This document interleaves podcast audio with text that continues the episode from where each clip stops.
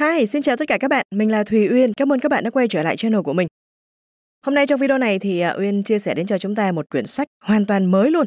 Đây là một quyển sách vừa mới ra lò, mới phát hành của công ty Bizbook.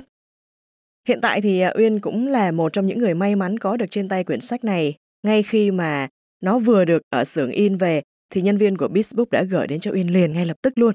Rất là vui ha các bạn ha. Và quyển sách ngày hôm nay thì Uyên muốn chia sẻ cho các bạn đó là Phượng Hoàng Tái Sinh của tác giả Brian Tracy do Quế Chi dịch. Đây là một quyển sách à, nói về 12 phẩm chất quan trọng để bứt phá sự nghiệp và cuộc sống. Nghe cái chủ đề đã thấy hấp dẫn rồi đúng không các bạn? Uyên giới thiệu sơ lược một chút xíu về quyển sách này cho các bạn dễ hình dung ha. Ở đây thì à, chúng ta sẽ có tổng cộng là 13 chương. 13 chương. Thực ra thì à, chủ yếu là 12 chương nói về 12 phẩm chất của người thành công. Còn chương 13 là một chương ờ, tổng hợp lại thôi. Quyển sách này thì chúng ta có tổng cộng là 263 trang. Thì ờ, vì lý do bản quyền cho nên là Uyên chỉ được phép chia sẻ cho chúng ta một nửa quyển sách này. Thì ờ, Uyên sẽ chia sẻ cho các bạn tổng cộng là 6 chương ha, 6 chương ở trên kênh YouTube này của Uyên. Ngoài ra nữa thì à, nếu mà chúng ta sau khi nghe xong ở trên kênh YouTube của Uyên mà bạn cảm thấy là yêu thích nội dung của quyển sách này, bạn muốn mua sách giấy để ủng hộ cho tác giả cũng như là ủng hộ cho nhà xuất bản, à, công ty phát hành sách Bizbook, thì Uyên có đính kèm đường link mua sách ở trong phần mô tả video ở bên dưới. Bạn nào có nhu cầu thì chúng ta hãy click vào đường link đó, bạn mua sách giấy ủng hộ cho tác giả. Thì đường link mà Uyên đính kèm sẽ gửi thẳng về công ty Bizbook, bạn mua thẳng từ công ty luôn sẽ tránh được trường hợp là chúng ta mua nhầm những quyển à, sách lậu, sách giả ở trên thị trường. Đây là một quyển sách mà như Uyên vừa mới giới thiệu là mới vừa ra lò cho nên là Uyên cũng chưa đọc nữa, Uyên cũng chưa đọc nội dung quyển sách này cụ thể như thế nào. Thì đây cũng là lần đầu tiên Uyên đọc quyển sách này và Uyên thu âm chia sẻ đến cho các bạn luôn. Bây giờ thì không để mất thời gian của các bạn nữa, chúng ta hãy đi vào nội dung của quyển sách nha. Phượng Hoàng tái sinh 12 phẩm chất quan trọng để bứt phá sự nghiệp và cuộc sống. Tác giả, Brian Tracy. Dịch giả, Quế Chi. Phát hành bởi Bisbook và nhà xuất bản Hồng Đức. Diễn đọc Thủy Uyên.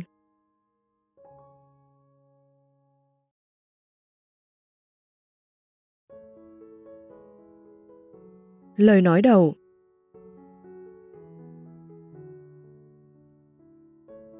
Mọi người đều biết truyền thuyết về Phượng Hoàng, đó là một loài chim màu đỏ tía, phát sáng lấp lánh, sống tới mấy trăm năm, cuối cùng mới bùng cháy dữ dội. Rồi từ đống cho tàn, nó lại tái sinh, sống một vòng đời mới. Nhà thơ vĩ đại người La Mã, Ovid, đã kể một câu chuyện hơi khác một chút trong tác phẩm Sách về sự biến đổi của mình. Có một con chim biết tự mình tái sinh mà người Assyria gọi là Phượng Hoàng. Nó sống không phải bằng hoa trái hay thảo dược, mà bằng những giọt tinh chất của hương trầm và bạch đậu khấu. Hơn 500 tuổi, nó bện tổ bằng mỏ và móng vuốt. Trên những cành cao ngất của một cây cọ đung đưa, nó đen dây đậu và nhánh cam tùng mong manh rắc thêm bụi quế và nhựa thơm óng ánh. Rồi người ta kể rằng một con phượng hoàng nhỏ sinh ra là để sống đúng bằng ấy năm từ thân xác của cha nó. Khi tháng năm đã cho con chim non sức mạnh để gánh vác, nó gánh lấy sức mạnh của những cành cây cao và cung kính đỡ lấy cái nôi của mình, vốn dĩ là nấm mồ của thân phụ qua những ngọn gió thoảng cho đến khi tới được thành của thần Hyperion và trước cánh cổng thiêng liêng đặt cái tổ đó lên bàn thờ của con người. Ovid Metamorphosis Đoạn 15 câu 392 đến 407 Phượng Hoàng cũng là một phần của lịch sử. Tacitus, một trong những sứ giả La Mã lỗi lạc nhất, nói rằng người ta đã nhìn thấy Phượng Hoàng ở Ai Cập vào năm 34. Những nguồn tài liệu cổ đại khác nói là năm 36. Vì tuổi thọ dài lâu của Phượng Hoàng mà có vẻ như người ta cho nó là sứ giả của một thời đại mới. Tất nhiên, thời đại nào cũng tin đó là thời đại mới và thời đại nào cũng đúng. Vì thời đại nào cũng đặt ra những cảnh huống độc đáo của riêng nó. Những khó khăn và cơ hội chỉ nó mới có. Thời đại của chúng ta cũng không phải là ngoại lệ. Tục ngữ Ả Rập có câu, người ta mang nét tương đồng với thời đại còn nhiều hơn so với cha họ, tức là để tồn tại và phát triển thịnh vượng. Mỗi người chúng ta đều buộc phải hiểu rõ thời đại mình đang sống và biết tự thích nghi với nó. Giống như Phượng Hoàng, chúng ta có thể phải cải tổ bản thân để phù hợp với thời đại mới của mình. Năm 1983, tôi sản xuất một chương trình truyền thanh có tên là The Psychology of Achievement, tạm dịch tâm lý học thành tựu. Nó đã trở thành một trong những chương trình nổi tiếng nhất lịch sử về sự thành công và thành tựu cá nhân. Chương trình được hơn một triệu người nghe, được chuyển ngữ ra hơn 20 thứ tiếng và đã thay đổi cuộc sống của rất nhiều người. The Psychology of Achievement giải quyết vấn đề mà tôi gọi là bí quyết của thành công, tức là tư duy, thái độ, tính cách và cách bạn lập mục tiêu, hợp tác với người khác. Thấu hiểu bản thân và vượt qua những rào cản của cá nhân để đạt được những thành tựu phi thường. Từ năm 1983, thời đại đã thay đổi rõ rệt. Chúng ta làm quen với Internet. Chúng ta có bong bóng.com. Chúng ta đã và đang trải qua một cuộc cách mạng công nghệ phát triển chưa từng có trải qua biết bao biến động chính trị, biết bao đời tổng thống. Ngày nay, bạn thường nghe thấy người ta nói nhiều về tái kiến tạo bản thân. Thông thường, chuyện đó liên quan tới hình ảnh bên ngoài của bạn. Hình ảnh thực tế hoặc tưởng tượng cần thiết để bạn trông chất hơn, hợp thời hơn, tinh tế hơn, sành điệu hơn với những món đồ công nghệ hiện đại nhất. Đúng là bạn cần tái kiến tạo bản thân thật nhưng thay đổi hình ảnh chỉ là một phần rất nhỏ trong toàn bộ công việc kiến tạo này và cũng còn lâu mới là phần quan trọng nhất. Bạn có muốn tạo ra kết quả khác biệt và tốt đẹp hơn trước đây? Việc này đòi hỏi rất nhiều công sức, chứ không phải chỉ một đôi kính hàng hiệu là xong. Giống như Phượng Hoàng, bạn phải làm mới bản thân, phải hồi sinh từ cái tổ là con người cũ kỹ trước đây. Trong cuốn sách này, tôi sẽ chỉ cho bạn con đường thực hiện điều đó. Tôi đã cập nhật The Psychology of Achievement của mình, bổ sung những nghiên cứu mới nhất và những khái niệm hiện thời liên quan đến thế giới mới, mang tính toàn cầu và kết nối mà chúng ta đang sống và làm việc. Phượng Hoàng tái sinh bao gồm một chuỗi những ý tưởng hết sức đột phá. Tôi đã phát triển chúng để giúp bạn cạnh tranh được trong thế giới mới này những ý tưởng mà bạn có thể ứng dụng để làm được nhiều việc hơn, năng suất hơn trong thời gian tới, mà có lẽ cả đời bạn cũng chưa từng mơ đến. Ở đây, tôi lập ra 12 bước để đạt đến thành tựu phi thường. Mỗi bước tương ứng với một chương. Đó có phải là điều gì bí mật không? Không, không hề. Trái lại, chúng đều là những nguyên tắc rất phổ biến. Nhưng vì có quá ít người sử dụng, nên có lẽ chúng cũng trở thành bí mật mất rồi. Chỉ rất ít người áp dụng những khái niệm này trong cuộc sống. Tất cả đều có một điểm chung là họ thành công trong mọi lĩnh vực. 12 phẩm chất của người thành công 1. Họ hiểu rõ sức mạnh của tâm trí và đã sử dụng nó. 2. Họ khai mở tiềm năng lớn nhất của mình bằng cách tập trung vào mục tiêu. 3. Họ sử dụng sự lạc quan để thúc đẩy bản thân đạt được hiệu quả cao nhất. 4. Họ biết thu phục nhân tâm. 5. Họ đặt ra mục tiêu và kiên định, bền bỉ để đạt được mục tiêu đó. 6. Họ sắp xếp thời gian sao cho hiệu quả nhất. 7. Họ biết cách tạo ra tài sản cho chính mình. 8. Họ đi đúng đường để tiến tới tự do tài chính. 9. Họ biết và áp dụng các bí quyết khởi nghiệp 10. Họ giỏi kỷ luật bản thân. 11. Họ thành thục các kỹ năng giải quyết vấn đề. 12. Họ đơn giản hóa cuộc sống của mình bằng cách chỉ tập trung vào những thứ đem lại niềm vui.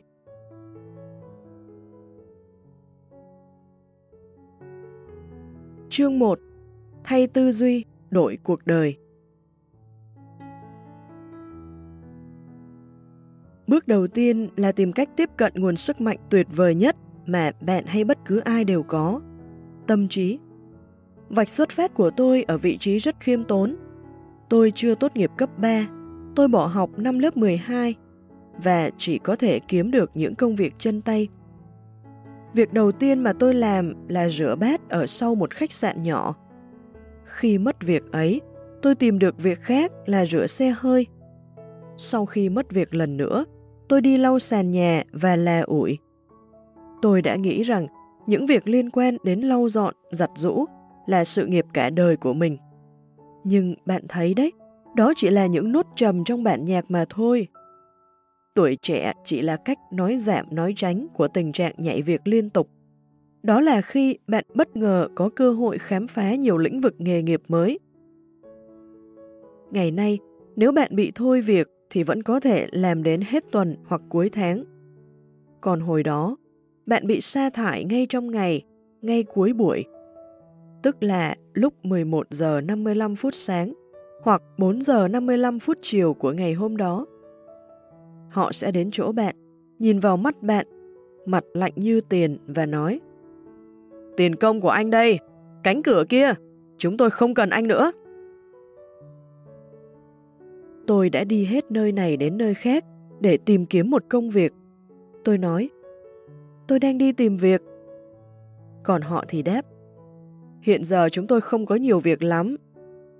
Tôi đáp, tôi chính là người mà các ông đang cần đây, vì tôi cũng không làm nhiều việc lắm đâu. Lời nói chẳng có lợi gì cho sự nghiệp tìm việc của tôi cả. Tôi từng làm thợ xây, thợ bốc vác. Tôi từng làm việc trong nhà máy xây sát, từng xẻ gỗ và bào tiện các kiểu. Có mùa hè, tôi còn đi đào giếng. Tôi từng dùng cưa xích để đốn cây trong rừng. Tôi làm việc trong nhà máy, động đến từng con ốc, cái ren. Tôi từng làm việc trên một con tàu ở Bắc Đại Tây Dương, trong trang trại và trên đồng cỏ. Có thời gian tôi còn sống trong xe hơi. 23 tuổi, tôi chạy từ trang trại này đến trang trại khác trong mùa thu hoạch. Tôi ngủ trên cỏ trong kho chứa cỏ. Tôi thường dậy vào lúc 5 giờ sáng, khi trời vẫn còn tối đen như mực. Tôi ăn sáng với gia đình chủ trang trại. Chúng tôi phải ra đồng trước khi tia nắng đầu tiên xuất hiện để có thể thu hoạch xong trước khi sương xuống. Tôi không có bằng cấp, không có kỹ năng nào. Và đến cuối vụ thu hoạch, tôi lại trở về làm anh chàng thất nghiệp một lần nữa. Luật nhân quả Khi không thể tìm được một công việc chân tay nào nữa, tôi bèn tìm việc bán hàng. Tôi tham gia một chương trình đào tạo bán hàng gồm 3 phần. Danh thiếp đây, danh mục đây và cửa ở đằng kia. Đấy, chỉ có vậy. Tôi phải leo ra ngoài đường để gõ cửa từng nhà hết một ngày dài. Ngày nào cũng như ngày nào mà chẳng được việc gì. Trong một thời gian dài, tôi đã cảm thấy vô cùng bức bối. Sau khoảng 6 tháng, tôi nhận ra một anh chàng trong công ty chúng tôi bán được nhiều hơn mọi người đến cả chục lần. Tôi lân la đến chỗ anh ta và hỏi Anh đã làm khác tôi ở chỗ nào thế? Anh ấy chỉ cho tôi và tôi đã làm theo lời khuyên ấy. Rồi cuộc đời tôi thay đổi từ đó. Kể từ ngày ấy, tôi bắt đầu tự hỏi tại sao có những người thành công hơn người khác? Tại sao có những người sống khá hơn, kiếm nhiều tiền hơn và sống trong những ngôi nhà to đẹp, ăn tối ở những nhà hàng sang trọng và có những kỳ nghỉ vui vẻ, đáng nhớ hơn? nhưng đại đa số mọi người, 80%, theo họ tự nhận, sống trong nỗi tuyệt vọng âm thầm. Họ cảm giác như mình đáng ra có thể làm tốt hơn thế nhiều, nhưng họ không biết làm cách nào để biến điều đáng ra ấy thành hiện thực. Cuối cùng, tôi cũng tìm được câu trả lời và áp dụng chúng vào cuộc sống. Tôi phát hiện ra luật nhân quả trong bán hàng, luật nhân quả rất đơn giản, nó diễn ra như sau. Nếu bạn làm những việc mà những người bán hàng thành công làm thì bạn cũng sẽ có kết quả giống họ. Aristotle là người đầu tiên bàn đến quy luật này vào khoảng năm 350 trước công nguyên. Khi ai cũng tin vào các vị thần, vào vận may và điều xui rủi, Aristotle đã nói Không, không, cái gì cũng phải có lý do của nó, dù ta không biết chắc đó là gì. Vũ trụ của chúng ta vận hành theo quy luật. Khi bắt đầu tìm hiểu quy luật này, tôi đã phát hiện ra một điều còn sâu sắc hơn thế. Đó là các suy nghĩ của chúng ta đích thực là nguyên nhân và các tình trạng chính là hệ quả. Suy nghĩ của chúng ta tạo ra tình trạng cuộc sống của chúng ta.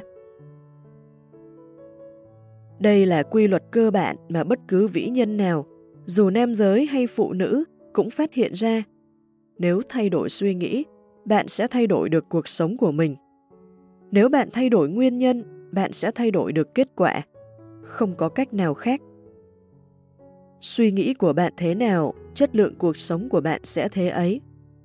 Ngoài nó ra, không nhân tố nào có tầm ảnh hưởng hơn. Trên thực tế, bạn nghĩ rằng mình sẽ là người thế nào, thì bạn sẽ trở thành người thế ấy. Việc thay đổi tư duy chính là bạn đang thay đổi cuộc sống của chính bạn. Trường Đại học Pennsylvania đã thực hiện một khảo sát với 350.000 doanh nhân, người bán hàng, nhà khởi nghiệp và các chuyên gia thuộc nhiều ngành nghề trong suốt 25 năm. Những cá nhân này được hỏi Bạn dành hầu hết thời gian để nghĩ về chuyện gì? Bạn biết những người thành công nghĩ gì không? Nhóm 10% có thu nhập và tăng trưởng thu nhập cao nhất nghĩ về những mục tiêu của họ và cách đạt được mục tiêu đó. Họ nghĩ về chuyện họ đang nhắm tới đâu và con đường nào để đi tới đó. Bạn có biết những người không thành công thường nghĩ về điều gì không? Họ nghĩ về những thứ họ không muốn, những thứ khiến họ lo lắng, những thứ trong quá khứ khiến họ bực bội và giận dữ. Họ đặc biệt nghĩ đến người chịu trách nhiệm cho tình cảnh của họ. Những người thành công nhất nghĩ đến những thứ họ muốn và cách đạt được nó. Người bình thường thì nghĩ đến thứ họ không muốn và chuyện nên đổ lỗi cho ai. Khi hiểu ra điều này, thì bạn có cảm giác như thể đang chuyển đèn pha từ nơi này sang nơi khác.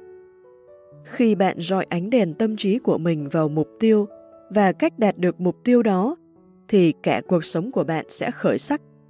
Bạn bắt đầu xét lại tư duy của mình bằng cách chấp nhận rằng mình là một người tuyệt vời. Mình sở hữu nhiều khả năng và tiềm năng phi thường và mình có thể đạt được bất cứ điều gì mình muốn trong đời. Đi nhiều nơi, tôi gặp gỡ nhiều người rất thành công. Tôi hỏi rằng, tuổi thơ của anh, chị thế nào? Thì họ thường nhắc đến chuyện cha hoặc mẹ của họ, hoặc cả hai, đã dặn đi dặn lại rằng, chỉ cần quyết tâm, con có thể làm bất cứ điều gì. Điều này đã ăn sâu vào tâm trí họ. Khi họ lớn lên, nó đã trở thành câu thần chú mình có thể làm được bất cứ điều gì nếu mình đủ quyết tâm. Bạn cũng nên nói với bản thân mình như vậy. Mình có thể làm bất cứ điều gì nếu mình quyết tâm, mình có tiềm năng vô hạn. Bạn nghĩ đến điều gì nhiều nhất phụ thuộc vào quan niệm về bản thân của bạn. Việc phát hiện ra quan niệm về bản thân là một bước đột phá vĩ đại nhất về tâm lý học trong thế kỷ 20. Quan niệm về bản thân là một nhóm niềm tin về chính con người bạn, về khả năng của bạn và về thế giới của bạn. Chúng sẽ quyết định cách bạn nhìn nhận thế giới xung quanh mình. Bạn không nhìn nhận thế giới theo cách của nó, mà bạn nhìn nhận thế giới theo cách của bạn. Bạn nhìn nhận thế giới thông qua quan niệm về bản thân bạn. Quan niệm về bản thân Quan niệm về bản thân gồm 3 phần. Phần đầu tiên chính là quan niệm về con người lý tưởng của bản thân.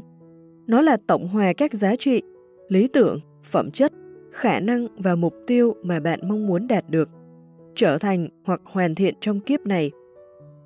Nói cách khác, đó chính là bạn trong phiên bản hoàn hảo nhất qua sự hình dung của chính mình chính là bạn với những phẩm chất tuyệt vời nhất mà bạn có thể có. Sống, thực hiện và đạt được những thứ quan trọng nhất với bạn. Đó chính là con người lý tưởng của bản thân. Càng hình dung rõ ràng về con người lý tưởng của bản thân, bạn càng dễ đưa ra những quyết định đúng đắn nhất ở hiện tại, để sau này trở thành con người mà bạn mong muốn.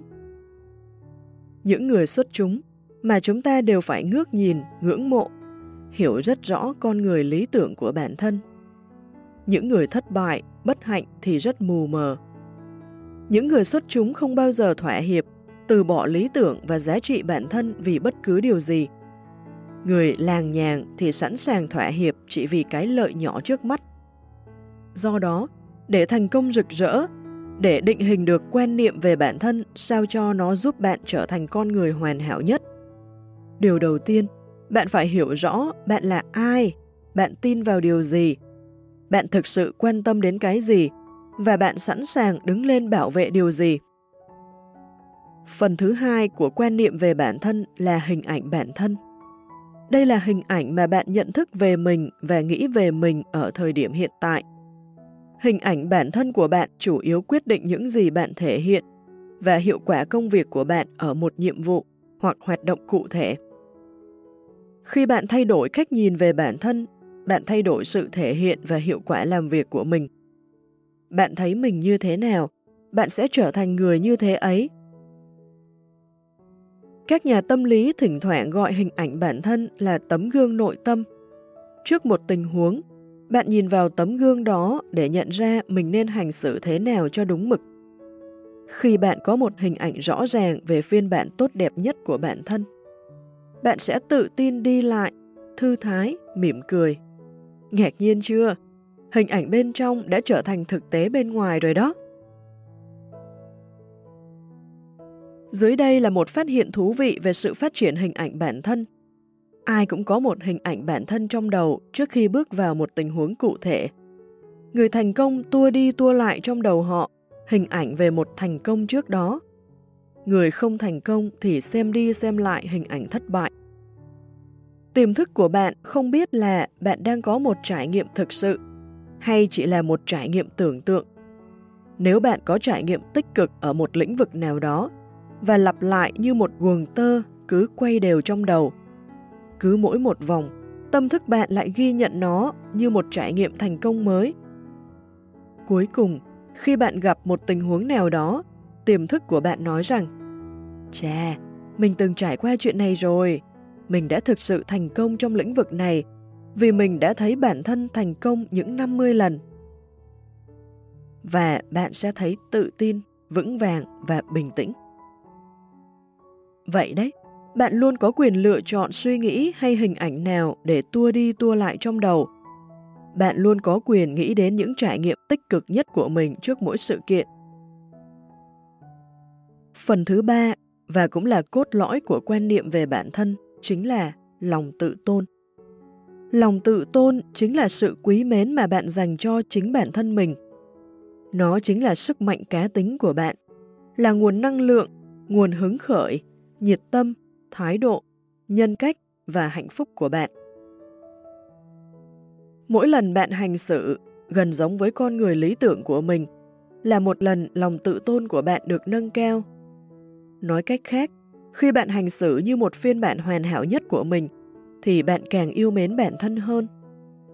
Khi bạn yêu mến bản thân hơn, lòng tự tôn của bạn được cải thiện, nhân cách của bạn tốt hơn và bạn cảm thấy hạnh phúc hơn. Bạn thấy nhiệt huyết hơn và bạn yêu quý người khác hơn. Khi bạn đã đặt ra mục tiêu rõ ràng cho chính mình và bắt đầu làm việc để mỗi ngày tiến gần hơn tới chúng, là bạn đã quý mến và tôn trọng bản thân. Bạn ngày càng nhận thức rõ chuẩn giá trị và giá trị cá nhân của mình hơn. Bạn ngày càng tôn trọng và tự hào về bản thân mình. Chính hành động lập ra những mục tiêu to lớn cũng khiến bạn yêu quý mình hơn và nhìn nhận bản thân bằng con mắt tích cực hơn.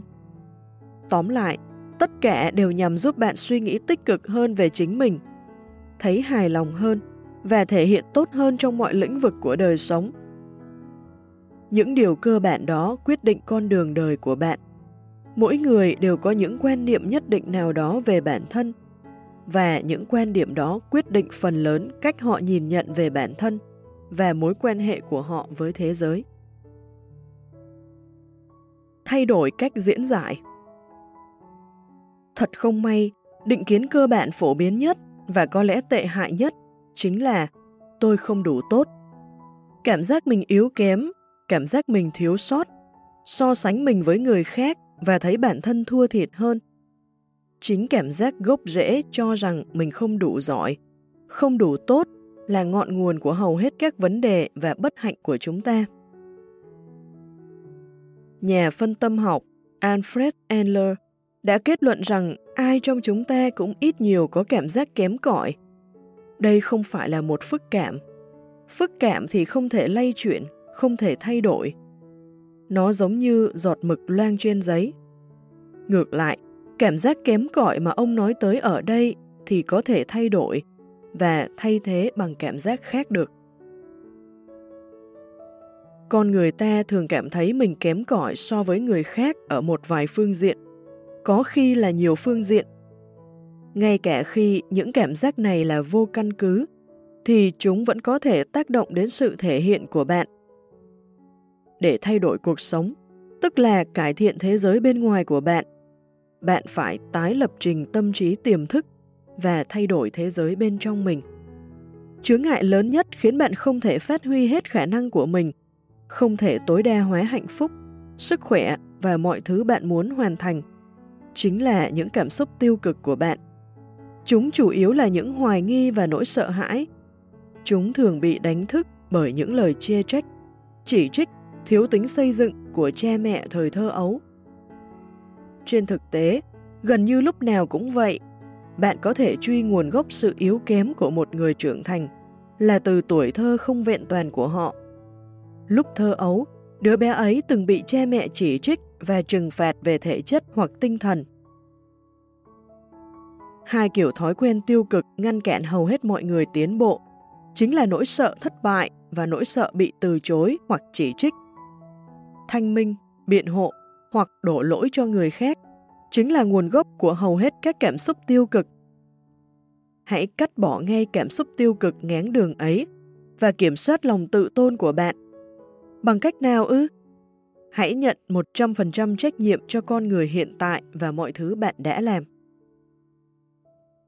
Xuất phát điểm của việc thay đổi tư duy chính là thay đổi phong cách diễn giải. Cách bạn giải thích trải nghiệm của bản thân cho chính mình. Ví dụ, có hai người cùng lái xe đi làm cùng bị tắc đường. Một người có thể tức giận, bực bội và liên tục đập tay vào vô lăng. Người kia thì lại nói, đây là dịp để mình suy nghĩ hoặc lắng nghe một chương trình giáo dục trên đài phát thanh và nắm bắt tin tức trong ngày. Hai người cùng một hoàn cảnh, nhưng khác nhau về phong cách diễn giải. Khi giải thích sự việc theo hướng tích cực, bạn sẽ bắt đầu cảm nhận được những khía cạnh tích cực từ chúng. Không bao giờ là quá muộn để có một tuổi thơ hạnh phúc. Điều đó có nghĩa là những tiêu cực, đau khổ mà hầu hết mọi người trải qua trong tuổi thơ của mình ít nhiều liên quan đến cách họ diễn giải về nó. Hãy giả định rằng những khó khăn tuổi thơ là để dạy bạn những bài học đáng giá, cần thiết để sau này khi trưởng thành, bạn có được một cuộc sống thành công, hạnh phúc, một gia đình tràn ngập yêu thương. Rồi khi nhìn lại tuổi thơ cơ cực ấy, bạn sẽ buột miệng nói rằng Chao ôi, thật may vì mình đã gặp những khó khăn ấy hồi nhỏ, vì chính chúng đã giúp mình nhận ra nhiều bài học, dạy mình biết vươn lên xây dựng gia đình và cuộc đời cho chính mình. Bạn có thể diễn giải lại tuổi thơ của mình và biến nó thành một quãng thời gian hạnh phúc, chỉ bằng cách quyết định xem nên nghĩ về nó như thế nào bạn luôn luôn có quyền lựa chọn. Phản hồi chứ không phải thất bại. Trên đời này không có thất bại mà chỉ có phản hồi. Hãy nhớ, mọi thứ xảy ra với bạn đều có lý do. Nếu đó là một bước lùi, hãy xem nó như một phản hồi. Bạn đang tiếp thu phản hồi để tự điều chỉnh, rút kinh nghiệm, và lần tới bạn sẽ tiến nhanh hơn, thành công hơn. Nếu bạn xem mọi điều tiêu cực xảy ra như một dạng phản hồi gửi đến để tương lai bạn làm tốt hơn, thì bạn sẽ trở thành người tích cực hơn và giỏi giang hơn. Trong hành trình thay đổi tư duy và thay đổi cuộc sống, xuất phát điểm chính là việc mơ những giấc mơ lớn. Dưới đây là một vài câu hỏi dành cho bạn. Giả sử bạn không bao giờ thất bại, bạn sẽ dám mơ đến điều lớn lao nào?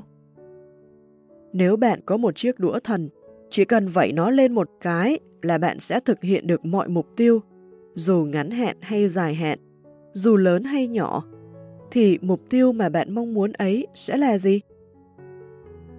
Câu trả lời cho câu hỏi này thường cho bạn biết bạn sinh ra để làm gì. Nó sẽ tiết lộ cho bạn biết mục tiêu quan trọng nhất, rõ ràng nhất của bạn. Câu hỏi thứ hai dành cho bạn là nếu không có hạn chế nào thì bạn sẽ đặt ra cho mình những mục tiêu gì?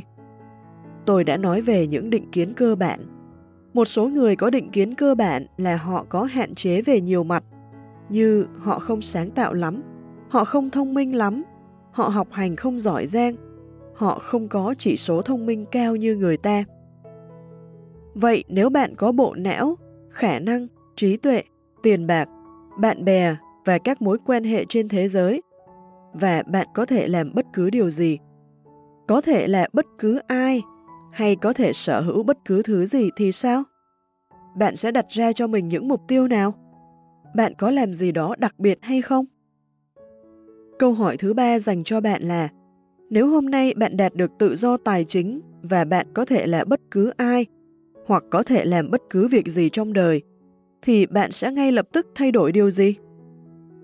Ví dụ, bạn trúng sổ số và đột nhiên trở nên giàu nứt đố đổ vách, thì ngay lập tức bạn sẽ thay đổi điều gì trong cuộc sống của mình? Hãy nghĩ đến việc thực hiện những thay đổi đó bắt đầu từ hôm nay, vì chúng chính là chìa khóa mở ra cánh cửa hoặc khơi thông trở ngại để tiến tới thành công hoặc mục đích sống trên trái đất này của bạn. Dù câu trả lời cho những câu hỏi trên là gì, thì bạn cũng nên viết chúng ra Hãy xác định cái giá mà bạn phải trả để đạt được những mục tiêu đó và sắn tay lên trả cái giá đó. Nhà tỷ phú dầu mỏ H.L. Hunt từng được hỏi chìa khóa thành công của ông là gì? Ông nói, trước hết bạn phải biết đích xác bạn muốn gì. Thứ hai, bạn phải xác định được cái giá mà bạn phải trả. Thứ ba, bạn phải quyết tâm trả cái giá đó. Thành công là thứ rất đơn giản. Nó sẽ xuất hiện khi bạn đã trả xong cái giá đó. Bạn cần làm việc phải làm trước thì mới thu được kết quả. Không bao giờ có chuyện ngược lại đâu. Nhiều người nói rằng, ngay khi có được những thứ tôi muốn, tôi sẽ trả cái giá phải trả. Nhưng như nhà tiên phong truyền cảm hứng, Ear Nightingale đã nói, Chuyện này nghe như thể bạn nói với cái lò sưởi khi nào mày sưởi ấm cho tao thì tao sẽ đút củi vào cho mày vậy. Chuyện đó là không thể. Nhân tiện, bạn có thể xác định được cái giá phải trả cho thành công của mình là gì không? Rất đơn giản. Chỉ cần nhìn vào tình trạng cuộc sống hiện tại của bạn. Theo luật nhân quả, gieo nhân nào gặt quả ấy. Dù ngày hôm nay bạn thu được nhân nào, thì đó cũng là kết quả của những gì bạn đã gieo trồng trong quá khứ quyết định trở nên giàu có. Bạn đã có toàn quyền với những gì mình gieo trồng ở hiện tại. Nếu bạn muốn có gì đó khác đi trong tương lai, thì ngay lúc này, bạn phải làm khác đi. Hãy quyết định trở nên giàu có. Con người ta giàu sang vì họ đã quyết định trở nên giàu sang. Con người ta cả đời lo lắng về tiền bạc vì họ chưa bao giờ quyết định trở nên giàu có. Khi tôi nói về chuyện tiền bạc với khán giả của tôi, có người cảm thấy bị xúc phạm. Tôi nói, các bạn nghèo vì các bạn quyết định sống nghèo khổ. Người ta giàu vì họ đã quyết định sẽ trở nên giàu có. Do vậy, các bạn muốn đạt được sự tự do về tài chính, hãy quyết định trở nên tự do về tài chính. Có người đáp trả, Ồ, tôi đã quyết định rồi đấy chứ.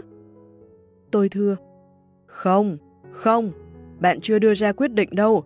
Bạn mới mơ ước, mong mỏi và cầu nguyện. Bạn đọc những cuốn sách thì thầm vào tai bạn rằng bạn có thể trở nên giàu có mà không phải làm gì, chứ bạn chưa ra quyết định sống còn là phải trở nên giàu có, phải có được sự tự do tài chính đâu. Vì một khi đã quyết định thì bạn đã thay đổi hướng đi cuộc đời rồi. Hầu hết các triệu phú và tỷ phú ngày nay đều là những người giàu thế hệ thứ nhất, tức là họ vươn lên từ hai bàn tay trắng và nhờ có tư duy đúng đắn, hành động đúng đắn mà họ đã cán mốc triệu đô hay tỷ đô trong cả một đời lao động. Hãy đặt ra mục tiêu cho bản thân là đạt được tài sản ròng 1 triệu đô la trong vòng 10 hay 20 năm nữa. Hãy viết ra, vạch ra dòng thời gian cho thấy mỗi năm bạn phải kiếm được bao nhiêu để đạt được mục tiêu cuối cùng ấy. Khi bạn quyết định mình muốn kiếm được 1 triệu đô la, hãy thực hiện phân tích toàn diện tình hình tài chính hiện tại của bản thân. Bây giờ, bạn đang có bao nhiêu? Bạn cần biết chính xác lúc này bạn đang ở đâu. Sau đó, viết ra một danh sách gồm 20 điều mà bạn có thể làm khác đi. Bắt đầu ngay từ bây giờ, để tiến tới tự do tài chính. Viết xong, hãy chọn ra một việc và bắt tay hành động ngay lập tức. Bạn tôi, Peter Thompson là người Anh, có một bài tập rất hay như sau. Hãy tưởng tượng bạn đã cán mốc và có trong tay một triệu đô la. Bạn lôi ra một tờ giấy và viết lên đầu trang dòng chữ này. Hôm nay tôi có một triệu đô vì tôi... Và viết ra 20 việc mà bạn đã làm để có một triệu đô đó. Việc này được gọi là từ tương lai mà nghĩ lại. Khi làm thế, bạn bắt đầu nghĩ về mọi thứ có thể đã làm để có được một triệu đô la và bạn sẽ hiểu được nhiều điều mà những bài tập khác không thể giúp bạn nhận ra được. Hãy đọc những cuốn sách như Triệu Phú Nhà Bên và Tư duy Triệu Phú. Hãy học hỏi mọi thứ có thể về các nhà triệu phú, cách họ tư duy, cách họ ra quyết định, cách họ hành động. Hãy tưởng tượng bạn là một triệu phú và hành xử như một triệu phú đích thực. Cam kết trở nên xuất sắc một bí quyết nữa để có được một cuộc sống tuyệt vời chính là cam kết trở nên xuất sắc. Bất cứ người nào đạt được thành công trong cuộc sống, dù về mặt tài chính hay con người, thì cũng đã bỏ ra rất nhiều thời gian và phải trả một cái giá nào đó để trở nên xuất sắc trong lĩnh vực của họ. Theo kết quả từ các cuộc nghiên cứu kéo dài hàng chục năm, phải mất từ 5 đến 7 năm để chúng ta trở nên thành thục trong lĩnh vực của mình – dù là bác sĩ phẫu thuật thần kinh hay một thợ máy, cũng phải mất bằng ấy thời gian để trở thành một người bán hàng xuất sắc. Nhắc đến tình trạng tài chính, có quá nhiều người muốn làm giàu nhanh chóng. Lúc nào họ cũng muốn đi tắt đón đầu, tìm kiếm con đường dễ đi để tắt ngang, tắt dọc, rút ngắn hành trình trở nên giàu có, nhưng chẳng có con đường tắt nào cho sự thịnh vượng lâu dài cả. Hãy hỏi bản thân câu này thật thường xuyên. Nếu mình phải phát triển một kỹ năng tới mức thượng thừa để giúp ích cho việc đạt được các mục tiêu tài chính, thì đó là kỹ năng gì? Kỹ năng nào sẽ có ích cho mình nhất trong sự nghiệp, sẽ giúp ích cho mình nhất để thực hiện ước mơ? Dù câu trả lời của bạn là gì, thì hãy đặt ra mục tiêu trở thành người xuất sắc trong lĩnh vực đó. Hãy viết ra, lập kế hoạch và rèn luyện trau dồi để giỏi hơn mỗi ngày, cho đến khi bạn đạt được mục tiêu. Đôi khi nhiều người đến gặp tôi và nói rằng 5 đến 7 năm thì quá dài để trở nên xuất sắc trong lĩnh vực của họ. Nhưng thực tế, thời gian trôi rất nhanh. Đến khi đó, bạn đã già hơn 5 đến 7 năm tuổi. Bạn sẽ ở đâu khi đến điểm cuối cùng của giai đoạn 5 đến 7 năm ấy? Bạn đang đứng trên đỉnh cao, làm chủ kỹ năng hay vẫn còn đang loay hoay, chật vật ở mức tầm thường với những con người tầm trung, những người không bao giờ cố gắng thêm chút nữa để trở nên xuất sắc hơn. Hãy quyết định ngay ngày hôm nay rằng bạn sẽ tiến được vào nhóm 10% những người đứng đầu ngành. Hãy nhớ, 10% những người đứng đầu cũng có thời ở trong nhóm 10% đứng cuối. Hãy giữ cho đầu óc tỉnh táo, sáng suốt thường xuyên bồi dưỡng tâm trí bằng những món quà tinh thần tích cực. Người ta thường nói, bạn ăn thế nào thì bạn sẽ là người thế ấy. Tương tự, bạn bồi dưỡng tâm trí mình thế nào thì bạn sẽ là người thế ấy. Hãy đọc sách báo về giáo dục, về đời sống tâm linh, về cảm hứng, khoảng 30 đến 60 phút mỗi ngày. Hãy bắt đầu một ngày thật năng động, với chất đạm tinh thần dưới dạng những tri thức bổ dưỡng, thay vì những thứ giải trí bắt mắt nhưng hời hợt trên báo đài, TV.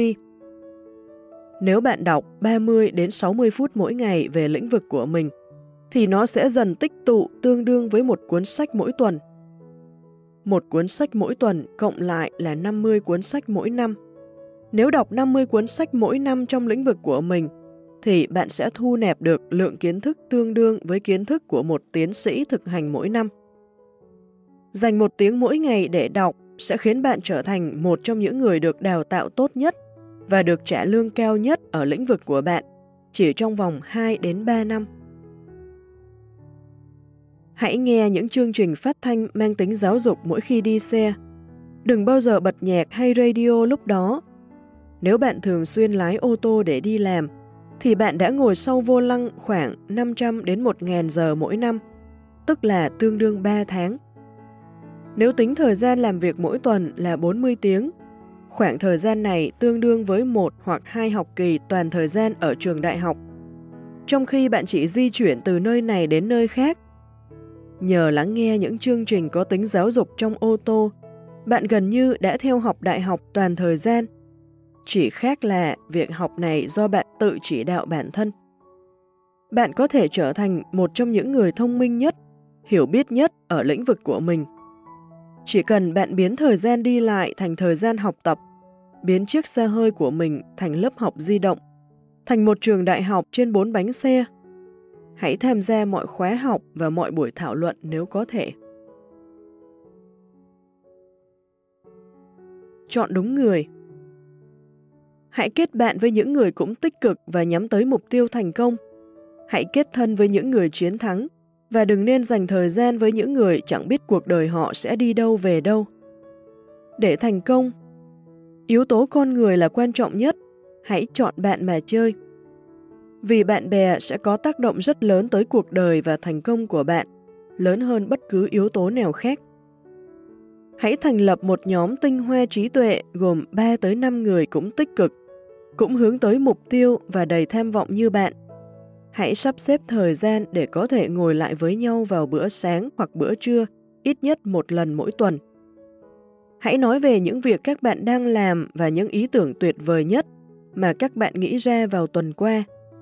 Hãy chia sẻ với nhau những cuốn sách và những bài báo. Hãy giúp đỡ và động viên nhau để thành công hơn. Napoleon Hill, tác giả của cuốn sách truyền cảm hứng kinh điển Think and Grow Rich, 16 nguyên tắc nghĩ giàu làm giàu trong thế kỷ 21, đã nghiên cứu hàng trăm người giàu có. Ông đã phát hiện ra rằng họ chỉ phát huy được tiềm năng của mình khi thành lập được một nhóm tinh hoa trí tuệ. Gặp gỡ thường xuyên với những người thành công khác cũng có tư duy tích cực, lạc quan và sáng tạo. Mỗi khi gặp ai đó có tinh thần tích cực, bạn sẽ thu được nhiều ý tưởng, hiểu biết, nhiều cảm hứng, động lực có ích để trở nên hạnh phúc và thành công hơn. Sự giao lưu tích cực giữa hai con người, một nam và một nữ, có khả năng đạt được hiệu quả cao nhất trong mọi nhóm tinh hoa trí tuệ. 7 khuynh hướng 1. Khuynh hướng nhắm đến kết quả vì tương lai 2 khuynh hướng nhắm đến kết quả vì mục tiêu. 3. Khuynh hướng nhắm đến kết quả sự xuất sắc. 4. Khuynh hướng nhắm đến kết quả. 5. Khuynh hướng nhắm đến giải pháp. 6. Khuynh hướng nhắm đến tăng trưởng. 7. Khuynh hướng thiên về hành động. 7 khuynh hướng Để thay đổi cuộc sống của bạn, có 7 lối tư duy hoặc bạn có thể gọi là bảy khuynh hướng mà những người hạnh phúc nhất và thành công nhất đều đã thực hành. Khuynh hướng ở đây có thể hiểu là xu hướng tư duy nói chung. Có thể bạn thường xuyên lơ là xa rời khuynh hướng tư duy này nhưng vẫn liên tục quay trở lại với nó. Những khuynh hướng này xuất hiện ở 10% những người thành công nhất ở mọi lĩnh vực. Đầu tiên là khuynh hướng vì tương lai. Bạn phát triển một tầm nhìn rõ ràng, tích cực, thú vị cho tương lai của mình. Một ước vọng 5 năm cho thấy chính xác cuộc sống của bạn 5 năm sau sẽ như thế nào. Tầm nhìn tương lai này có tác dụng như một động lực thúc đẩy mạnh mẽ để bạn duy trì lối suy nghĩ lạc quan, luôn tiến về phía trước. Lãnh đạo thì có tầm nhìn, phi lãnh đạo thì không có tầm nhìn. Khi bạn phát triển một tầm nhìn giá trị cho tương lai của mình, thì bạn đã trở thành lãnh đạo cuộc đời của chính mình rồi đó. Thứ hai là khuynh hướng vì mục tiêu.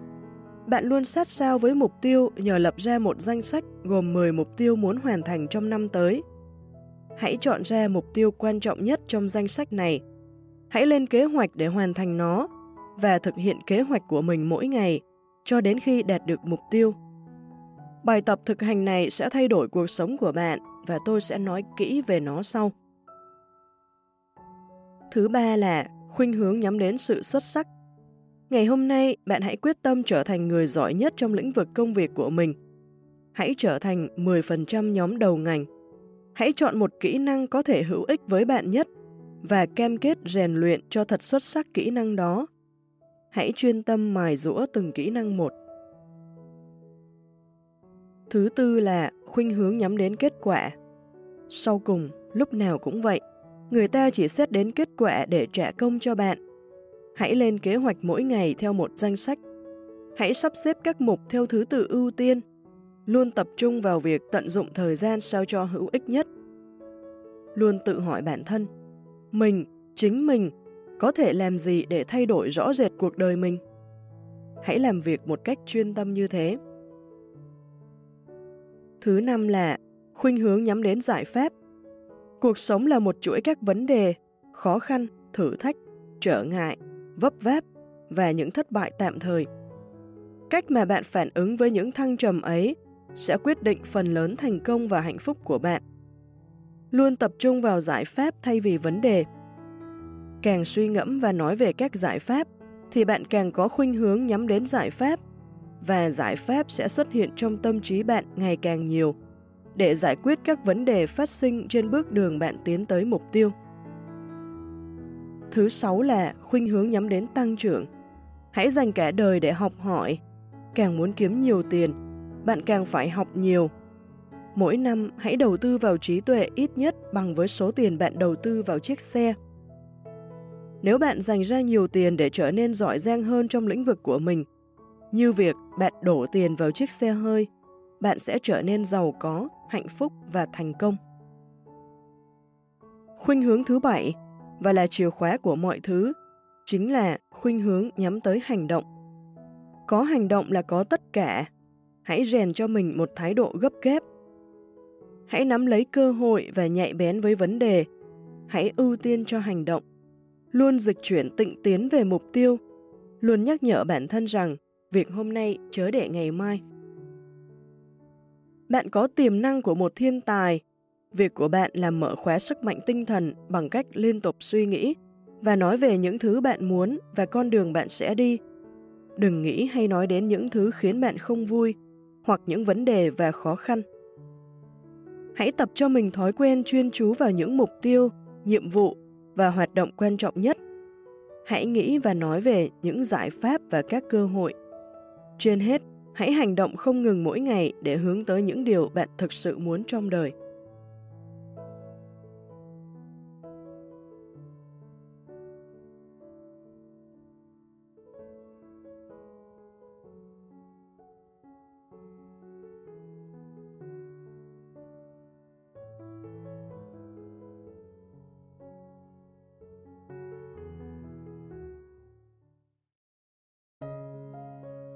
Phượng Hoàng tái sinh. 12 phẩm chất quan trọng để bứt phá sự nghiệp và cuộc sống. Tác giả, Brian Tracy Dịch giả, Quế Chi. Phát hành bởi Bisbook và nhà xuất bản Hồng Đức. Diễn đọc, Thủy Uyên.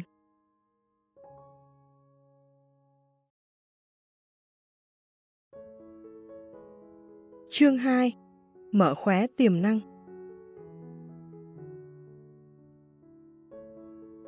Bạn có rất nhiều tiềm năng mà dù sử dụng đến trăm kiếp cũng không hết.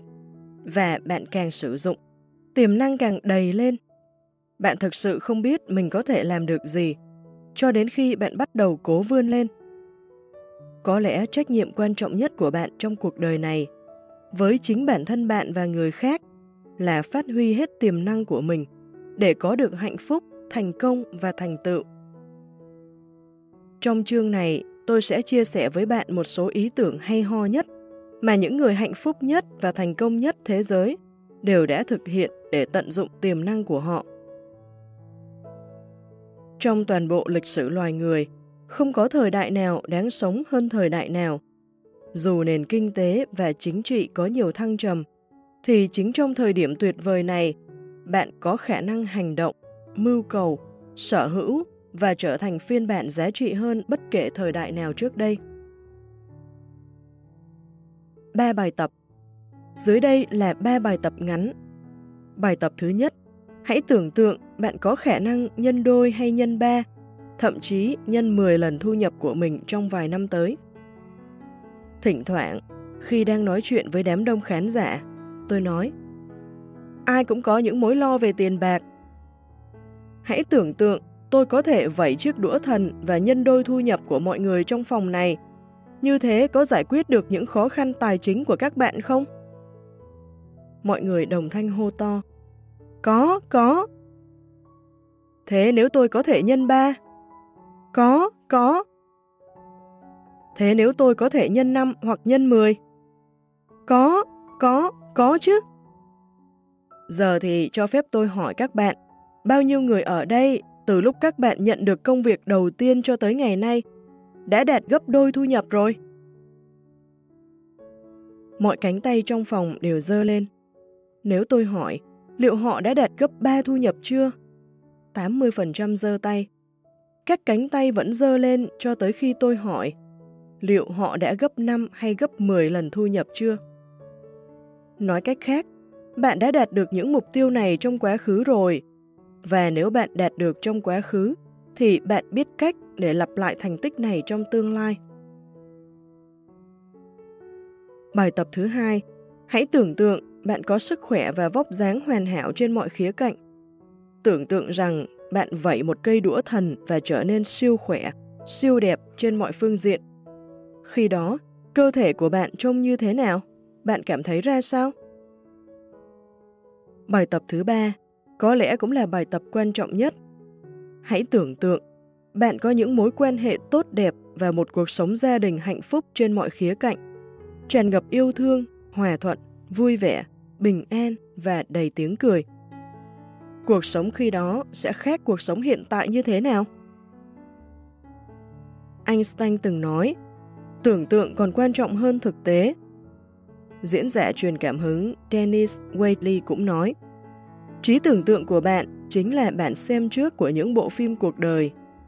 Trí tưởng tượng của bạn càng thú vị, thì lòng tự tôn của bạn càng cao, hình ảnh bản thân của bạn càng sáng láng, con người lý tưởng của bạn càng vĩ đại, thì nhìn chung bạn càng tự tin, lạc quan và tích cực. Hãy luyện tập kỹ năng cây đũa thần này trong mọi khía cạnh của cuộc sống. Hãy tưởng tượng bạn có thể vẩy một cây đũa thần ở những phương diện như thu nhập, sức khỏe, các mối quan hệ và bạn có những ba điều ước cho mỗi lĩnh vực. Bạn sẽ ước gì? Mọi thành công trong cuộc sống đều bắt đầu từ một tầm nhìn thú vị về những gì có thể xảy ra với bạn. Để tạo ra một tầm nhìn, bạn phải giải phóng sức mạnh của trí tưởng tượng. Tôi yêu quý chính mình. Đột phá vĩ đại nhất trong lĩnh vực phát triển tiềm năng con người, như tôi đã nói, chính là phát hiện ra quan niệm về bản thân. Quan niệm về bản thân báo hiệu mức độ thành công của bạn ở bất cứ chuyện gì. Nó quyết định sự thể hiện của bạn với thế giới bên ngoài. Mọi cải thiện trong cuộc sống của bạn đều xuất phát từ một cải thiện nào đó trong quan niệm về bản thân, trong cách bạn nghĩ về bản thân. Quan niệm về bản thân là một nhóm những niềm tin của bạn về chính bạn. Đó là tất cả những niềm tin mà bạn từng có về bản thân, bắt đầu ngay từ thời ấu thơ, trẻ dại. Nhóm niềm tin này chủ yếu mang tính chủ quan. Nó không phải là sự thật khách quan. Nó dựa trên những thông tin mà bạn đã tiếp thu và coi đó là thật. Đặc biệt là những thông tin về bản thân bạn và khả năng của mình. Lòng tự tôn, phần quan trọng nhất trong nhân cách của bạn, trung tâm cảm xúc của bạn, được hiểu đúng nhất chính là mức độ mà bạn yêu quý chính mình. Bạn có thể thay đổi quan niệm về bản thân, củng cố lòng tự tôn, cải thiện hình ảnh bản thân và tiến nhanh hơn tới mục tiêu và ước mơ của mình. Hãy lặp đi lặp lại câu sau. Mình yêu chính mình, mình yêu chính mình, mình yêu chính mình. Có lần một người phụ nữ đến gặp tôi, cô ấy cực kỳ hạnh phúc. Cô ấy nói rằng, lần đầu tiên nghe thấy tôi nói điều này, cô ấy đã dành 2 năm để cố nói với mình rằng mình yêu chính mình. Nhưng vì những tiêu cực từ thời thơ ấu, cô ấy vẫn không thể nào thực sự yêu quý bản thân. Một ngày nọ, cô tỉnh dậy và nói, mình yêu chính mình, mình yêu chính mình đập nước vỡ òa và ánh mặt trời tỏa rạng, cô ấy trở nên hạnh phúc hơn bao giờ hết. Điều tuyệt vời nhất mà bạn có thể nói với bản thân mỗi sáng khi tỉnh dậy chính là mình yêu chính mình, mình yêu chính mình. Trước khi bạn đến gặp ai đó hay tham gia các buổi gặp gỡ, hãy lấy lại tinh thần bằng cách nhắc nhở. Mình yêu chính mình, mình yêu chính mình, mình yêu chính mình bạn sẽ cảm thấy bất ngờ khi nhận ra rằng mình càng trở nên hạnh phúc hơn và kết quả là bạn cũng sẽ yêu mến người khác hơn. Quy luật cho mọi thành công chính là chuyện gì cũng có ảnh hưởng của nó. Mọi thứ bạn làm hoặc sẽ mang lại lợi ích hoặc sẽ gây hại. Mọi thứ xảy ra nếu không đẩy bạn tiến gần tới mục tiêu thì sẽ kéo bạn ra xa. Mọi thứ xảy ra nếu không vun đắp thêm lòng tự tôn của bạn thì sẽ khiến nó ngày một lụi tàn. Các nhà tâm lý học đã nói rằng mọi thứ ta làm trong đời đều có tác dụng đối với lòng tự tôn của ta, hoặc củng cố hoặc bảo vệ nó. Bởi thế, bạn phải cẩn trọng với tất cả những việc mà bạn làm, những cuốn sách mà bạn đọc, những người mà bạn kết thân, những cuộc hội thoại mà bạn tham gia. Chúng nâng cao hay hạ thấp lòng tự tôn của bạn Ích lợi của lòng tự tôn Lòng tự tôn có nhiều ích lợi. Ích lợi thứ nhất là càng yêu quý bản thân, bạn càng làm tốt hơn mọi việc. Tâm lý học phát hiện ra rằng lòng tự tôn chính là mặt bên kia của đồng xu tự tin. Điều đó có nghĩa là gì? Tức là càng làm tốt một việc gì đó, bạn càng yêu quý bản thân mình hơn. Càng yêu quý bản thân mình, bạn càng làm tốt một điều gì đó, khi bạn vun đắp lòng tự tôn, thì tự khắc khả năng làm việc, hiệu suất, sự thể hiện của bạn cũng được cải thiện. Lợi ích thứ hai là càng yêu quý bản thân, bạn càng yêu quý người khác, và họ lại càng yêu quý bạn. Càng yêu quý bản thân, bạn sẽ càng yêu quý những người thân trong gia đình. Cha mẹ có lòng tự tôn cao sẽ nuôi dạy con trẻ có lòng tự tôn cao. Con trẻ có lòng tự tôn cao khi lớn lên kết hôn với những người có lòng tự tôn cao khác, sinh ra những đứa con có lòng tự tôn cao và có cuộc sống đầy tự tôn. Giống như hơi ấm từ đống lửa, lòng tự tôn của bạn có tác động tích cực tới người khác. Yếu tố này đặc biệt quan trọng trong bán hàng, giao tiếp, thuyết phục và thương thảo. Trong bán hàng, lòng tự tôn của bạn tác động trực tiếp tới doanh thu bán hàng. Càng tự tôn, bạn càng có thể bán được ở bất kỳ thị trường nào. Tại sao ư? Tại vì người ta mua hàng từ những người mà họ quý mến. Và họ càng quý mến bạn thì họ càng muốn mua hàng của bạn, rồi họ sẽ mua tiếp và giới thiệu cho bạn bè của họ. Trong giao tiếp, thuyết phục và thương thảo, càng quý mến một người nào đó, chúng ta càng dễ bị người ấy ảnh hưởng. Càng yêu mến bản thân bạn sẽ lập ra những mục tiêu càng lớn lao với lòng tự tin càng cao. Càng yêu mến bản thân, bạn càng kiên trì theo đuổi mục tiêu và đứng dậy càng nhanh trước mọi vấp ngã trên đường. Lòng tự tôn cao giúp phát triển mọi lĩnh vực của cuộc sống. Bạn sẽ lạc quan và tích cực hơn. Bạn sẽ tiếp cận cuộc sống bằng một con đường khác với khi bạn có lòng tự tôn thấp. bạn sẽ rất tự tin và vô cùng dũng cảm. Thứ giữ chân chúng ta lại chính là những nỗi sợ khôn cùng, sợ thất bại, sợ bị từ chối. Nó giống như một cái bập bênh, càng tự tôn, bạn càng ít sợ hãi, càng yêu quý bản thân, bạn càng ít sợ thất bại và càng ít cảm thấy bị chỉ trích. Càng yêu mến bản thân, bạn càng sẵn sàng thử những điều mới vì bạn biết rằng thất bại hay bị từ chối tạm thời không hề phản ánh giá trị con người của bạn. Một lợi ích quan trọng khác nữa là lòng tự tôn cao dẫn con người ta đến với cá tính tích cực, thân thiện và đáng mến.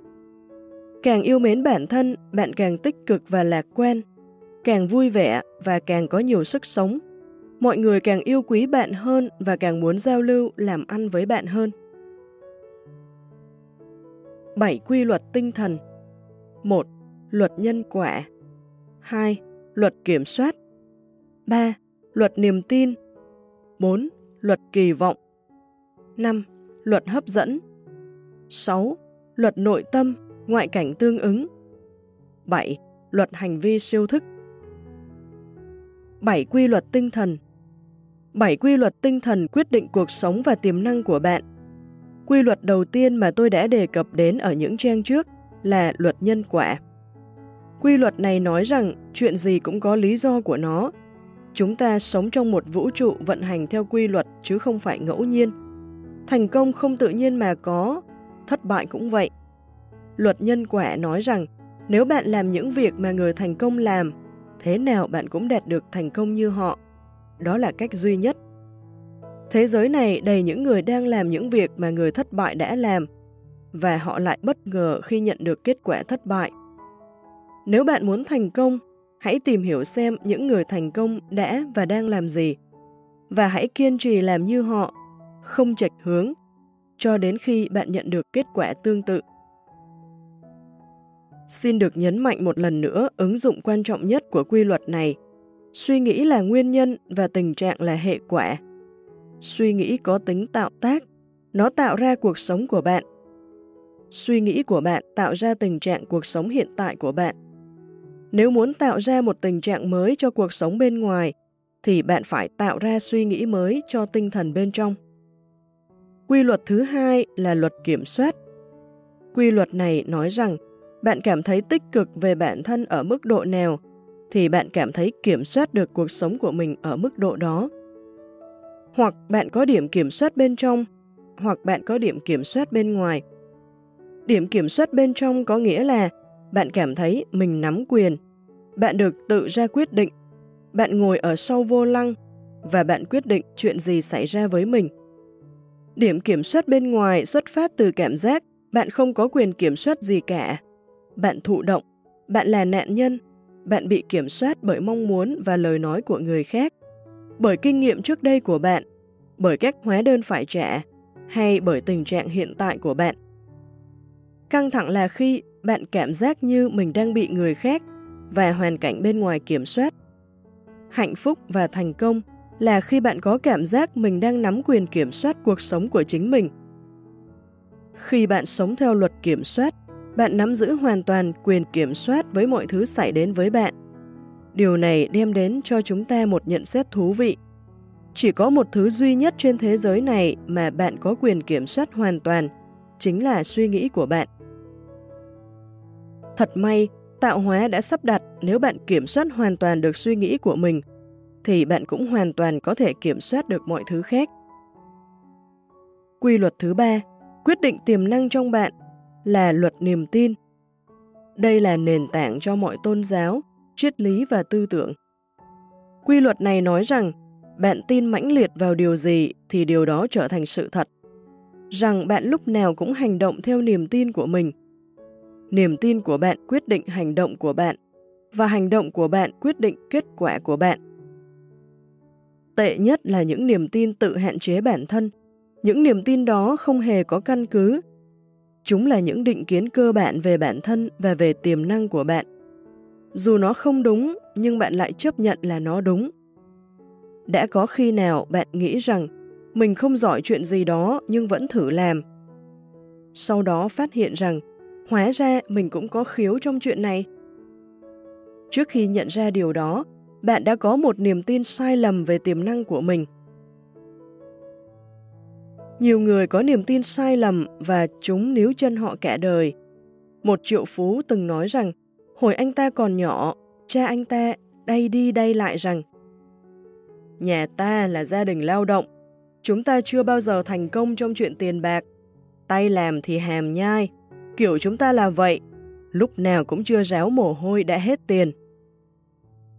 Vậy là khi lớn lên, anh ta mang trong mình niềm tin ấy. Hết cấp 3, anh ta không chịu cố gắng gì. Công việc đầu tiên mà anh làm là công nhân. Một ngày nọ, hai hay ba năm sau khi rời trường cấp 3, anh ta cùng kiếp thợ đào một cái rãnh trên đường cao tốc. Có một chiếc xe di chuyển rất chậm ngay sát anh ta.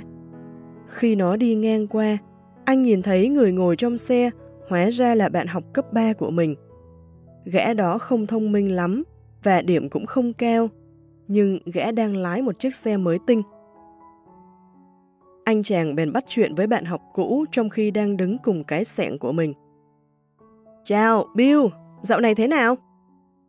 Chào Sam, dạo này ổn chứ? Giờ cậu đang làm gì rồi?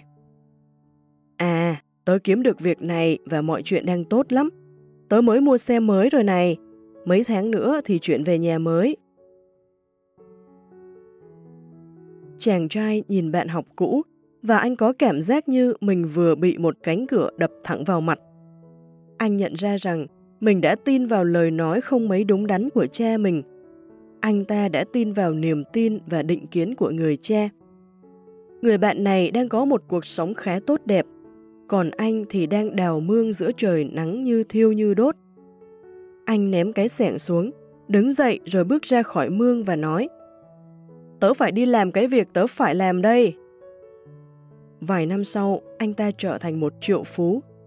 Bước ngoặt cuộc đời xuất hiện khi anh ta thách thức những niềm tin tiêu cực, những điều tự hạn chế bản thân, những niềm tin đã níu chân anh lại suốt mấy năm trời. Quy luật thứ tư là luật kỳ vọng. Luật này nói rằng bạn tự tin kỳ vọng vào điều gì, thì điều đó sẽ trở thành lời tiên tri tự ứng nghiệm của bạn. Có những thư viện đầy sách nói về một chủ đề gọi là thuyết kỳ vọng. Về cơ bản, những cuốn này nói rằng toàn bộ thị trường chứng khoán sẽ dịch chuyển lên xuống dựa trên các kỳ vọng. Người mà ta kết hôn, công việc mà ta đang làm, mục tiêu mà ta lập ra cho mình, lộ trình cố gắng mà ta đang thực hiện đều dựa trên các kỳ vọng nào đó. Những kỳ vọng tiêu cực đi kèm với thất bại và kết quả kém cỏi. Những kỳ vọng tích cực song hành với thành tựu và thành công. Bạn sẽ không nhận được những gì bạn muốn mà sẽ nhận được những gì bạn kỳ vọng. Nguyên tắc là luôn kỳ vọng điều tốt đẹp nhất trong mọi tình huống. Hãy kỳ vọng điều tốt đẹp nhất từ mỗi con người mà bạn gặp. Nhưng trên hết, hãy kỳ vọng điều tốt đẹp nhất từ chính bản thân mình.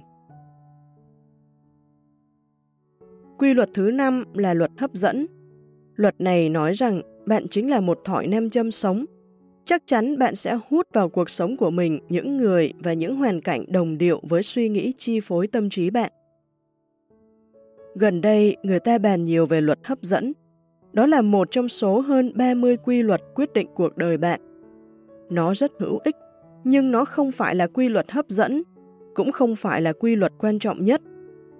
Về cơ bản, nó cho biết nếu bạn có thể nghĩ về một điều gì đó thật mãnh liệt, thật thông suốt, thì hãy tiếp tục suy nghĩ về nó, hành động theo nó mỗi ngày, rồi bạn sẽ thu hút được nhiều người, nhiều hoàn cảnh vào cuộc sống của mình để giúp bạn tiến bộ nhanh hơn.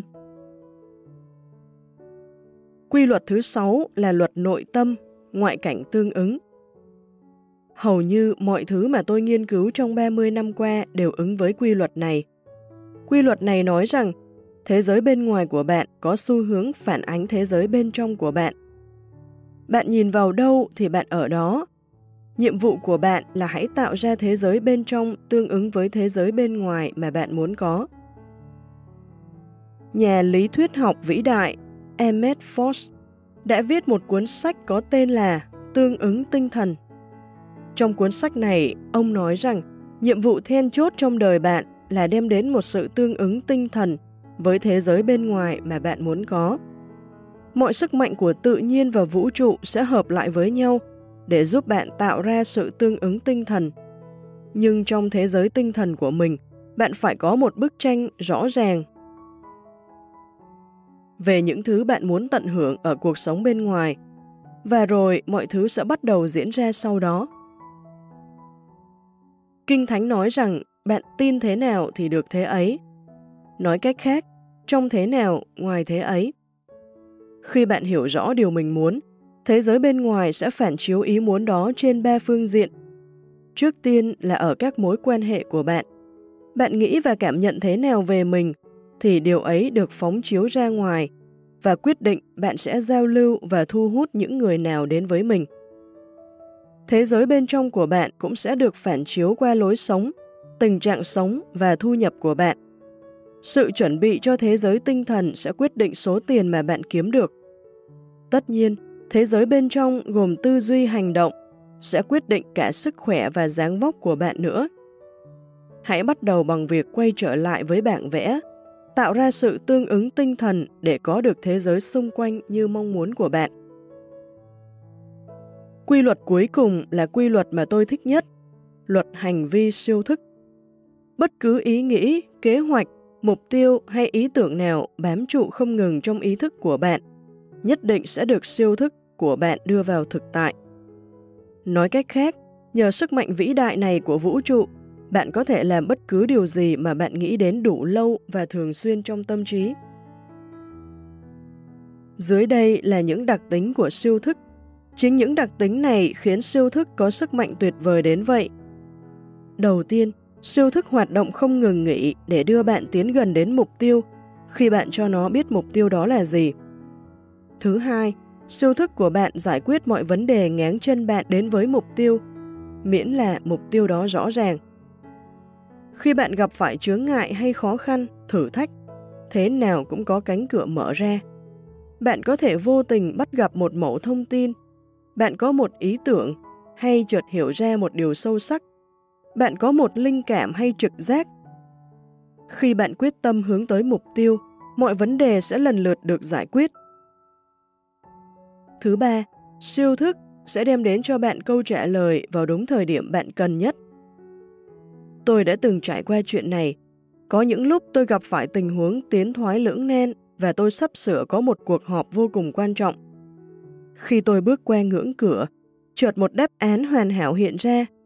Tôi phát biểu và toàn bộ vấn đề cứ thế được tháo gỡ. Siêu thức sẽ đem đến cho bạn câu trả lời mà bạn cần. Nhưng nguyên tắc ở đây là một câu trả lời siêu thức có hạn sử dụng. Bạn phải hành động ngay lập tức. Nếu bạn đang lái xe và chợt trực giác mách bảo bạn gọi điện cho ai đó, hãy gọi ngay. Nếu bạn nhìn thấy một cuốn sách và cảm thấy mình nên mua nó, hãy mua ngay. Nếu bạn nhìn thấy một cuốn tạp chí và cảm thấy nên đọc một bài báo trong đó, hãy đọc ngay. Nếu bạn trông thấy ai đó và cảm thấy mình nên làm quen với họ, hãy tiến đến và tự giới thiệu bản thân ngay, vì thường thời điểm đó chính là bước ngoặt cuộc đời bạn. Thứ tư, siêu thức của bạn cần mục tiêu phải thật rõ ràng. Tốt hơn là hãy viết chúng ra giấy. Trên thực tế, bạn chưa hiểu hoặc chưa biết thực sự một điều gì đó, cho đến khi bạn trình bày nó rõ ràng trên giấy. Nếu bạn không thể viết ý tưởng đó ra, không thể truyền nó từ não đến tay, thì có thể bạn vẫn chưa hiểu nó đâu. Siêu thức của bạn không thể làm việc với ý tưởng mà bạn chưa hiểu rõ, nhưng chính hành vi viết mục tiêu ra một cách rõ ràng, thông suốt ấy mới giúp nó được trong chuyện này.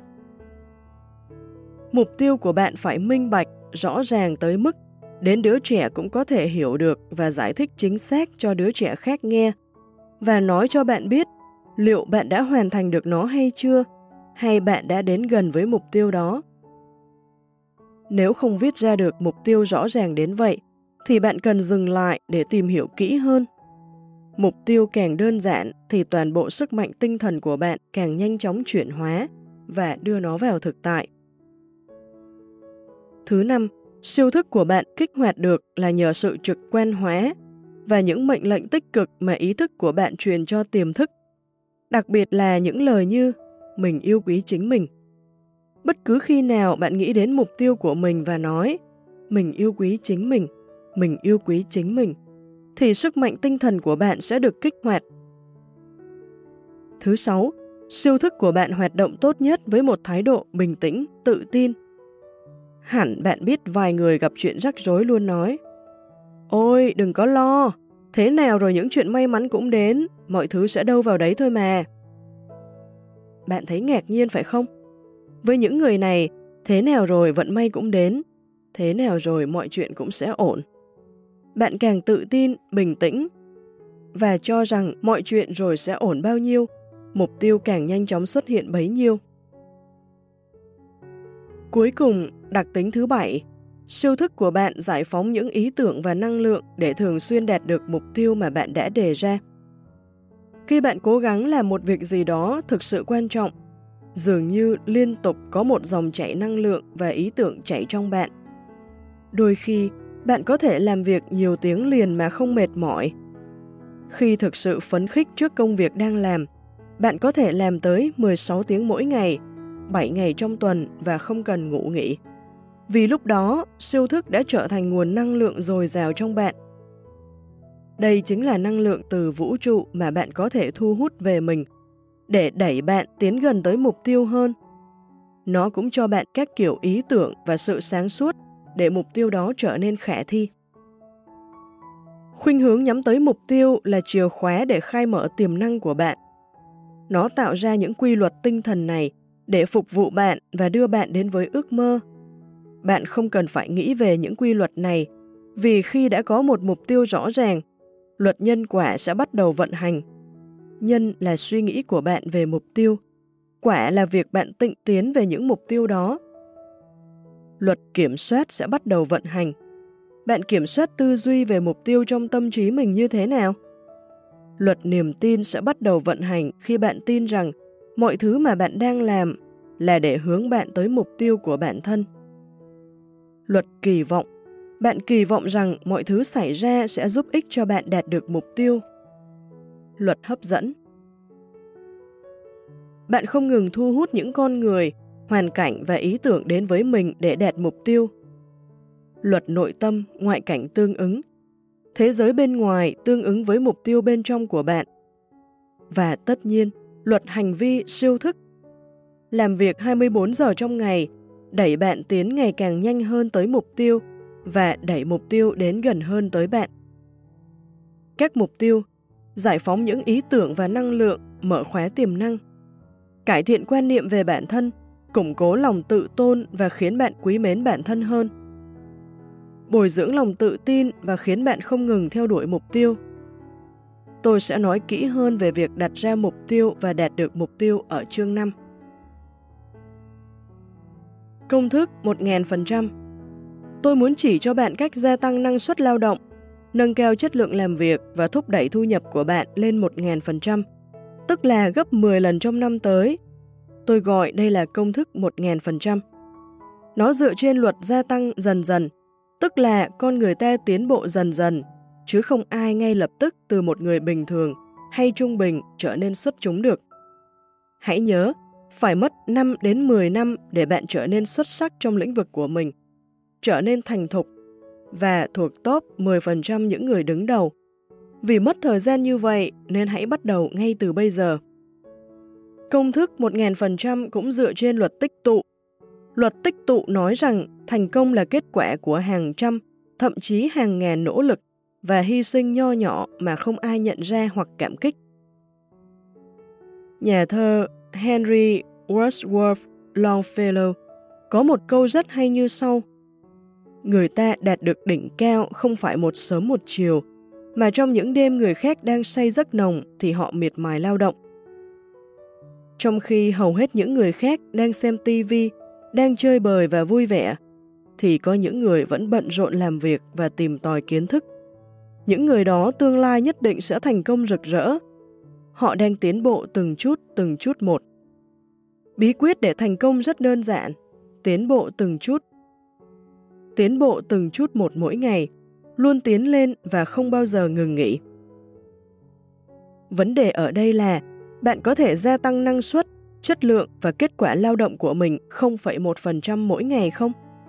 Bạn có thể bắt đầu làm việc sớm hơn một chút, cố gắng hơn một chút, nghỉ muộn hơn một chút, tập trung vào những ưu tiên hơn một chút và trở nên năng suất hơn một chút, khoảng 1 trên 1 ngàn mỗi ngày hay không? Tôi đã hỏi nhiều khán giả của tôi câu hỏi này và mọi người đều nói rằng được chứ, tại sao không? Thậm chí chỉ cần 30 giây cũng được. Thế rồi tôi nói Chà, khi đã thực hiện được trong ngày đầu tiên, anh có thể tiếp tục ở ngày thứ hai chứ? Họ nói có. Thế còn ngày thứ ba, thứ tư, thứ năm thì sao? Họ đều nói rằng họ có thể. Vậy là bạn có thể làm được việc đó trong cả tuần. Vậy thì 0,1% mỗi ngày trong 5 ngày sẽ bằng 0,5%. Bạn có thể làm việc năng suất hơn 0,5% trong một tuần nếu bạn thực sự muốn không? Mọi người đáp, tất nhiên rồi. Bạn làm được trong tuần đầu rồi, bạn có thể làm được trong tuần tiếp theo không? Mọi người nói rằng có. Thế còn tuần thứ ba và tuần thứ tư? Họ vẫn nói rằng họ có thể làm được. Đến đây, chuyện bắt đầu trở nên thú vị. Những điều trên được gọi là quy luật quán tính. Tức là bạn đã vào guồng quay rồi đó. Nó giống như việc bạn thức dậy vào buổi sáng và tập thể dục. Việc tập thể dục ấy ngày càng dễ dàng hơn với bạn. Bạn tập được một tuần, bạn có thể tập được thêm một tuần nữa, rồi tuần thứ ba, thứ tư, phải không? Vậy là trong một tháng, bạn đã gia tăng được 2% bạn có thể tiếp tục tiến bộ đến tháng thứ hai, thứ ba và thứ tư chứ? Mọi người đều nói được. Thế tức là bạn có thể nỗ lực tiến bộ trong toàn bộ một năm. Tính theo năm không nhuận, một năm có 52 tuần. Mặc định một tháng có 4 tuần. Chúng ta sẽ có 13 tháng. Cải thiện được 2% trong một tháng. Thì 13 tháng, tức một năm, bạn sẽ cải thiện được 26% bạn có thể làm được không? Bằng cách tự kỷ luật với bản thân, quản lý thời gian tốt hơn, tập trung vào những việc đem lại nhiều giá trị và trở nên năng suất hơn mỗi năm. Bạn làm được chứ? Câu trả lời là được, tất nhiên rồi. Nếu thực sự muốn, bạn có thể tăng gấp đôi năng suất trong một tháng. Bạn làm thế trong năm đầu, bạn có thể tiếp tục nỗ lực hơn trong năm thứ hai không?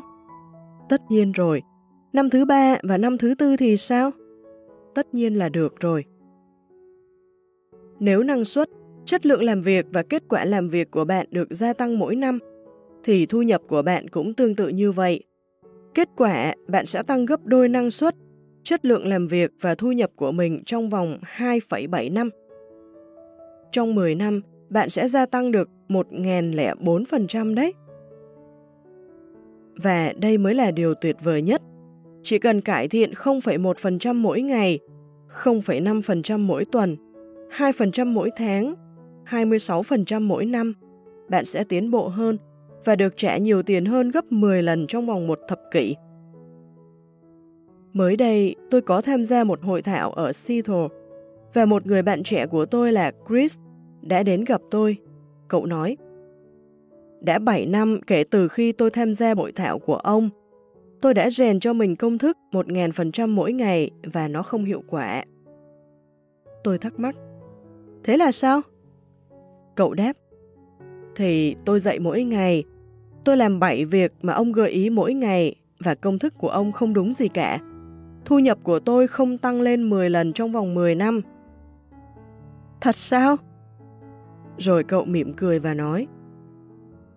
Thu nhập của tôi đã tăng 10 lần sau 7 năm. Năm nay thu nhập của tôi đã chạm mốc tăng 10 lần so với hồi tôi gặp ông lần đầu. Đây là chuyện tuyệt vời nhất tôi từng biết được. Nó đã thay đổi cuộc đời tôi. Nó cho phép tôi tạo ra một cuộc sống khá giả cho gia đình. Sống trong một ngôi nhà đẹp, các con học trường dân lập.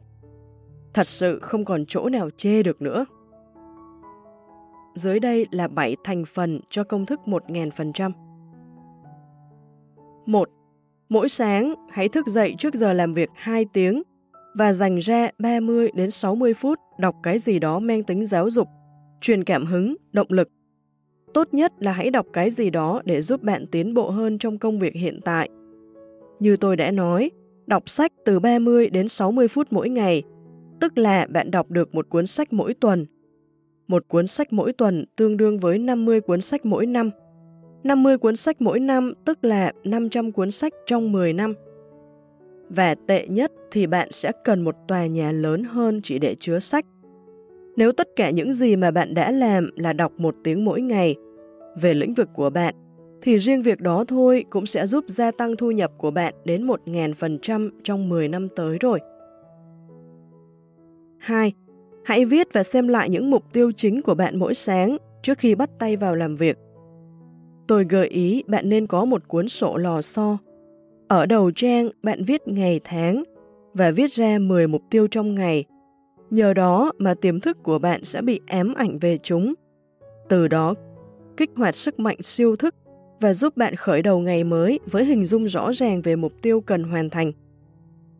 Nếu bạn chỉ viết và xem lại những mục tiêu chính của mình mỗi sáng, thì chỉ riêng điều đó cũng sẽ giúp thu nhập của bạn tăng tới 10 lần trong 10 năm tới. 3. Lên kế hoạch trước mỗi ngày. Hãy lên kế hoạch vào đêm hôm trước. Xin nhắc lại rằng, nếu tất cả những gì bạn làm chỉ là cẩn thận lên kế hoạch trước cho mỗi ngày, thì điều đó cũng sẽ giúp gia tăng năng suất, chất lượng và kết quả làm việc của bạn tới 25%. Ngày đầu tiên bạn bắt đầu làm, bạn đã gia tăng năng suất của cả năm rồi. Nếu bạn chỉ cần làm thế mỗi ngày, thì thu nhập của bạn sẽ gấp 10 lần trong 10 năm tới. 4. Đặt ra mức độ ưu tiên cho mỗi nhiệm vụ và tập trung vào việc cần ưu tiên nhất. Cố gắng tận dụng tối đa thời gian trong cả ngày. Đây là nguyên tắc thành công tuyệt vời nhất. Xác định điều quan trọng nhất để làm và chỉ làm việc đó trong cả ngày. Nguyên tắc này hữu ích hơn là bạn nghĩ đấy.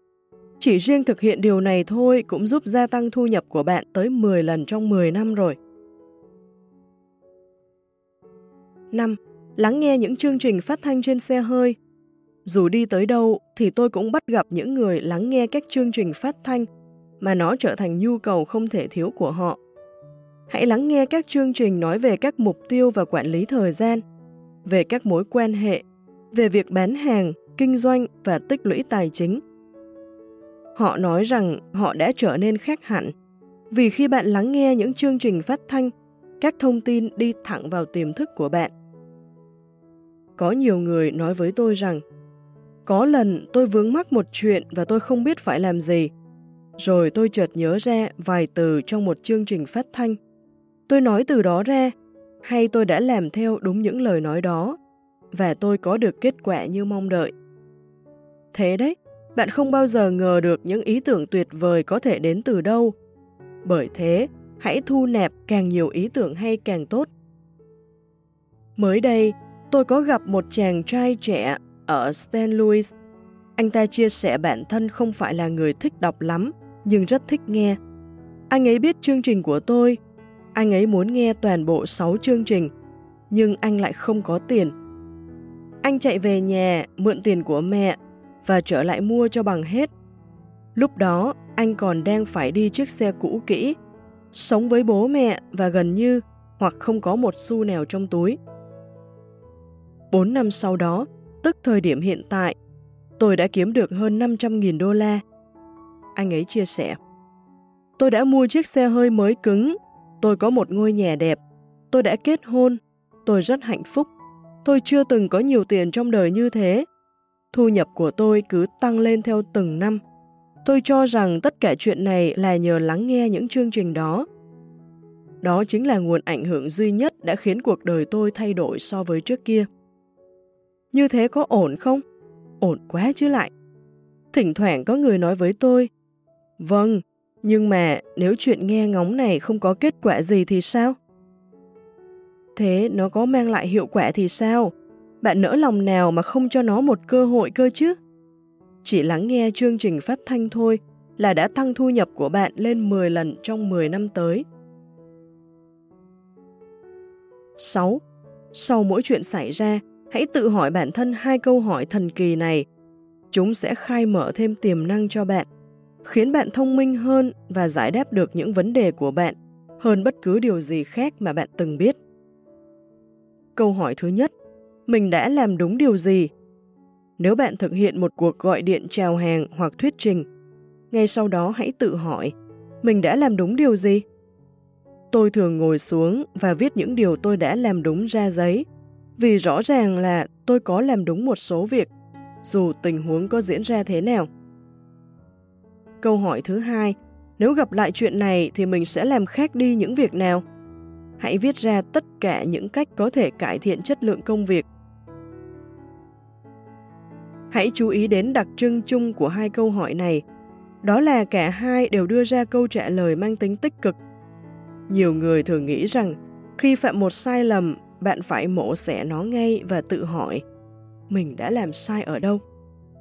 Nhưng dù bạn có nghĩ đến cái gì, bạn có hình dung, thảo luận và nhớ lại cái gì, thì bạn cũng đang đưa nó vào miền tiềm thức của bạn.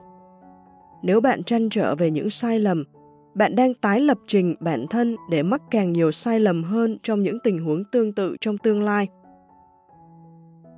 Còn nếu nhớ lại tất cả những việc bạn làm đúng và những việc bạn có thể làm tốt hơn vào lần tới, bạn đang tự đưa chúng vào tiềm thức và tự cài đặt mình vào chế độ làm đúng lần sau.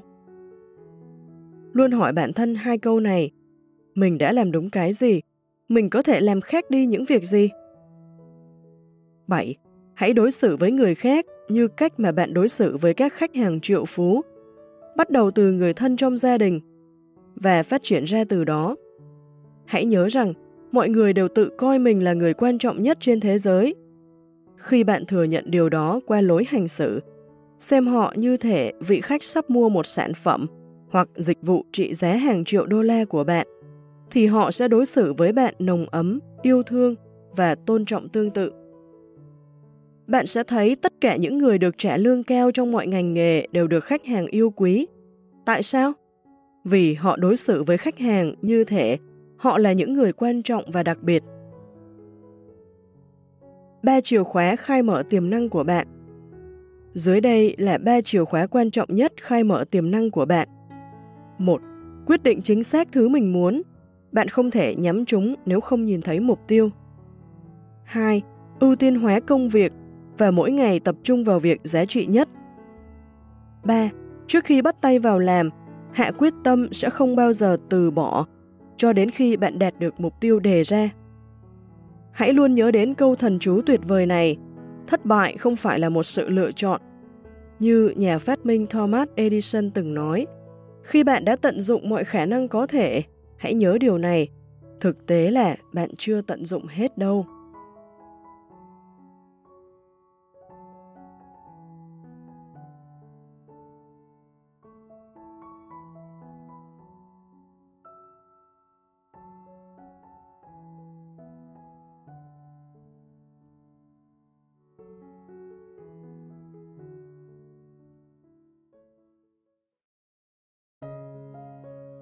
Phượng Hoàng tái sinh. 12 phẩm chất quan trọng để bứt phá sự nghiệp và cuộc sống. Tác giả Brian Tracy. Dịch giả Quế Chi. Phát hành bởi Bisbook và nhà xuất bản Hồng Đức. Diễn đọc Thủy Uyên.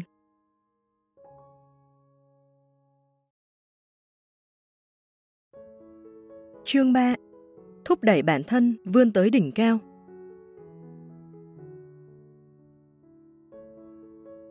Cho tới lúc này, chúng ta đã đi qua hai bước trong hành trình Phượng Hoàng tái sinh. Đầu tiên, bạn đã biết sức mạnh vĩ đại nhất mà bạn hay bất cứ ai cũng sở hữu, chính là tâm trí. Bạn thay đổi tư duy, bạn thay đổi thực tại. Bạn cũng biết bản thân có thể tiếp cận sức mạnh tuyệt vời này thông qua những phương pháp như thị giác hóa mong ước của mình. Từ đó đặt ra những mục tiêu cố định Giờ thì hãy tập trung vào phong độ làm việc đỉnh cao, làm tốt nhất có thể. Người bình thường làm được khoảng 50% khả năng của mình.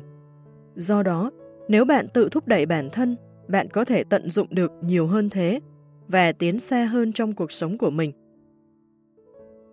Động lực rất giống với sức khỏe tinh thần. Bạn muốn khỏe mạnh về thể chất thì hãy rèn luyện thể chất. Tương tự, nếu muốn khỏe mạnh về tinh thần, động lực cá nhân hãy rèn luyện tinh thần. Ngay lúc này, bạn có sẵn tiềm năng để trưởng thành hơn, có thể làm nhiều việc hơn, sở hữu nhiều hơn bao giờ hết. Dù đến hiện tại, bạn sẽ đạt được những gì, thì đó cũng chỉ là một phần nhỏ trong khả năng của bạn mà thôi. Những người xuất chúng tin rằng tương lai sẽ tốt đẹp hơn quá khứ. Họ tin rằng tương lai sẽ là thời điểm tuyệt vời nhất của họ. Họ tin rằng giai đoạn thu nhập của họ đạt đỉnh đang ở phía trước và những thành tựu tuyệt vời nhất của họ sắp tới. Họ tin rằng những khoảnh khắc hạnh phúc nhất, đáng sống nhất của họ vẫn còn ở phía trước. Họ mong chờ cuộc sống như trẻ con mong chờ Giáng sinh, không thể chờ đợi được. Theo luật kỳ vọng, cuộc sống của họ sẽ càng ngày càng tốt đẹp hơn. Sử dụng trí tưởng tượng những người bình thường chỉ sử dụng chưa đến 10% tiềm năng tinh thần của mình. Tức là, nếu khai mở nhiều hơn nữa tài năng và khả năng sẵn có, thì bạn có thể đạt được gấp đôi, gấp 3, thậm chí là gấp 5, gấp 10 lần những gì bạn đạt được ở hiện tại. Hãy bắt đầu bằng cách tưởng tượng bạn có thể tăng gấp đôi thu nhập của mình trong một hoặc hai năm tới. Nó có thể là bao nhiêu? Hãy viết ra, xem đó như một mục tiêu và bắt đầu nghĩ về con số đó mỗi ngày. Bạn sẽ gần như ngay lập tức có ý tưởng và cơ hội để hiện thực hóa nó, tức là tăng gấp đôi thu nhập của bạn. Tiếp theo là bài luyện tập thứ hai. Hãy tưởng tượng bạn tăng thu nhập của mình lên gấp 10 lần chỉ cần thêm một số không vào sau thu nhập hiện tại. Nhiều năm qua, tôi phát hiện ra một điều. Nếu bạn nói, tôi đang kiếm được 50.000 đô la mỗi năm, vậy nếu tôi thêm một số không, thì chính là 500.000 đô la. Giống như khi cơ thể bạn từ chối một bộ phận mới, trí não bạn sẽ từ chối điều mới mẻ đó. Nó sẽ phản ứng. Không thể nào, nhất định là không được vì não bạn không thể chấp nhận một sự thay đổi to lớn đến khó tin như thế. Bởi vậy, bạn hãy đẩy lại lần nữa và nói Chà, chỉ cần hình dung mình có thể kiếm được 500.000 đô la mà xem. Tâm trí bạn sẽ đá lại lần nữa, nhưng bạn hãy cứ nói rằng X tới 10X. X là thu nhập hiện nay của mình, 50.000 đô la. 10 lần X chính là 500.000 đô la. Từ X tới 10X khi bạn luôn nghĩ như thế.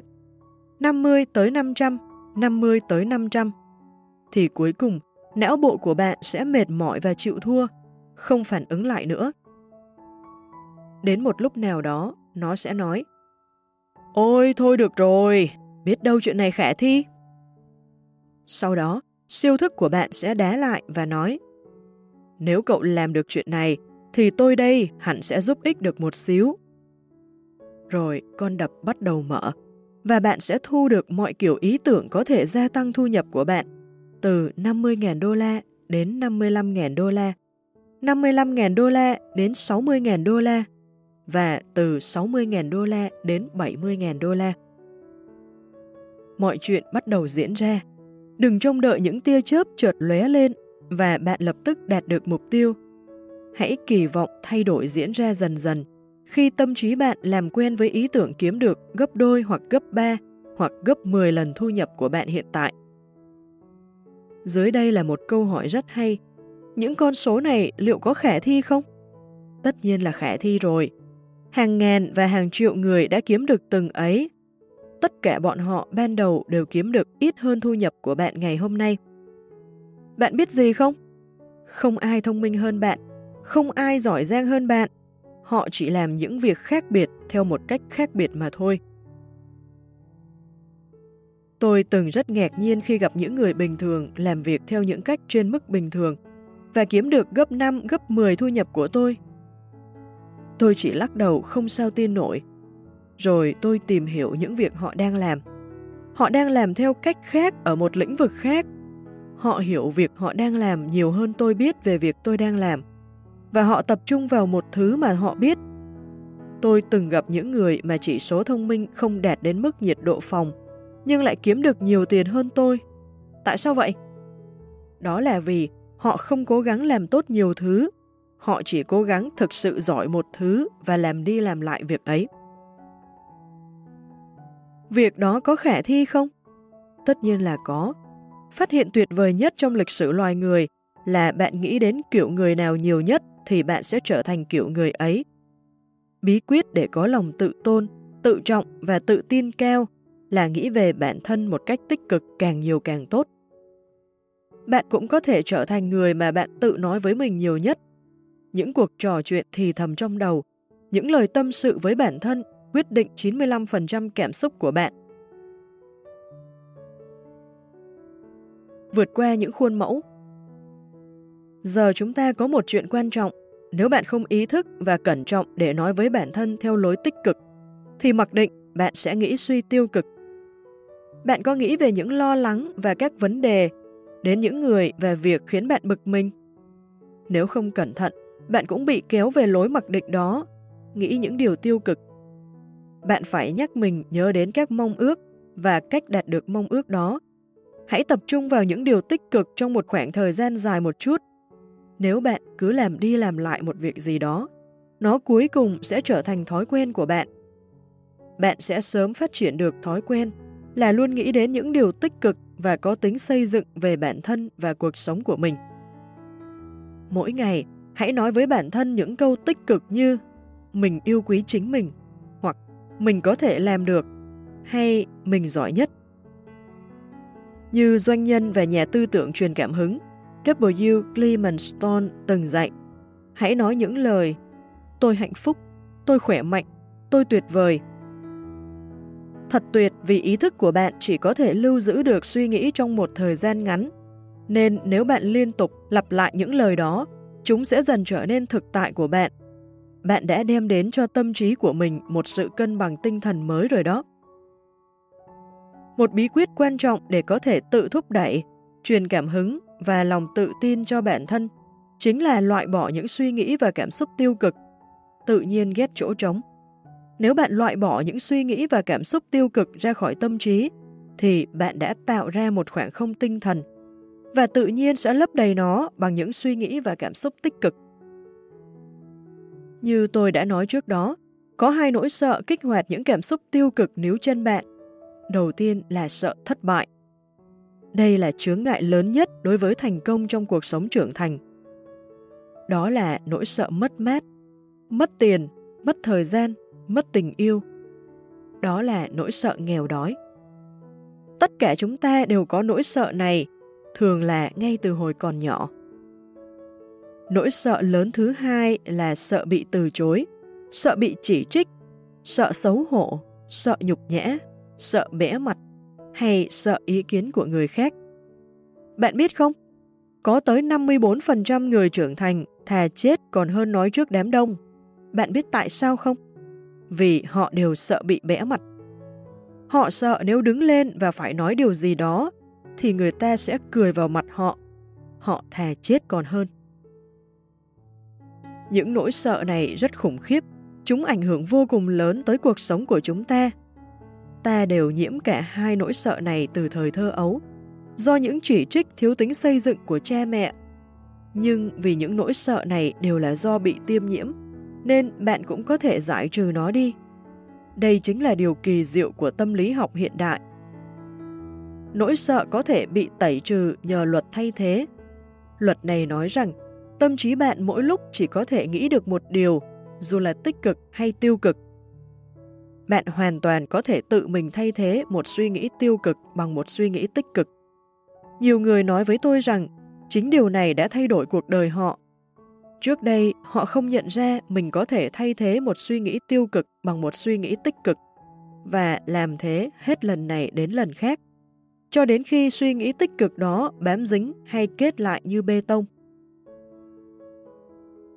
Chúng ta có thể loại bỏ cả nỗi sợ thất bại lẫn nỗi sợ bị từ chối bằng cách lặp đi lặp lại câu này. Mình làm được, mình làm được, mình làm được. Bạn thấy đấy, Nỗi sợ thất bại nói ngắn gọn là cảm xúc. Mình không thể, mình không thể, mình không thể. Chính suy nghĩ mình không thể này ngăn cản chúng ta thử những điều mới lạ, ngăn chúng ta chấp nhận rủi ro. Bất cứ khi nào bạn sợ phải gọi điện hoặc gõ cửa nhà người lạ để chào hàng, hoặc chớp lấy một cơ hội, hãy nói với bản thân nhiều lần câu này. mình làm được, mình làm được, mình làm được. Khi bạn có thể nói câu đó, thì lòng tự tin trong bạn sẽ dâng cao, còn nỗi sợ của bạn sẽ giảm xuống. Tôi sẽ trình bày một phát hiện thú vị khác. Trong tâm lý học, người ta gọi điều này là hiệu ứng boomerang. Bất cứ điều gì bạn làm hoặc nói ra khiến người khác cảm thấy vui vẻ về bản thân họ, thì cũng khiến bạn cảm thấy vui sướng về bản thân mình. Nếu bạn muốn ảnh hưởng tích cực lên một thành viên trong gia đình hoặc những người mà bạn giao du, hãy bảo họ rằng bạn có thể làm được, bạn có thể làm được, bạn có thể làm được. Hãy khuyến khích, động viên mọi người. Đừng nói với họ những lý do vì sao tình hình chưa suôn sẻ. Trong cuộc sống, nhiều người sẽ làm thế, nhưng đừng, hãy luôn động viên mọi người rằng họ có thể làm được.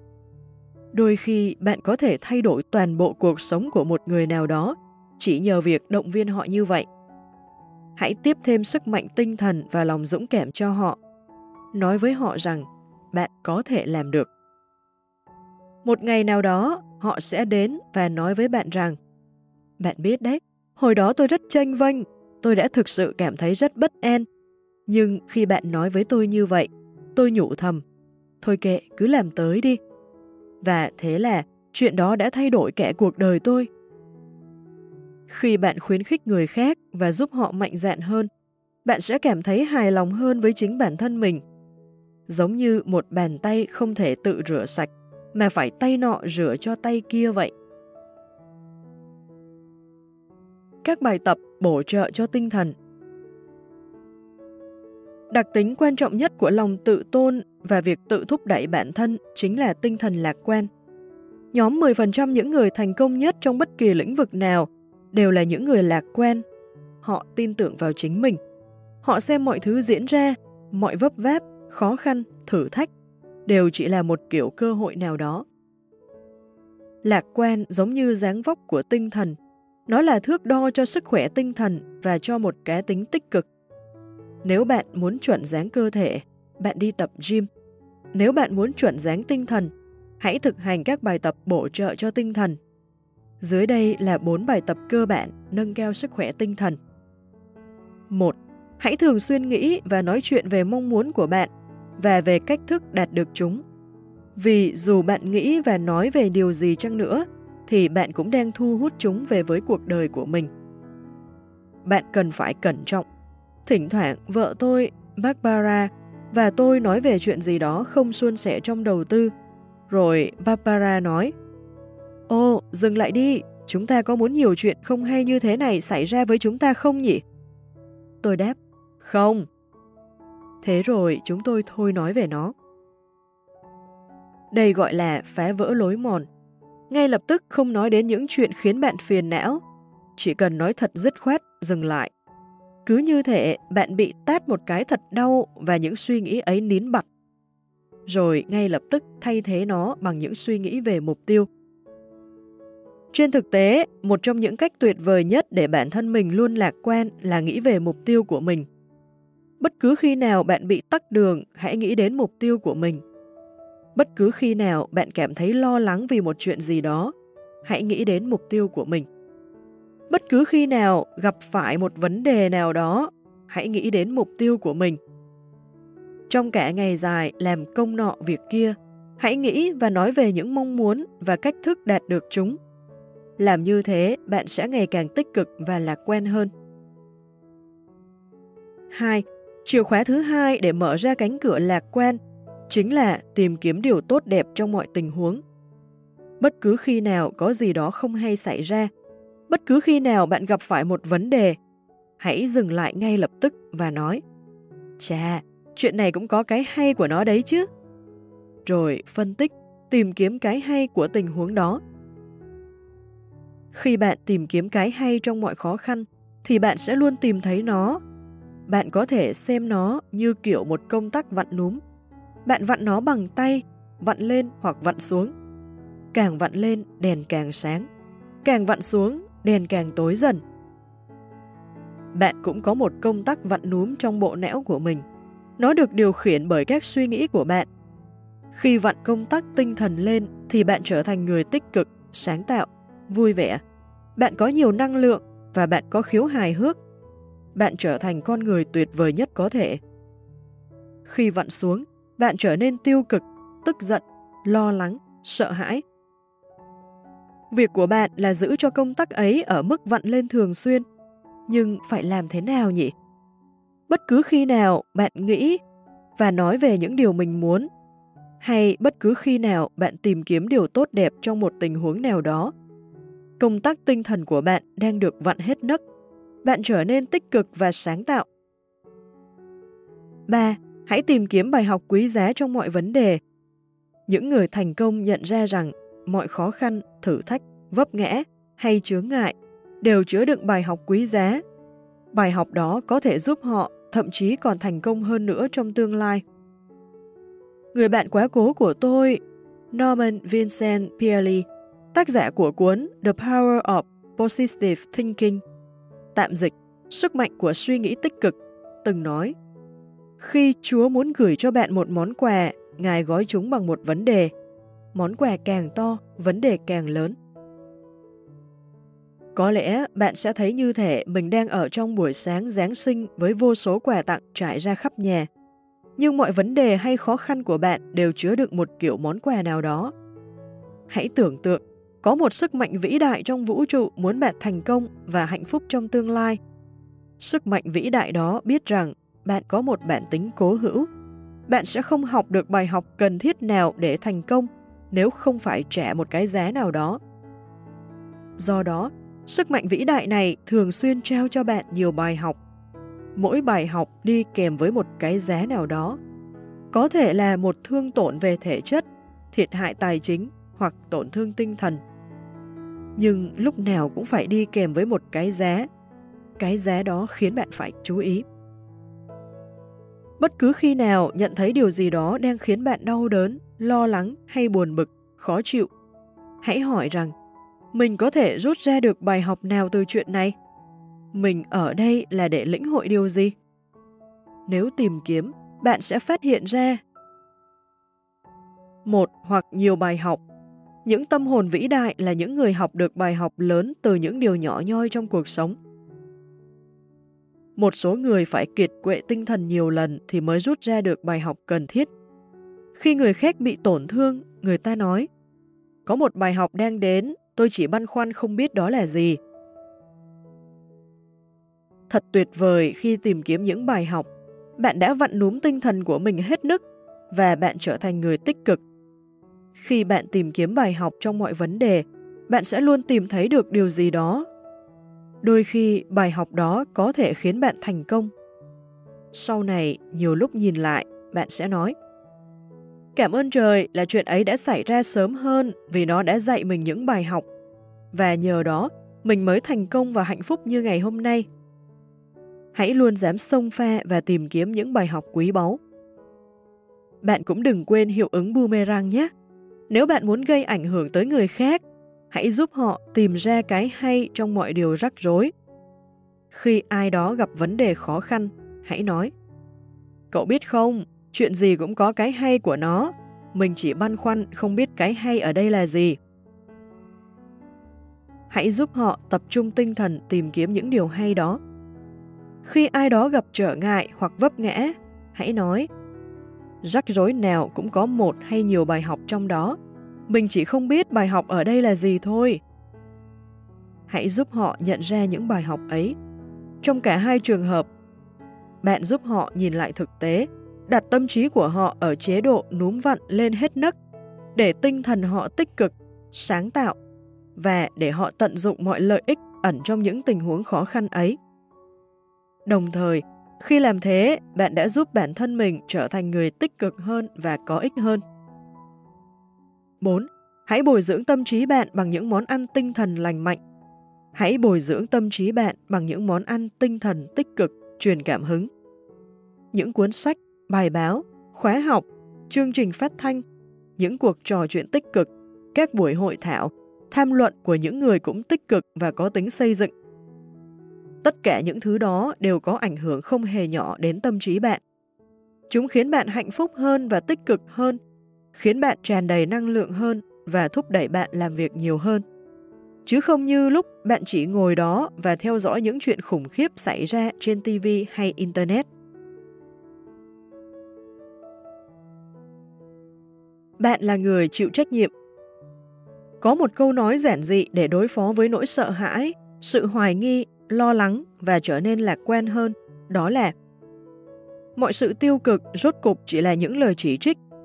Bạn có thể tiêu cực về một tình huống nào đó, khi và chỉ khi bạn đổ lỗi cho người khác. Bạn có thể tức giận khi và chỉ khi bạn đang đổ lỗi cho người khác. Bạn có thể nổi cáu khi và chỉ khi bạn đang đổ lỗi cho người khác. Khi bạn thôi đổ lỗi, những cảm xúc tiêu cực của bạn cũng sẽ tiêu tan. Cách ngăn chặn những cảm xúc tiêu cực là tự nói với bản thân, mình là người chịu trách nhiệm. Hãy nói đi nói lại điều đó nhiều lần. Bất cứ khi nào bạn nói, mình là người chịu trách nhiệm, là bạn đã chặn đứng cảm xúc tiêu cực, vì bạn không thể vừa là người chịu trách nhiệm vừa có cảm xúc tiêu cực được. Câu nói, mình là người chịu trách nhiệm cực kỳ hữu ích Tôi đã dành 3 năm và hàng ngàn tiếng đồng hồ để nghiên cứu về tâm lý học, vì tôi đã quá choáng ngợp trước tầm quan trọng của khái niệm này. Mọi hạnh phúc và thành công trong cuộc sống đều bắt nguồn từ những cảm xúc tích cực. Nếu không có chúng, thì những cảm xúc tiêu cực sẽ tự động thế chỗ. Nhưng bạn có thể chặn đứng những cảm xúc tiêu cực bằng cách nói rằng mình là người chịu trách nhiệm, mình sẽ không đổ lỗi cho ai khác, mình không phải là nạn nhân mọi thứ không suôn sẻ, mình sẽ không phàn nàn, chỉ trích, ỉ ôi hay than vãn. Không, mình là người chịu trách nhiệm. Khi nói câu, mình là người chịu trách nhiệm, bạn cảm thấy một sức mạnh nào đó đang xuất hiện trong cuộc sống của chính mình. Bạn kiểm soát những việc đang xảy đến với bạn, tâm trí bạn bình tĩnh và bạn hiểu rõ chuyện gì sắp xảy ra. Những người lãnh đạo có tinh thần tự chịu trách nhiệm rất cao. Mọi cuốn sách về thành công, dù là The Success Principles, những nguyên tắc thành công của Jack Canfield hay Seven Habits of Highly Successful People, tạm dịch bảy thói quen của người thành đạt của Stephen Covey, đều bắt đầu bằng hãy tự chịu trách nhiệm, đừng biện minh, hãy quyết định mình muốn gì và bắt tay tìm kiếm nó. Trách nhiệm chính là đường ranh giới phân biệt giai đoạn ấu thơ và trưởng thành. Khi còn là một đứa trẻ, bạn đổ lỗi cho cha mẹ vì những việc họ đã làm hoặc không làm khiến bạn gặp phải vấn đề nào đó. Nhưng khi bạn trưởng thành, như Kinh Thánh đã nói, bạn gạt chuyện trẻ con sang một bên. Khi trở thành người lớn, bạn bước qua ranh giới ấy và nói, mình là người lớn, kể từ bây giờ mình chịu trách nhiệm cho những gì xảy đến với mình kể từ đó, cuộc đời bạn sẽ khác. Nếu bạn quý mến và tôn trọng người xung quanh, hãy khuyến khích họ cũng chịu trách nhiệm. Trong công ty của tôi, tôi nói, bất cứ ai ở đây cũng là giám đốc cho công ty dịch vụ cá nhân của riêng mình. Bạn là người chịu trách nhiệm. Nếu có chuyện gì xảy ra, bạn có trách nhiệm giải quyết chuyện đó. Người ta đến văn phòng tôi và nói, Tôi gặp chuyện rồi, nhưng tôi là giám đốc của công ty cá nhân tôi. Tôi đề nghị chúng ta nên giải quyết thế này. Với con tôi, tôi cũng nói những điều đó. Các con hãy luôn là người chịu trách nhiệm. Nếu có chuyện gì xảy ra, các con đến chỗ tôi thì tôi hỏi, có chuyện gì vậy? Các con tôi nói, con gặp phải chuyện này, con vướng ở chỗ này, nhưng con là người chịu trách nhiệm và con đã học được bài học này Từ khi còn rất nhỏ, mấy đứa con tôi đã biết tự chịu trách nhiệm và tự rút ra kinh nghiệm. Khi chúng lớn lên, lòng tự tin và tự tôn của chúng nhờ thế cũng rất cao. Chúng biết chúng có thể xử lý bất kỳ tình huống nào vì chúng là người chịu trách nhiệm và là người tìm kiếm bài học. Bạn của tôi ơi, bạn cũng có thể làm được điều đó. Những cảm xúc tiêu cực khiến bạn cảm thấy tồi tệ, khó chịu và nghĩ mình là nạn nhân.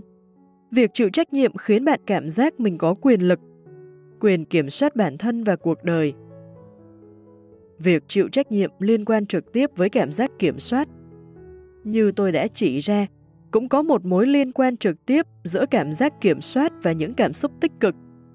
bạn cảm thấy hài lòng về bản thân mình tới mức bạn cảm thấy mình kiểm soát được cuộc sống của mình.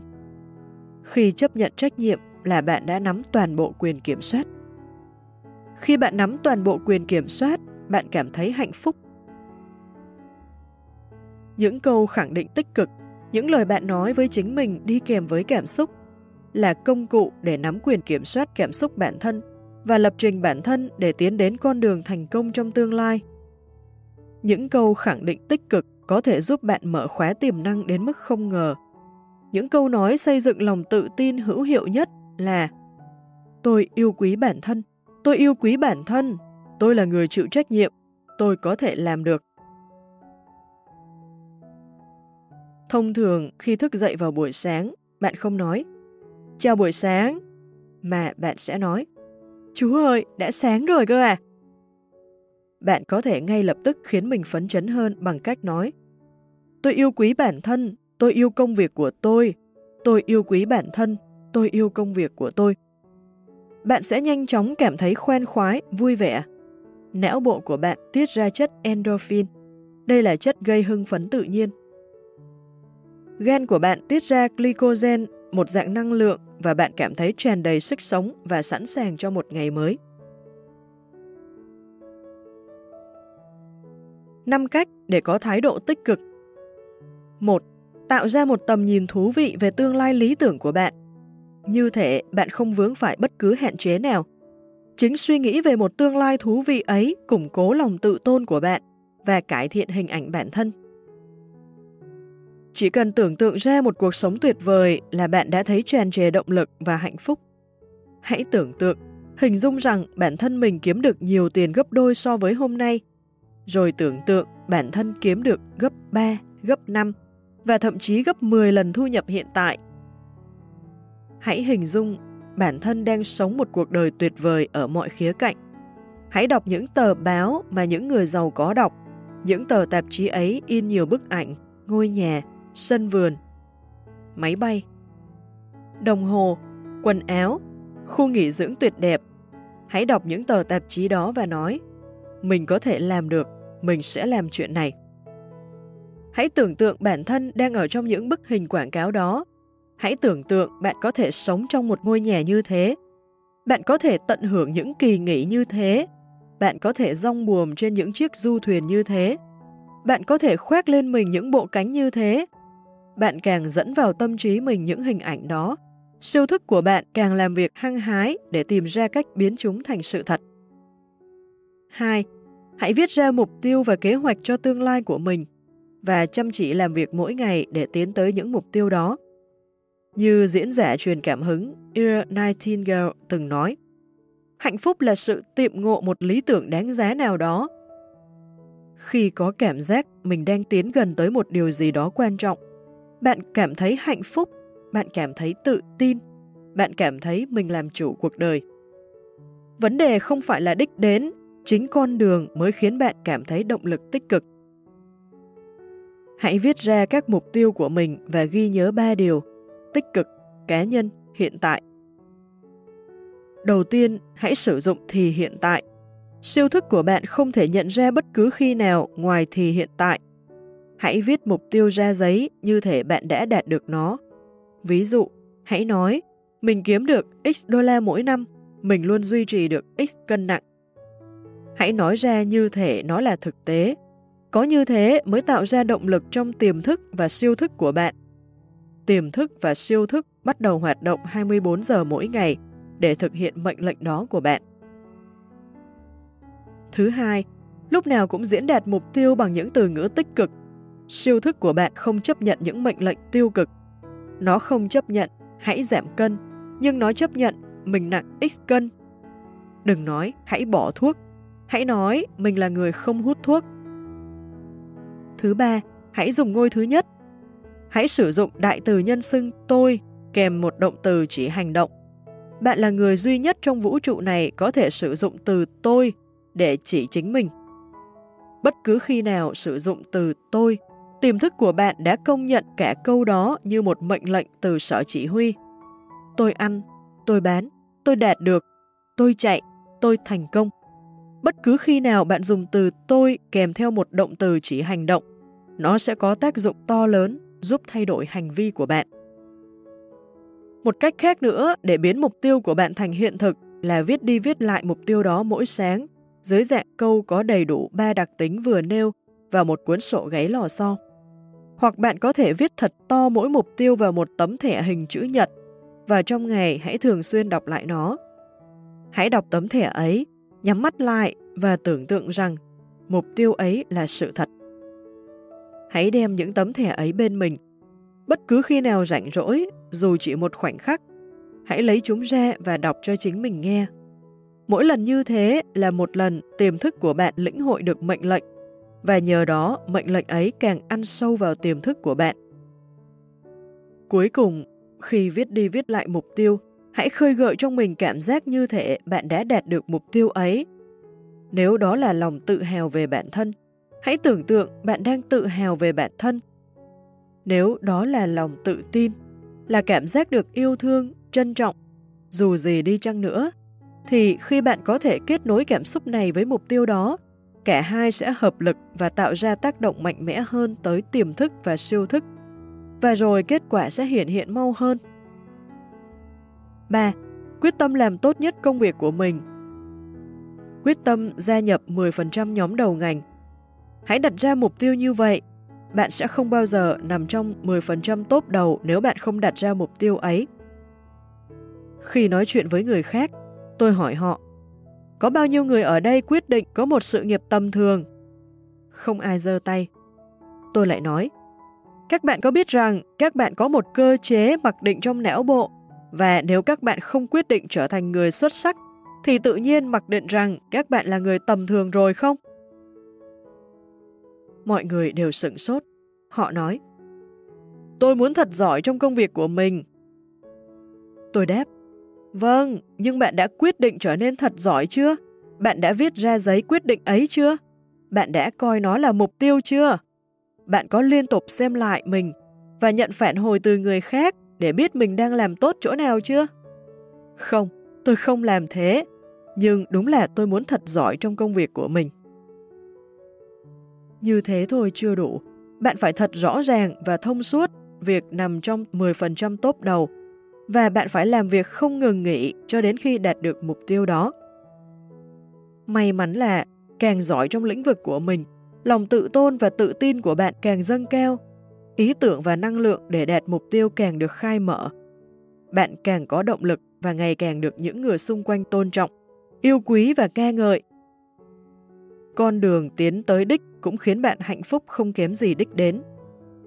Vấn đề ở đây là, nếu có một kỹ năng mà bạn điêu luyện, thì kỹ năng nào có ích cho bạn nhất để đứng vào 10% tốt đầu? Dù kỹ năng đó là gì thì hãy cứ viết ra. Hãy lập một danh sách gồm mọi thứ cần làm để phát triển kỹ năng đó, rồi hãy bắt tay thực hiện mỗi ngày. Hãy nhớ, mặt bên kia của tự tôn chính là niềm tin vào khả năng của mình.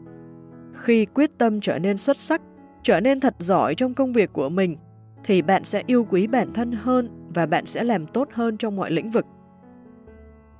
4. Giải quyết hậu quả các vấn đề và trở ngại. Cuộc sống là một chuỗi những vấn đề không dứt, giống như những con sóng ngoài biển khơi. Như Henry Kissinger từng nói, tất cả những gì bạn cần để giải quyết các vấn đề là thẩm quyền để giải quyết những vấn đề thậm chí còn lớn hơn. Khả năng giải quyết hiệu quả các vấn đề chính là chìa khóa để có được sức mạnh cá nhân, có được lòng tự tôn và sự tự tin. Dù chuyện gì xảy ra thì hãy luôn bắt đầu bằng cách nói rằng mình là người chịu trách nhiệm. Hãy nắm quyền kiểm soát và tập trung vào giải pháp thay vì vấn đề. Hãy nghĩ đến những việc có thể làm thay vì những việc đã xảy ra. Hãy nghĩ tích cực về những hành động có thể thực hiện ngay để giải quyết tình huống này.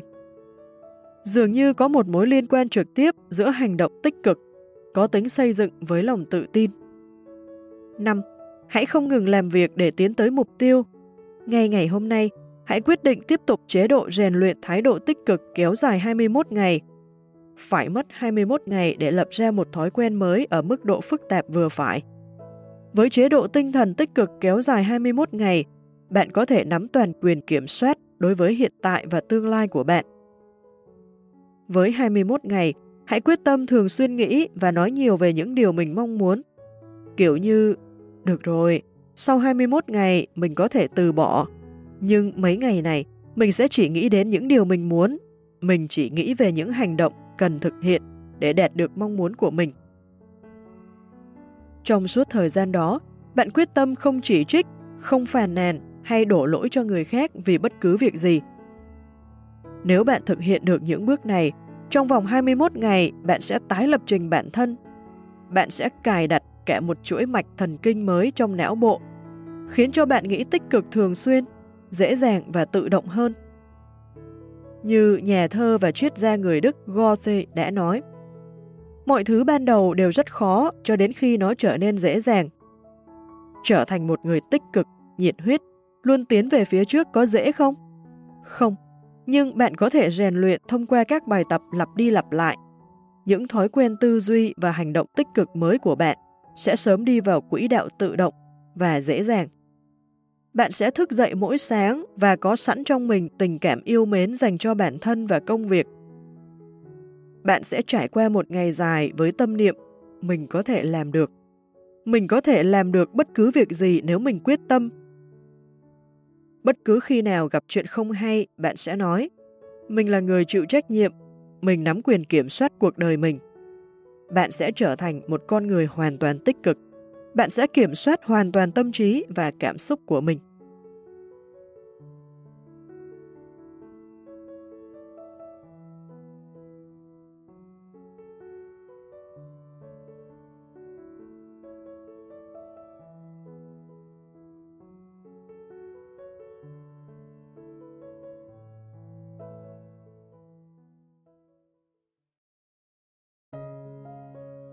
Phượng Hoàng tái sinh. 12 phẩm chất quan trọng để bứt phá sự nghiệp và cuộc sống. Tác giả, Brian Tracy Dịch giả, Quế Chi. Phát hành bởi Bisbook và nhà xuất bản Hồng Đức. Diễn đọc Thủy Uyên.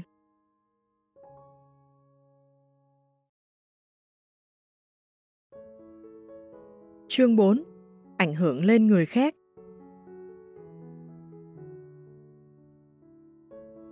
Đầu tiên, những bước nền tảng để Phượng Hoàng tái sinh là những bước liên quan đến chính bản thân bạn. Tận dụng sức mạnh của tâm trí, xác định mục tiêu trong đời và hướng sự chú ý của bạn vào đó. Bây giờ là lúc chuyển sang nhân tố quan trọng khác để đạt được thành công, những người khác. Ước tính sấp xỉ 85% thành công của bạn phụ thuộc vào khả năng giao tiếp với người khác Gần như mọi thành tựu của bạn đều liên quan đến người khác theo một kiểu nào đó. Người ta chiếm tới 85% hạnh phúc và thành quả của bạn đấy. Do đó, chất lượng giao tiếp giữa bạn và họ xác định chất lượng mọi mối quan hệ cũng như cuộc sống của bạn. Thật may, giao tiếp lại là một kỹ năng mà bạn có thể rèn luyện được. năm mục tiêu tương tác dưới đây là 5 mục tiêu quan trọng nhất của việc tương tác với người khác. 1. Bạn muốn người ta quý mến và tôn trọng bạn, được tái củng cố và khẳng định hình ảnh bản thân.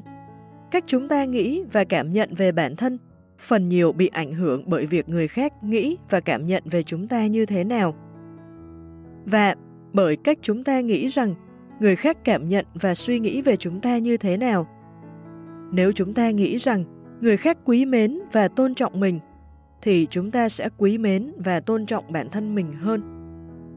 Ta thực hiện công việc tốt hơn, ta thu được kết quả tốt hơn và chúng ta sống hài hòa với người khác hơn. 2. Để xây dựng lòng tự tôn và cảm thấy mình là người có giá trị, bạn cần người khác cảm thấy bạn là người có giá trị và quan trọng. Lòng tự tôn của chúng ta rất dễ tổn thương, giống như thủy tinh Venice vậy. Chỉ một hành động hay lời nói nhỏ của người khác cũng khiến lòng tự tôn của chúng ta được nâng cao hay hạ thấp. Chúng ta muốn mọi người đánh giá cao chúng ta. Chúng ta muốn mọi người cảm thấy chúng ta có giá trị. 3. Chúng ta muốn bản thân có thể thuyết phục người khác để có thể bán sản phẩm, dịch vụ và ý tưởng của họ. Bạn có biết rằng khả năng thuyết phục chính là điểm tổng kết tính cách của bạn? Những người có tính cách tuyệt vời là những người có sức thuyết phục. Những người có tính cách kém cỏi thì không. Nếu bạn làm việc trong lĩnh vực bán hàng hoặc kinh doanh, khả năng thuyết phục của bạn là quan trọng nhất. Nó tuyệt đối cần thiết để ngân hàng cho bạn vay tiền, để khách hàng mua sản phẩm của bạn, để nhà cung cấp cho bạn nợ tiền. 4. Bạn muốn người ta đổi ý và hợp tác với bạn để nắm được mục tiêu của bạn. 5. Bạn muốn có sức mạnh cá nhân và có khả năng quản lý các mối quan hệ hiệu quả trong đời sống cá nhân lẫn trong công việc. Đây cũng chính là chìa khóa dẫn tới thành công trong cuộc sống, tình yêu và sự nghiệp lãnh đạo. Trí tuệ cảm xúc Năm 1995, nhà tâm lý học Daniel Goleman xuất bản cuốn sách đột phá là Emotional Intelligence, tạm dịch trí tuệ cảm xúc. Trong cuốn sách của mình, ông cho rằng EQ hay chỉ số cảm xúc, cũng tức là trí tuệ cảm xúc của bạn, còn quan trọng hơn cả IQ hay chỉ số thông minh. Ông kết luận rằng khả năng thuyết phục người khác là dạng đỉnh cao của trí tuệ cảm xúc mà bạn có thể trau dồi, phát triển. Và đó cũng là thước đo chân thực cho thấy bạn là người làm việc hiệu quả thế nào. Vậy, làm cách nào để bạn có thể truyền tải ý tưởng của mình cho người khác, để mọi người hợp tác với bạn, và làm sao để phát triển khả năng giao tiếp, gây ảnh hưởng và thuyết phục người khác? Đầu tiên, bạn phải hiểu, con người làm bất cứ một việc gì là vì lý do của họ chứ không phải của bạn. Để giao tiếp và thuyết phục hiệu quả, bạn phải tìm hiểu và biết được động lực ấy của họ. Chiếc chìa khóa tiếp theo là hãy quên bản thân mình đi và thử tìm hiểu suy nghĩ, tình cảm và tình huống của người ấy. Hãy tập trung vào nhu cầu và ước muốn của họ thay vì của mình.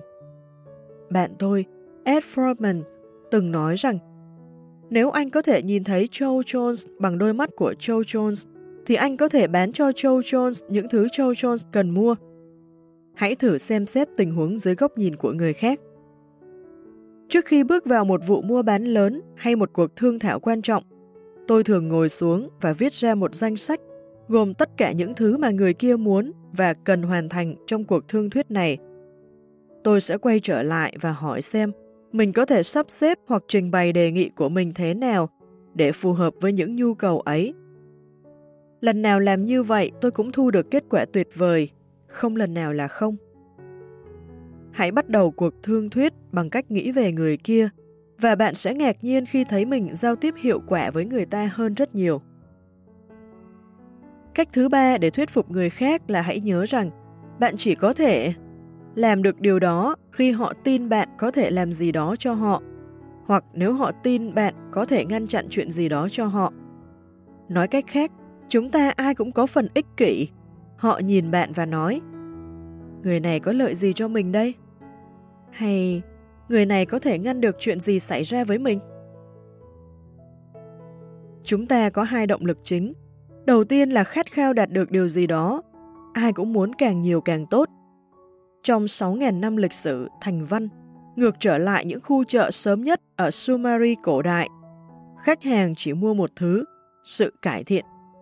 Họ mua vì họ cảm thấy cuộc sống của họ sẽ tốt hơn sau đó Họ khao khát đạt được những thứ mang tính vật chất, tiền bạc, cảm xúc, lòng kiêu hãnh, an toàn, sự bình yên trong tâm trí, sự giàu có, giá trị, sự tăng trưởng, lợi nhuận. Động lực thứ hai là nỗi sợ mất mát, thua thiệt. Đây có thể là mất mát, tổn thương vật lý hoặc nguy hiểm, sự bất an. Có thể là mất mát vật chất hoặc tài chính, mất mát cảm xúc, tinh thần, mất tình yêu, mất sự tôn trọng. Hai động lực này luôn cạnh tranh qua lại trong tâm trí mỗi người mà bạn đang nói chuyện cùng. Dù động lực của họ là gì thì nhiệm vụ của bạn là thuyết phục họ rằng cuộc sống của họ sẽ tốt hơn khi hợp tác với bạn. Nguyên tắc ở đây là nỗi sợ mất mát, thua thiệt mạnh hơn khao khát lợi ích đến 2,5 lần trong việc thúc đẩy hành vi của con người nếu bạn định giới thiệu một sản phẩm hoặc một dịch vụ, hãy nói đến viễn cảnh có lợi nếu họ mua nó, nhưng cũng đề cập đến những tổn thất hoặc thua thiệt nếu họ không mua. Hãy đánh vào cả hai động lực này, khao khát lợi ích và sợ thua thiệt. Tất cả mọi thứ trên đời rốt cục chỉ là vấn đề quan điểm. Quan niệm của họ về bạn, xem bạn là người có thể giúp ích cho họ hay tổn thương họ bằng cách nào đó, đã tác động phần lớn đến cách họ tương tác, phản ứng với bạn. Khi đang nói chuyện với ai đó, có thể bạn cảm thấy người đó chẳng mang lại lợi ích nào hay gây hại cho bạn. Họ chỉ là không liên quan đến bạn.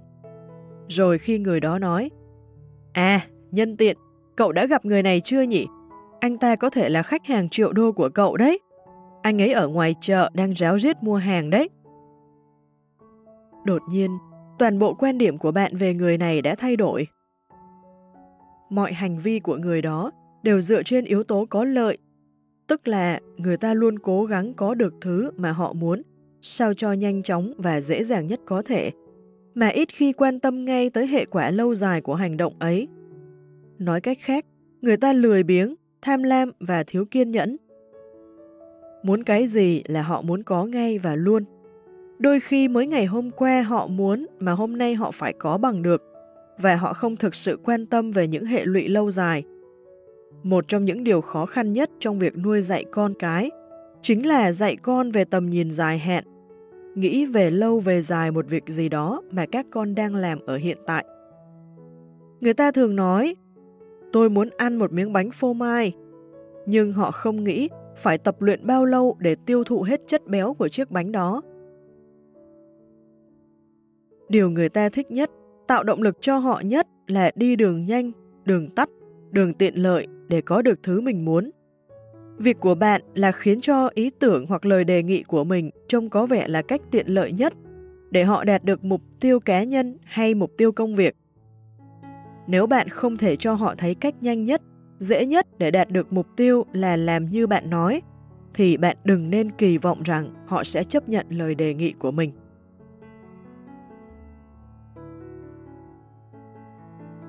Bốn chìa khóa để thuyết phục có bốn chìa khóa để thuyết phục người khác. Đầu tiên là quyền lực cá nhân. Người ta càng thấy bạn có quyền lực với họ, với tiền bạc, hoặc nguồn tài nguyên dồi dào bao nhiêu, thì họ càng dễ bị bạn thuyết phục bấy nhiêu. Nếu Tổng thống Mỹ bước tới và yêu cầu bạn làm gì đó, bạn sẽ dễ bị tác động hơn khi người yêu cầu là một anh chàng bồi bàn. Vì chúng ta đã nhận ra quyền lực cá nhân của vị Tổng thống đó với người khác, với quyền lực và nguồn tài nguyên. Chiếc chìa khóa thứ hai để thuyết phục là định vị. Người ta nghĩ và nói gì về bạn? Bạn có uy tín như thế nào với những người mà bạn đang muốn thuyết phục? Khi bạn có tiếng là người giỏi giang, tháo vát, tốt bụng, trung thực, giàu có, hoặc là chuyên gia trong lĩnh vực của mình, thì bạn có ảnh hưởng lớn tới người khác. Chìa khóa thứ ba trong chuyện thuyết phục là năng lực thể hiện, khả năng và sức cạnh tranh của bạn trong lĩnh vực. Nếu bạn có tiếng là chuyên gia và hiểu biết lĩnh vực của mình, thì bạn có thể thuyết phục người khác tin theo quan điểm của bạn dễ hơn rất nhiều so với khi họ cảm thấy bạn chẳng hiểu biết gì hơn họ.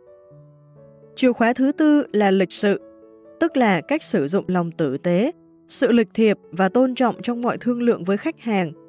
Nhu cầu sâu sắc nhất của mỗi người chính là cảm thấy mình là người quan trọng và có giá trị. Khi bạn thỏa mãn khao khát ngầm sâu ấy, người ta sẽ cởi mở với bạn hơn. Bạn sẽ dễ nói chuyện và dễ thuyết phục họ hơn. Nhân tố có ảnh hưởng nhất trong tâm lý là sự quý mến. Càng quý bạn, người ta càng dễ bị bạn thuyết phục và gây ảnh hưởng. Đây là chìa khóa để giao tiếp hiệu quả. Khiến người khác cảm thấy họ là người quan trọng. Như tôi đã nói, công cụ giao tiếp đơn giản nhất trong tất cả chính là khiến cho đối phương cảm thấy họ là người quan trọng. Có 5 chữ A mà bạn cần nhớ hay 5 cách để làm việc này. Thứ nhất là chấp nhận, acceptance. Chấp nhận thỏa mãn nhu cầu sâu xa thuộc về tiềm thức của con người. Ai cũng muốn có cảm giác mình được người xung quanh chấp nhận. Trong đó, trong công việc, gia đình với những người họ gặp, họ đang trông chờ điều ấy. Bất cứ khi nào có hai người gặp nhau thì điều đầu tiên cần phải thiết lập chính là việc chấp nhận nhau ở một mức độ nào đó. Việc thể hiện mình chấp nhận người khác cũng rất đơn giản. Bạn mỉm cười và tỏ ra vui vẻ khi được gặp họ. Khi tôi bước vào văn phòng sau một hai tuần vắng mặt, Điều đầu tiên tôi làm là đến gặp từng người, mỉm cười với họ và hỏi Anh thế nào? Thật vui được quay trở lại gặp các anh. Tôi đã đến với từng người, từng người một, thừa nhận họ và nói với họ rằng họ là một phần quan trọng của công ty. Bạn có thể làm những điều tương tự. Nhân tiện, mỗi lần bạn chạm mặt một thành viên trong gia đình, chồng, vợ hay con cái của bạn, hãy mỉm cười và nói Chà, là con. Thể hiện rằng bạn rất vui khi nhìn thấy họ. Cử chỉ này có tác động vô cùng tích cực đến cảm xúc của họ. Họ sẽ cảm thấy được tôn trọng, là người quan trọng. Từ đó, họ cởi mở, dễ dàng để bạn ảnh hưởng tới họ hơn. Thứ hai là cảm kích. Appreciation. Thể hiện sự cảm kích cũng rất đơn giản. Chỉ cần nói cảm ơn với mọi việc mà người khác làm cho bạn. Dù việc quan trọng hay nhỏ nhặt, hãy nói cảm ơn mọi lúc. Khi một bồi bàn đem tới cho bạn cốc nước, hãy nói cảm ơn. Khi ai đó nhường đường cho bạn, hãy nói cảm ơn. Khi ai đó đánh máy một lá thư cho bạn hoặc giới thiệu bạn với một khách hàng, hãy nói cảm ơn. Càng nói cảm ơn nhiều, bạn càng củng cố lòng tự tôn của người khác. Họ sẽ cảm thấy họ là người giá trị hơn và quan trọng hơn. Họ sẽ yêu quý bản thân họ hơn. Họ tỏa sáng và họ cũng yêu quý bạn hơn nữa. Nói lời cảm ơn không bao giờ là hành động thừa. Tôi đã tới nhiều nước trên khắp thế giới và một người bạn viết cho tôi nói rằng anh đang tới miền Viễn Đông. Anh băn khoăn không biết tôi có thể cho anh lời khuyên nào để chuyến đi suôn sẻ không? Tôi nói, hãy nhớ rằng bất cứ ai anh gặp trong chuyến đi cũng kiếm được một ít tiền, thậm chí chẳng thấm thép là bao so với những gì anh có thể tưởng tượng. Họ không cần bất kỳ điều gì ngoài giá trị cá nhân của chính họ. Nếu anh thừa nhận giá trị của họ, anh sẽ có một chuyến đi tuyệt vời. Để làm được như vậy, hãy nói làm ơn và cảm ơn bằng tiếng của họ. Hãy mỉm cười và nói làm ơn và cảm ơn dù họ làm gì cho anh thì cũng hãy thể hiện lòng biết ơn, rồi anh sẽ có một chuyến đi tuyệt vời. Hai tháng sau, anh bạn ấy đã viết thư cho tôi và nói rằng đó chính là lời khuyên hữu ích nhất đời anh ấy. Đến bản thân anh ấy cũng không thể tin được chuyện đó. Đi đến đâu, thậm chí ngay cả khi người ta có ý phòng thủ hoặc xa cách, nhưng khi anh ấy nói làm ơn và cảm ơn, rồi mỉm cười, thì anh ấy đều có được thứ mình muốn. Anh ấy được đội phòng tốt hơn, có bàn ăn thoáng đẹp hơn trong nhà hàng. Tất cả chỉ nhờ việc khiến người khác có cảm giác họ là người quan trọng. Thứ ba là ngưỡng mộ, admiration. Bạn chân thành ca ngợi những đặc điểm, thành tựu, tài sản của người khác. Ai cũng thích được khen. Những lời khen khiến con người ta cảm thấy họ là người giá trị và quan trọng người ta đã đầu tư rất nhiều cảm xúc vào các yếu tố khác nhau trong cuộc sống của họ. Nếu một người có thói quen đúng giờ, hãy nói Anh biết không, anh là người đúng giờ nhất trong công ty. Nếu một người kiên định, hãy nói Chao ôi, anh thật là kiên trì, anh không bao giờ bỏ cuộc. Người ta rất tự hào về những đặc điểm tính cách của họ, vì phải tốn một thời gian rất lâu mới rèn được những đức tính đó nếu một người đạt được điều gì đó, tốt nghiệp đại học, đạt được một tấm bằng hay chứng chỉ nào đó, hãy tỏ ra ngưỡng mộ và nói Thật là tuyệt vời, anh hẳn rất kiêu hãnh vì điều này, phải tốn bao công mới làm được mà. Ai phải bỏ ra hàng núi thời gian vào những thành tựu này cũng sẽ thực sự hạnh phúc khi đạt được chúng. Cuối cùng, những thứ họ sở hữu, đặc biệt là quần áo, khi bạn khen ai đó vì mái tóc hay bộ cánh của họ. Ví dụ, nam giới thì thích được khen áo hoặc giày, phụ nữ thích được khen váy áo, túi hay kiểu tóc, thì họ sẽ sung sướng. Họ cảm thấy họ có giá trị, lòng tự tôn của họ dâng cao. Họ thích bản thân họ hơn và họ cảm thấy hạnh phúc hơn với sự hiện diện của bạn. Chỉ mất một hai giây để bạn thừa nhận và chỉ ra điều gì đó đáng được nhận một lời khen.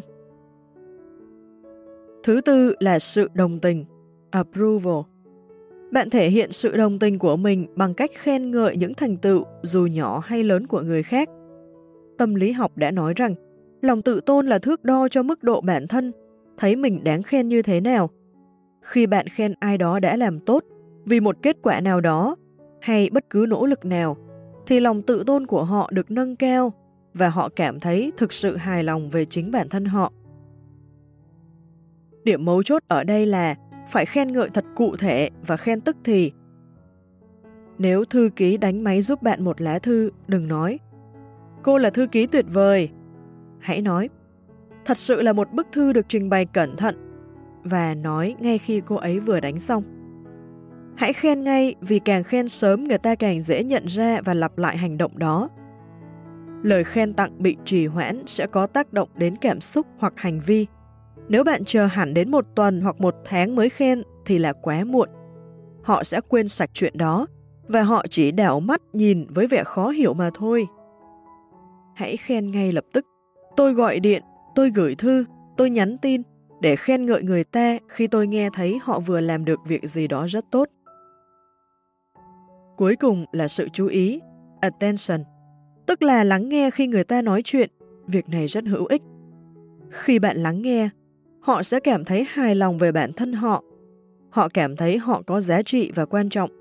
Giống như những bông hoa, họ sẽ mở lòng để đón nhận sự ảnh hưởng của bạn, để bạn thuyết phục họ. Mỗi hành vi này đều giúp nâng cao lòng tự tôn ở người khác. Nó khiến họ cởi mở với ý tưởng của bạn hơn và sẵn lòng giúp bạn đạt được mục tiêu hơn.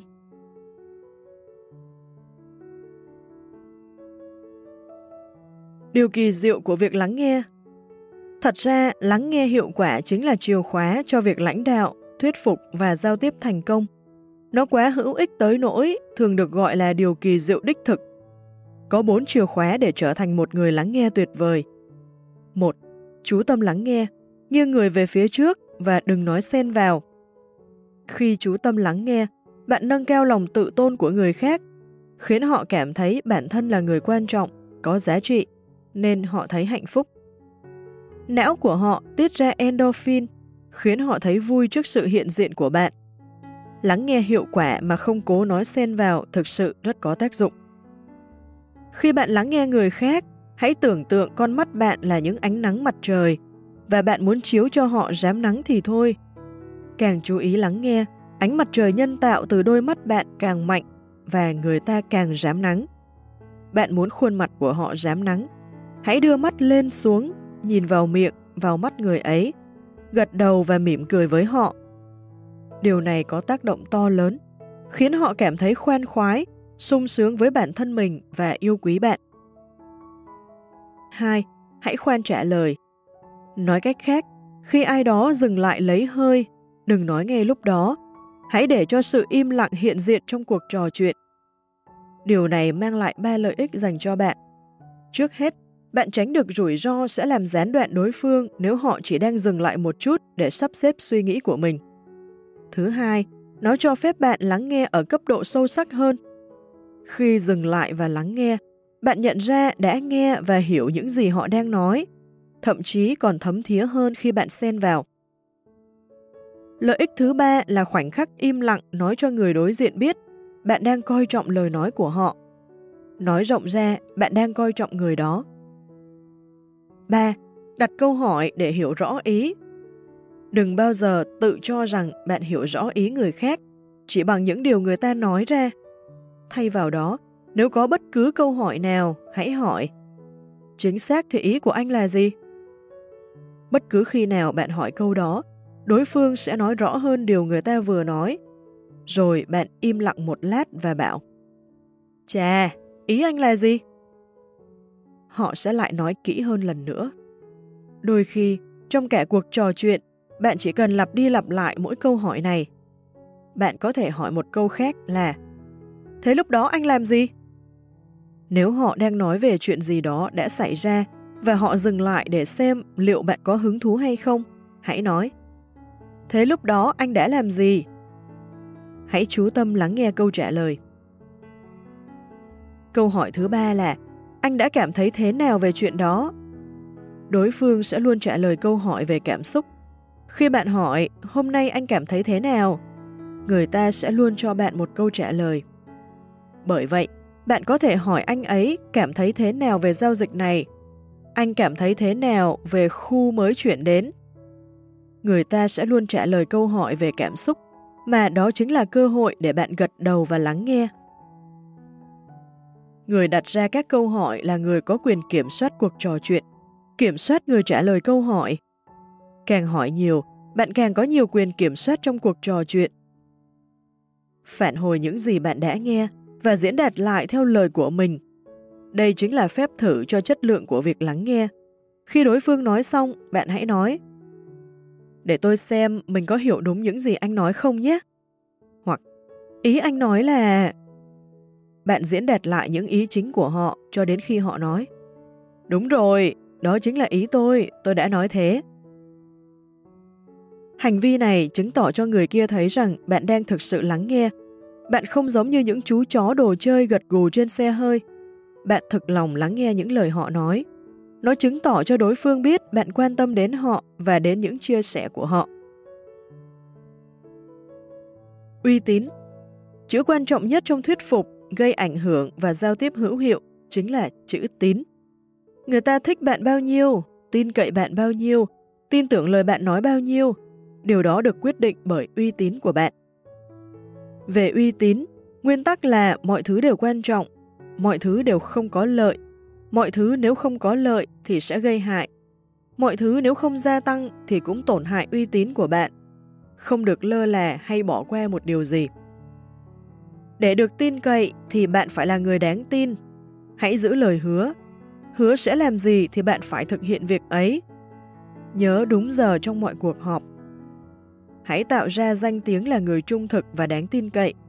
Người ta mua sản phẩm và trả tiền cho những công ty đáng tin nhiều hơn cho những công ty đưa ra sản phẩm hay dịch vụ tốt hơn và rẻ hơn nhưng không đáng tin cậy. Ăn mặc sao để thành công? Để giao tiếp hiệu quả với người khác, bạn phải trông sao cho hợp chuẩn. Con người tư duy thị giác đến 95%. Họ nghĩ về bạn, hình dung về bạn bằng những hình ảnh. Chỉ mất 4 giây để tạo ra ấn tượng ban đầu.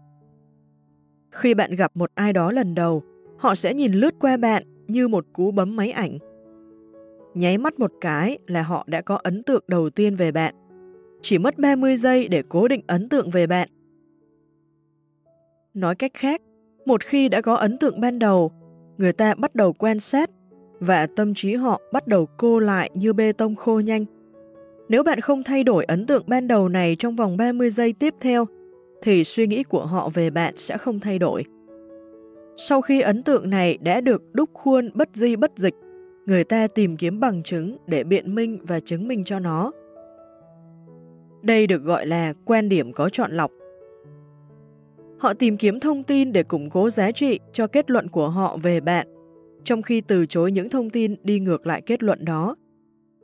Hãy ăn mặc sao cho có thể thành công, vì quần áo của bạn chiếm đến 95% ấn tượng mà bạn tạo ra với người khác. Thậm chí, trong một ngày nóng nực, quần áo cũng bao phủ đến 95% cơ thể bạn. Khi tôi còn là một anh chàng bán hàng trẻ tuổi, tôi mua một bộ vest rất rẻ không vừa người chút nào. Tôi đã có sẵn một cái cà vạt và tất nhiên không đồng bộ với bộ cánh. Tôi không phải đứa trẻ xuất thân từ gia đình mà ai cũng từng đeo cà vạt, nên tôi chẳng biết gì về chuyện này. Một ngày nọ, một người bán hàng lão làng kéo tôi lại và nói Ta có thể nhận xét về bộ cánh của anh được không? Ông ấy rất nghiêm túc về chuyện đó, vì hầu hết mọi người đều thực sự nhạy cảm về chuyện ăn mặc và trải chuốt. Tôi nói, tất nhiên rồi, ông thấy tôi nên cải thiện chỗ nào? Ông ấy nói, ồ, để ta bảo cậu một chút về chuyện ăn mặc, phù hợp với môi trường kinh doanh. Thế rồi, ông ấy chia sẻ với tôi về chuyện kiểu dáng, đường cắt, đường may mũi chỉ và cà vạt đi với áo vest và áo sơ mi thế nào. Ông ta khuyên tôi về cái quần, màu tất và màu dày. Tôi không thể tin nổi là tại sao lại có quá nhiều chi tiết phải để ý đến thế. Sau đó, ông ấy giới thiệu cho tôi một người thợ may, mặc dù không đắt lắm, và ông này đã may cho tôi một bộ hẳn hoi. Trong một nghiên cứu của tạp chí Psychology Today, những người tham gia được cho xem hình ảnh những người đàn ông mặc những bộ đồ may đo trong vòng 3 giây. Họ miêu tả những người trong ảnh là tự tin hơn, thành công hơn, hoạt bát hơn, và kiếm tiền nhiều hơn những người mặc bộ đồ hàng chợ. Sự khác biệt giữa bộ vest may vừa vặn với bộ vest tôi mua sẵn thật sự gần như là điều thần kỳ. Sau đó, tôi đã mua rất nhiều sách dạy ăn mặc hợp cách. Tôi có được lời khuyên từ những người sành sỏi nhất về chuyện này. Giờ thì, khi tôi đang chuẩn bị một buổi thảo luận, có người đến gặp tôi và nói Ông biết không, tôi là một cố vấn hình ảnh. Tôi lấy phí người ta 500 đến 1.000 đô la mỗi ngày để khuyên họ ăn mặc đúng cách và cách ăn mặc của ông thật sự rất tuyệt. Bạn sẽ gây được rất nhiều ấn tượng cho người khác khi có một đôi cánh ấn tượng. Quần áo rất quan trọng với phụ nữ trong môi trường làm việc, quan trọng tới nỗi đã có một tổ chức quốc tế phi lợi nhuận Dress for Success. Đặt tên theo cuốn sách bán chạy nổi tiếng của John Moylois, được thành lập để giúp đỡ chị em tự lập về kinh tế nhờ cung cấp mạng lưới hỗ trợ, trang phục công sở và các công cụ phát triển khác để họ phát triển trong công việc và cuộc sống. Hãy mua và đọc những cuốn sách, những bài báo nói về cách ăn mặc đúng cách trong kinh doanh và trong công việc. Một số quần áo, màu sắc và sự kết hợp ngay lập tức khiến người ta phải đứng dậy và chào bạn. Một số cách khác khiến người ta hoài nghi và không hứng thú với bạn. Hãy nhìn những người thành công nhất, được trọng vọng nhất xung quanh bạn. Hãy noi gương họ, hãy bắt chước cách ăn mặc và phục sức của họ. Vì tôi muốn thành công trong kinh doanh, nên tôi đọc các tạp chí kinh doanh. Tôi cũng đọc những trang in các bức ảnh của những người vừa được cất nhắc lên vị trí cao hơn. Hãy nhìn cách họ ăn mặc. Ai cũng vậy, cả nam giới lẫn phụ nữ trông đều rất tuyệt Thời đại đang thay đổi rất nhanh, kéo theo những thay đổi trong tiêu chuẩn ăn mặc. Mấy chục năm trở lại đây, nhiều ngành nghề đã dịch chuyển từ tiêu chuẩn ăn mặc đóng bộ nghiêm túc, quần âu kè vạt với nam giới, sang thời trang thoải mái. Tức là với nam giới, họ có thể mặc quần cotton dệt chéo, chinos, đi giày, không phải giày thể thao, mặc áo thun có cổ, không cần cà vạt, và áo khoác thể thao. Với phụ nữ, Mốt thường là áo sơ mi, chân váy hoặc váy liền thân, đi giày cao gót và thấp gót phù hợp. Tất nhiên, phong cách vô cùng đa dạng giữa các ngành nghề khác nhau. Bởi thế, bạn cần phải quan sát những người mà bạn ngưỡng mộ và nhận ra phong cách ăn mặc của họ. Hãy luôn ăn mặc hợp với công việc bạn mong muốn trong tương lai. Hãy ăn mặc sao cho sếp của bạn phải tự hào giới thiệu bạn với khách hàng hoặc ai đó đến thăm công ty lúc nào cũng ăn mặc phù hợp với vị thế trong tương lai của bạn. Khi bạn nhìn vào những người mà bạn ngưỡng mộ, hãy lấy họ làm gương, bắt chước cách họ ăn mặc, phục sức. Chim chóc giống lông giống cánh thì sẽ kết đàn. Người ta thường hỗ trợ cất nhắc những người trông giống họ. Khi bạn định bán thứ gì cho ai đó, tức là bạn đang cho họ lời khuyên. Hãy ăn mặc theo kiểu người sẽ cho họ lời khuyên, như đại diện ngân hàng của họ luật sư của họ, kế toán của họ. Ăn mặc tươm tất chính là một cách hữu hiệu để giao tiếp và xây dựng lòng tin. Chuẩn bị và sự đáng tin Trước bất cứ cuộc gặp nào, hãy chuẩn bị thật cẩn thận, tỉ mỉ. Người ta sẽ nhận ra ngay là bạn có chuẩn bị chu đáo cho cuộc gặp mặt hay không. Bạn sẽ đáng tin hơn nhiều khi bước vào và nói Cảm ơn vì đã dành thời gian đến đây. Tôi đã dành chút thời gian lên mạng và đọc trang web của ông. Tôi khá ngạc nhiên khi thấy ông đã kinh doanh được 12 năm rồi và ông có 127 nhân viên trong công ty. Ông là nhà phân phối hàng đầu của sản phẩm, dịch vụ này trên thị trường. Làm thế nào ông có thể đạt được những thành tựu này? Độ đáng tin cậy của bạn sẽ tăng vọt. Cái gì cơ? Anh đã nghiên cứu chúng tôi à? Anh đã biết được đôi điều về chúng tôi trước khi đến đây à? Đó là một trong những yếu tố hữu hiệu nhất để bạn có thể bán hàng và thuyết phục người khác. Mọi người cũng sẽ nhận ra ngay khi bạn không chuẩn bị gì trước cho một cuộc gặp mặt. Bạn bước vào và nói Các ông làm gì ở đây? Các ông làm trong ngành này bao lâu rồi? Công ty này làm gì? Lúc đó, độ tin cậy của bạn sẽ sụt giảm. Khi còn trẻ, tôi hay hỏi những câu này. Nhân tiện, về sự chuẩn bị Nguyên tắc là không bao giờ đặt một câu hỏi khi mà câu trả lời đã nằm sẵn đâu đó. Tác giả của cuốn The Power of Positive Thinking Tạm dịch sức mạnh của tư duy tích cực, từng nói rằng được quyền đến thăm một khách hàng không phải chuyện tự nhiên mà có.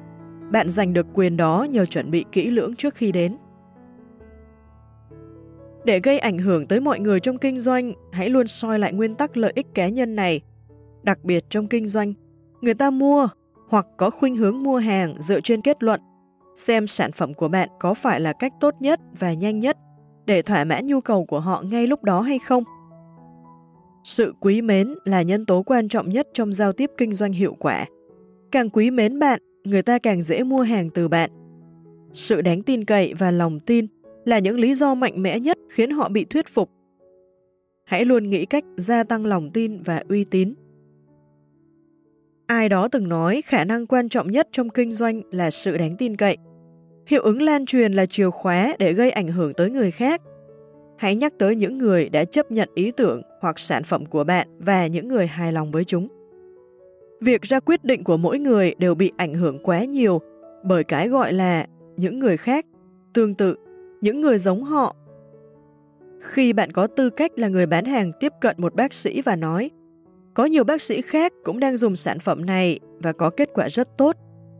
Điều này lập tức làm gia tăng điểm tin cậy của bạn và khiến vị bác sĩ này muốn tìm hiểu thêm về đề nghị của bạn.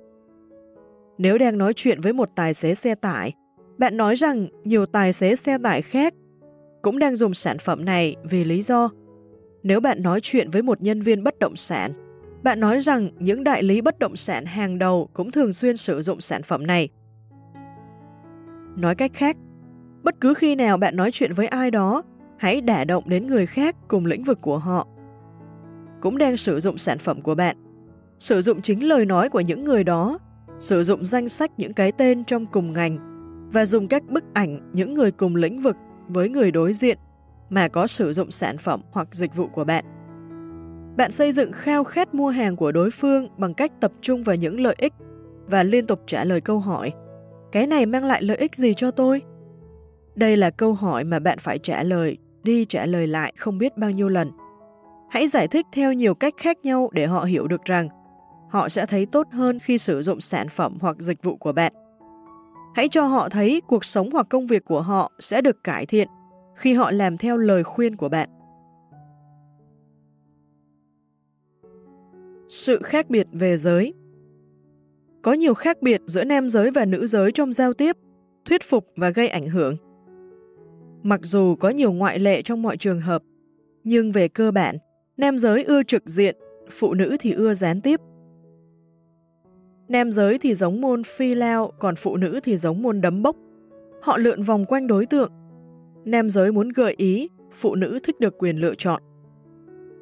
Trong bán hàng, nếu nói chuyện với một người đàn ông, bạn nói ở đây có ba lựa chọn, và dựa vào những chia sẻ của anh, tôi khuyên anh nên chọn cái này vì những lý do này.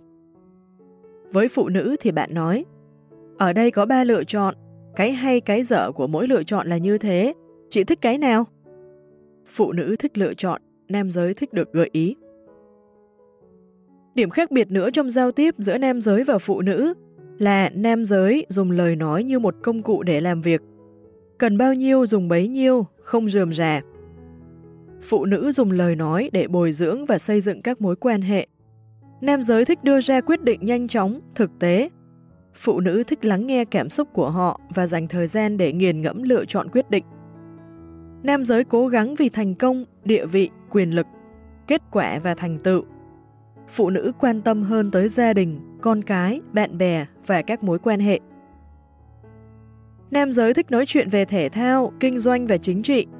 Phụ nữ thích nói chuyện về con người, các mối quan hệ và chuyện tình cảm, cảm xúc.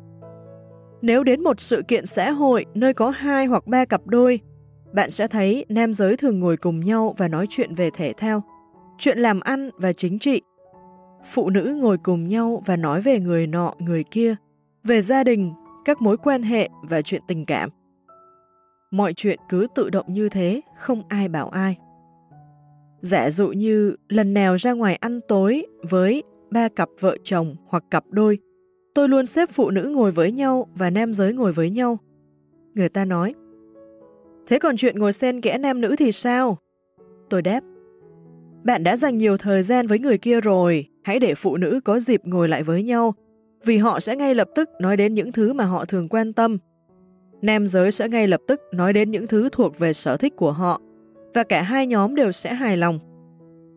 Một điểm thú vị khác nữa là ở mỗi thời điểm, nam giới chỉ có thể tập trung vào một thứ, còn phụ nữ thì có thể vừa nói vừa nghe, vừa tương tác và làm những việc khác cùng lúc. Để hòa hợp hơn với phụ nữ, nam giới cần phải hỏi nhiều câu hỏi hơn, lắng nghe chú tâm hơn và ít khuyên bảo, gợi ý hay đưa ra giải pháp. Phụ nữ có thể chia sẻ một vấn đề với nam giới và nói Tôi đang gặp vấn đề này trong công việc và chuyện là thế này, anh nghĩ sao? Thật ra, cô ấy đã quyết định sẽ làm gì rồi. Cô ấy chỉ hỏi để bắt đầu một cuộc trò chuyện vì phụ nữ thích nói chuyện với những người đàn ông trong cuộc đời họ. Họ sử dụng kiểu tình huống này như một cơ hội để khởi động máy và bắt chuyện cho trơn tru tự nhiên. Họ chẳng muốn bạn đưa ra giải pháp gì đâu. Nam giới sẽ đáp lại bằng một giải pháp cụ thể và quay trở về với cái tivi của mình. Phụ nữ đâu muốn thế. Cô ấy muốn bạn nói, Ồ, nó đã xảy ra thế nào nhỉ? Thế em đã làm gì? Một người phụ nữ có thể hỏi, Em nên đeo đôi bông tai này hay đôi bông tai kia? Anh nghĩ đôi nào hợp với bộ váy này? Đi đôi giày nào? Anh thấy cái nào thì hơn? Nếu bạn trả lời, anh thích cái màu nâu, cô ấy sẽ nói, em nghĩ em nên đi đôi màu be. Cô ấy đã quyết định hết rồi, thế nên bạn chỉ cần ném câu hỏi lại cho cô ấy thôi. Cô ấy chỉ muốn nói chuyện. Hãy đặt ra nhiều câu hỏi, hỏi ý kiến của cô ấy thay vì đưa ra giải pháp hay gợi ý. Để hòa hợp hơn với nam giới, phụ nữ nên trực diện hơn, rõ ràng hơn về mong muốn của mình và yêu cầu giúp đỡ khi cần. Mặc dù phụ nữ có thể đọc được tâm tư nhưng nam giới thì không thể. Người đàn ông nào cũng từng gặp phải kiểu tình huống sau khi gọi điện về nhà, nói Alo, còn người phụ nữ hỏi Chuyện gì thế? Ông sếp của anh à? Chuyện xảy ra sáng nay là vậy à? Chỉ một tiếng alo ấy là cô đã cảm nhận được mọi chuyện giống như một câu thoại nổi tiếng của nữ chính trong bộ phim Jerry Maguire. Em đã yêu anh ngay từ câu chào đầu tiên. Phụ nữ là vậy, họ biết hết mọi chuyện ngay từ câu chào đầu tiên. Nhưng vấn đề phát sinh với nam giới và phụ nữ là khi người phụ nữ tương tác với người phụ nữ khác, họ có thể đọc vị của nhau và biết người kia nghĩ gì và cảm thấy thế nào.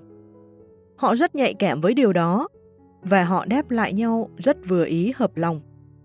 Phụ nữ kỳ vọng nam giới cũng thế, nhưng nam giới thì không nhạy cảm tới mức đó, vì chúng ta không được sinh ra như thế. Thỉnh thoảng, phụ nữ sẽ bực bội. Họ nói, tại sao không chứ? Anh đâu có chịu cố gắng hiểu em. Không, đó là vì anh ta không thể làm được, chứ không phải vì không cố gắng. Đây là chuyện rất quan trọng mà bạn phải nắm rõ nam giới không suy tư, trăn trở nhiều về các mối quan hệ hoặc những cuộc giao tiếp, chuyện trò. Phụ nữ thì nghĩ nhiều đến các mối quan hệ và chuyện trò. Đây là khác biệt cơ bản giữa hai giới. Nam giới có đời sống nội tâm đơn giản, phụ nữ có đời sống nội tâm phức tạp. Nếu bạn để hai người ngồi cạnh nhau xem TV, não của nam giới sẽ đóng cửa chỉ hoạt động 20% công suất, giống như ánh sáng điện văn phòng buổi đêm. Nếu bạn đặt một điện não đồ lên đầu người phụ nữ, lúc cô ấy xem cùng một chương trình ấy, bạn sẽ thấy rằng 80% não bộ hoạt động hết công suất. Nó sẽ rất năng động. Cô ấy sẽ nghĩ đến nội dung chương trình, đến sự phát triển của câu chuyện, nhưng cô ấy cũng nghĩ đến những việc đã làm trong ngày, sẽ làm vào ngày mai. Cây hài Cherry Seinfeld từng nói, đàn ông thì nghĩ gì nhỉ? Và câu trả lời của anh ta là không nhiều đâu, họ chỉ ngồi đó và không nghĩ gì nhiều đâu. Một phụ nữ đến và nói, anh đang nghĩ gì vậy? Người đàn ông tin là mình phải nói ra cái gì đó, mặc dù anh ta chẳng nghĩ ra cái gì cả. Tệ nhất là khi một người phụ nữ đến gần chỗ một người đàn ông và hỏi, anh đang cảm thấy gì? Hoặc, anh cảm thấy thế nào? Người đàn ông lúc đó chẳng cảm thấy gì hết, anh ta chỉ ngồi đó thôi nam giới và phụ nữ cần phải hiểu sự khác biệt cơ bản trong giao tiếp này. Điều này thực sự quan trọng. Ngay từ ngày hôm nay, hãy quyết tâm trở thành chuyên gia giao tiếp hiệu quả. Hãy đọc những cuốn sách về chủ đề này, tham gia các khóa đào tạo giao tiếp, lắng nghe các chương trình truyền thanh và trên hết, hãy luyện tập, luyện tập và luyện tập.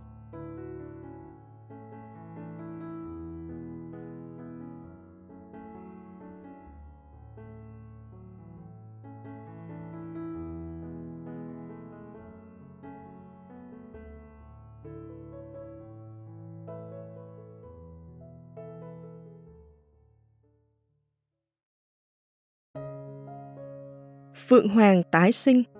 12 phẩm chất quan trọng để bứt phá sự nghiệp và cuộc sống.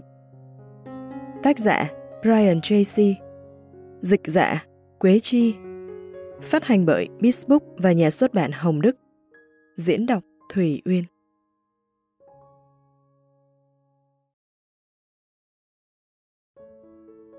Chương 5 Các mục tiêu, những viên gạch đầu tiên. Như chúng ta đã thấy, một trong những chìa khóa cơ bản để mở ra cánh cửa thành công chính là biết bạn muốn gì và quyết tâm đạt được điều đó. Để đi đúng quỹ đạo, bạn cũng phải biết cách đặt ra cho mình những mục tiêu cụ thể và theo đuổi chúng tới cùng. Từ xưa, nhiều người thành công đã ngồi lại với nhau và họ nói về những thành tựu của mình và lý do tại sao họ đạt được. Một người lên tiếng, các anh có biết thành công là gì không? Những người khác đều im lặng lắng nghe. Anh ta tiếp tục. Thành công là mục tiêu, ngoài ra tất cả chỉ là những bình luận thứ yếu. Đó là một trong những chân lý vĩ đại nhất trên đời. Thành công là những mục tiêu, ngoài ra tất cả chỉ là những bình luận. Rogier Đây là một phát hiện tuyệt vời trong suốt lịch sử loài người. Cuộc sống chỉ trở nên tuyệt vời khi bạn xác định rõ mình muốn gì lên kế hoạch cho nó và thực hiện kế hoạch đó mỗi ngày. Napoleon Hill từng nói, nguyên nhân chính dẫn đến thất bại là người ta không lập ra các kế hoạch mới để thay thế những kế hoạch không hiệu quả. Tôi nhận thấy, khi bạn bắt đầu thực hiện một mục tiêu mới hoặc một kế hoạch hành động mới, hầu như bạn không thể thành công ngay, ít nhất là vào lần thử đầu tiên. Nhiều người chỉ cố gắng thử một lần rồi bỏ, những người thành công thử hết lần này đến lần khác Họ lập ra những kế hoạch mới, lập ra những kế hoạch khác, thử làm khác đi. Họ không ngừng cố gắng. Trong nhiều năm, tôi đã tham gia hàng ngàn cuộc phỏng vấn trên đài phát thanh và truyền hình và họ luôn hỏi tôi rằng Thế bước ngoặt của ông là gì? Chuyện gì đã xảy ra khiến ông từ một người nghèo khó trở nên giàu có, khiến ông thoát khỏi cuộc sống loay hoay, chật vật? Tôi thường rất tức giận khi nghe thấy những câu hỏi kiểu vậy vì nó cho rằng chỉ cần một mẹo tắt là đã khiến người ta trở nên thành công. Bởi thế tôi né tránh câu hỏi đó. Rồi một ngày kia tôi lại nghĩ, có bước ngoặt trong cuộc đời mình mà. Tôi đã nhận ra là có tới ba bước ngoặt. Tôi thấy đó cũng là ba bước ngoặt chung cho tất cả mọi người. Đầu tiên, tôi phát hiện ra rằng không ai khác ngoài chính tôi là người chịu trách nhiệm cho cuộc đời mình và cho mọi thứ xảy đến với mình. Tôi đã hiểu rằng cuộc đời này không phải là một buổi diễn tập cho một điều gì đó khác. Cuộc đời này chính là cuộc đời thực. Đó đích thực là cú sốc với tôi. Từ trước tới giờ, tôi đã luôn đổ lỗi cho hoàn cảnh, cho cha mẹ và cho những thứ đã đổ xuống đầu tôi. Đột nhiên, như thể một tia chớp lóe lên, tôi nhận ra mình chính là người chịu trách nhiệm. Và nếu có muốn thay đổi bất cứ điều gì trong đời, thì chính tôi phải là người thực hiện thay đổi đó. Một nghiên cứu về những người thành công đều chỉ ra rằng xuất phát điểm của họ đều từ việc họ chấp nhận trách nhiệm cá nhân. Trước đó không gì xảy ra cả. Sau khi bạn hoàn toàn chịu trách nhiệm, toàn bộ cuộc đời bạn bắt đầu thay đổi. Bước ngoặt thứ hai đối với tôi xảy ra khi tôi 24 tuổi khi tôi phát hiện ra mục tiêu của mình. Khi đó, tôi không thực sự biết mình đang làm gì. Tôi ngồi xuống và lập một danh sách gồm 10 điều mà tôi muốn hoàn thành trong tương lai không xa.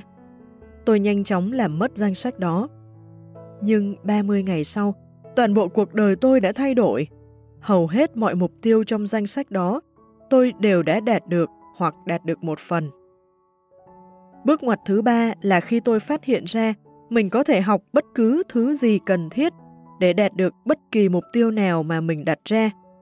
Không ai thông minh hơn bạn và không ai giỏi hơn bạn. Mọi kỹ năng kinh doanh, kỹ năng bán hàng và kỹ năng kiếm tiền đều có thể học được. Bất cứ ai giỏi giang trong lĩnh vực nào đó ngày hôm nay thì cũng từng có lúc kém cỏi trong chính lĩnh vực ấy. Nhóm những người đứng đầu ở mọi lĩnh vực đều có thời gian, thậm chí còn không hoạt động trong lĩnh vực đó, và thậm chí không biết nó có tồn tại. Những gì mà hàng trăm nghìn hay hàng triệu người khác đã làm được để thành công thì bạn cũng có thể làm được. 10 bước lập mục tiêu Tôi muốn dẫn bạn đi qua một vài bước quan trọng trong hành trình lập mục tiêu. 1. Quyết định chính xác điều mình muốn trong mọi lĩnh vực quan trọng của cuộc sống. Để làm được điều đó, hãy bắt đầu lý tưởng hóa. Lý tưởng hóa là một kỹ thuật đặc biệt mà những người đứng đầu trên khắp thế giới trong suốt lịch sử loài người đã sử dụng. Hãy tưởng tượng không có giới hạn nào cho khả năng của bạn. Hãy tưởng tượng bạn có tất cả thời gian, tất cả tiền bạc, bạn bè, các mối quan hệ, học vấn, kinh nghiệm cần thiết để hoàn thành bất cứ mục tiêu nào mà bạn đặt ra cho mình. Hãy tưởng tượng bạn có thể vẩy chiếc đũa thần và khiến cuộc đời mình trở nên hoàn hảo trong bốn lĩnh vực cuộc sống. Nếu cuộc sống của bạn hoàn hảo toàn diện như thế, thì nó sẽ trông như thế nào? Lĩnh vực thứ nhất là thu nhập. Bạn muốn kiếm được bao nhiêu trong năm nay, năm tới và trong 5 năm nữa? Hãy vẩy cây đũa thần và tưởng tượng mình được thỏa sức khát khao mà không bị hạn chế điều gì. Lĩnh vực thứ hai liên quan đến gia đình. Bạn muốn tạo ra lối sống nào cho bản thân và gia đình bạn? Bạn muốn sống trong ngôi nhà trông như thế nào? Bạn muốn đi nghỉ dưỡng ở đâu? Bạn muốn các thành viên trong gia đình mình đạt được điều gì? Chỉ cần tưởng tượng, bạn không có giới hạn nào hết và bạn có thể thiết kế lối sống hoàn hảo cho mình. Khía cạnh thứ ba liên quan đến sức khỏe. Mọi chuyện sẽ như thế nào nếu sức khỏe của bạn hoàn hảo trên mọi phương diện? Bạn sẽ nặng bao nhiêu? Bạn có dáng vóc thế nào? Bạn thức dậy lúc mấy giờ? Bạn sẽ ăn loại thực phẩm nào? Bạn cảm thấy thế nào nếu có sức khỏe hoàn hảo? Bạn chỉ cần tưởng tượng rằng không có giới hạn nào hết. Lĩnh vực thứ tư liên quan đến tài sản của bạn. Bạn muốn tiết kiệm và tích lũy được bao nhiêu sau cả đời làm việc? Mục tiêu tài chính dài hạn của bạn là gì? Hãy nhớ rằng, bạn không thể đạt được mục tiêu nào nếu bạn không nhìn rõ mục tiêu ấy. Càng nhìn rõ mục tiêu tài chính của mình bao nhiêu, bạn càng dễ đưa ra những quyết định đúng đắn trên hành trình tiến đến mục tiêu đó bấy nhiêu. Bạn có thể sử dụng kỹ thuật này, tôi gọi nó là phương pháp 3 mục tiêu. Hãy viết ra 3 mục tiêu quan trọng nhất trong đời ngay lúc này. Hãy dành ra 30 giây và viết chúng ra nhanh nhất có thể. Câu trả lời của bạn có thể chính là bức tranh chính xác cho những mong muốn trong đời bạn. Chúng tôi nhận ra rằng nếu bạn chỉ có 30 giây để viết ra 3 mục tiêu, thì câu trả lời sẽ chính xác y như khi bạn có 30 phút hay 3 giờ. Bằng một cách nào đó, siêu thức và tiềm thức của bạn đã trồi lên và xoẹt xoẹt xoẹt ba mục tiêu chính trong đời của bạn đây. 2. Hãy viết những mục tiêu của bạn ra giấy. Chúng phải được viết ra, phải thật rõ ràng, cụ thể, chi tiết và có thể định lượng. Bạn phải viết ra như thể bạn đang đặt một món hàng sản xuất ở một nhà máy khá xa. Hãy miêu tả thật rõ ràng, thật tỉ mỉ trên mọi phương diện. Chỉ có 3% người trưởng thành viết ra mục tiêu của mình. Những người này không những kiếm được gấp 10 lần người bình thường, mà những người khác cũng làm việc cho họ. Có nhiều trường hợp, những người từ nơi khác đến, đất nước chúng ta, mà không biết một ai, không có gia đình, không có kỹ năng ngôn ngữ. Và rồi 10 năm sau, họ đã có hàng trăm người làm công cho họ và trở nên giàu có. Tại sao ư? Vì họ có mục tiêu, họ biết rất rõ mình muốn gì. 3. Đặt ra thời hạn Tiềm thức của bạn dùng thời hạn để thúc đẩy bạn, cả ý thức lẫn vô thức. Hãy cố đạt được mục tiêu đúng hạn. Nếu mục tiêu lớn, hãy chia nhỏ chặng đường. Ví dụ, nếu bạn muốn tự do tài chính, bạn có thể đặt mục tiêu 10 năm hoặc 20 năm. Sau đó, chia nhỏ thành từng năm để bạn biết mỗi năm mình phải tiết kiệm và đầu tư bao nhiêu. Nếu vì một lý do nào đó mà bạn không đạt được mục tiêu kịp thời hạn, thì chỉ cần lập ra một thời hạn mới. Không có mục tiêu nào là thiếu thực tế, chỉ có thời hạn thiếu thực tế. Đôi khi bạn có thể có một mục tiêu thực tế, hợp lý nhưng hoàn cảnh, tình huống và điều kiện tài chính thay đổi. Lúc đó bạn phải đặt ra một mục tiêu mới. 4. Xác định những chướng ngại mà bạn sẽ vượt qua để đến được mục tiêu của mình.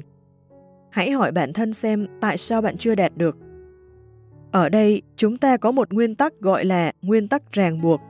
Đó là một trong những công cụ tư duy tuyệt vời nhất mà tôi từng biết đến. Nguyên tắc này nói rằng luôn có một nhân tố hạn chế, ràng buộc hoặc giới hạn. Đôi khi chúng ta gọi là nút thắt cổ chai. Nhân tố này sẽ quyết định tiến độ đạt mục tiêu của bạn. Vậy, nó ảnh hưởng tới bạn thế nào? Giới hạn của bạn là gì? Cái gì đang níu chân bạn? Nguyên tắc 80-20 cũng áp dụng được với những giới hạn. Nó nói rằng 80% những thứ níu chân bạn, ngăn trở bạn tiến đến mục tiêu là thuộc về chính bản thân bạn. Thường là thiếu kỹ năng, thiếu phẩm chất hoặc thiếu kiến thức. Chỉ có 20% lý do khiến bạn chưa đạt được mục tiêu là thuộc về khách quan. Hãy luôn luôn suy từ bản thân và tự hỏi điều gì đang kìm hãm bạn. 5. Xác định kiến thức, thông tin và kỹ năng cần thiết để đạt được mục tiêu. Đặc biệt, hãy xác định những kỹ năng mà bạn sẽ phải trau dồi để lọt vào top 10% những người đứng đầu trong lĩnh vực của bạn. Hãy nhớ, để đạt được mục tiêu nào đó mà bạn chưa từng đạt được, bạn sẽ phải phát triển một kỹ năng và làm những việc mà trước đó bạn chưa bao giờ làm. Bạn yếu nhất ở kỹ năng chủ chốt nào thì kỹ năng đó sẽ định ra giới hạn cho thu nhập và thành công của bạn. Bạn có thể tiến bộ hơn nhờ rèn luyện và trau dồi kỹ năng đang ngăn trở bạn, thay vì trau dồi bất cứ kỹ năng ngẫu nhiên nào. Vấn đề ở đây là kỹ năng nào có tác động tích cực lớn nhất tới cuộc đời bạn khi bạn trau dồi nó đến mức xuất sắc? Kỹ năng nào giúp ích bạn nhất trong việc tăng gấp đôi thu nhập của bạn?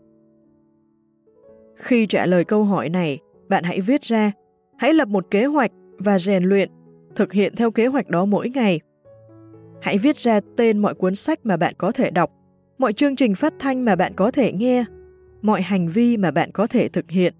Và mỗi ngày, hãy làm điều gì đó để cải thiện kỹ năng đó. 6. Xác định những người có thể giúp đỡ và hợp tác với bạn để đạt được mục tiêu. Hãy lập một danh sách gồm những người xung quanh bạn sẽ phải làm việc cùng hoặc phải giao lưu để đạt được mục tiêu. Hãy bắt đầu với những người thân trong gia đình, những người mà bạn rất cần sự hỗ trợ và động viên. Hãy liệt kê cả sếp của bạn, đồng nghiệp và cấp dưới của bạn. Đặc biệt, hãy xác định những khách hàng mà bạn cần họ mua đủ sản phẩm hoặc dịch vụ của bạn để tạo ra doanh thu như mong muốn. Khi đã xác định được những người hữu ích quan trọng, hãy tự hỏi bản thân bạn giúp ích gì cho họ. Hãy là người cho đi thay vì người nhận lại. Để đạt được những mục tiêu lớn, bạn sẽ cần rất nhiều người hỗ trợ và giúp sức. Đúng người xuất hiện đúng chỗ, đúng lúc thì có thể tạo ra sự thay đổi toàn diện. Những người thành công nhất là những người xây dựng và duy trì mạng lưới các mối quan hệ rộng lớn nhất với những người mà họ có thể giúp và được giúp lại. 7. Hãy lập một danh sách gồm những việc mà bạn phải làm để đạt được mục tiêu. Hãy viết ra những khó khăn, trở ngại mà bạn sẽ phải vượt qua, những kiến thức và kỹ năng mà bạn phải lĩnh hội và trau dồi, những người mà bạn cần hợp tác. Hãy liệt kê từng bước mà bạn nghĩ là phải làm theo để tiến tới mục tiêu cuối cùng. Khi có điều gì mới nảy ra trong đầu, hãy bổ sung ngay vào danh sách của bạn cho đến khi nó được hoàn thiện. Khi viết ra danh sách gồm tất cả những việc cần làm để đạt mục tiêu, bạn sẽ bắt đầu nhận ra nó khả thi hơn bạn tưởng. Khổng tử từng nói rằng, thiên lý vạn dặm đều bắt đầu từ một bước chân. Bạn có thể dựng lên được bức trường thành vĩ đại nhất thế giới, chỉ cần xây từng viên từng viên gạch một. 8. Sắp xếp danh sách đó để thành một kế hoạch. Bạn có thể sắp xếp theo hai tiêu chí trình tự thời gian và trình tự ưu tiên. Để sắp xếp được một kế hoạch theo trình tự thời gian, hãy tự hỏi bạn phải làm gì trước tiên và theo trật tự nào.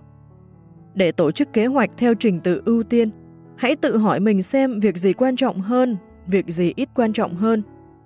Nguyên tắc 80-20 chỉ ra rằng 80% kết quả mà bạn có được là nhờ 20% những việc bạn làm.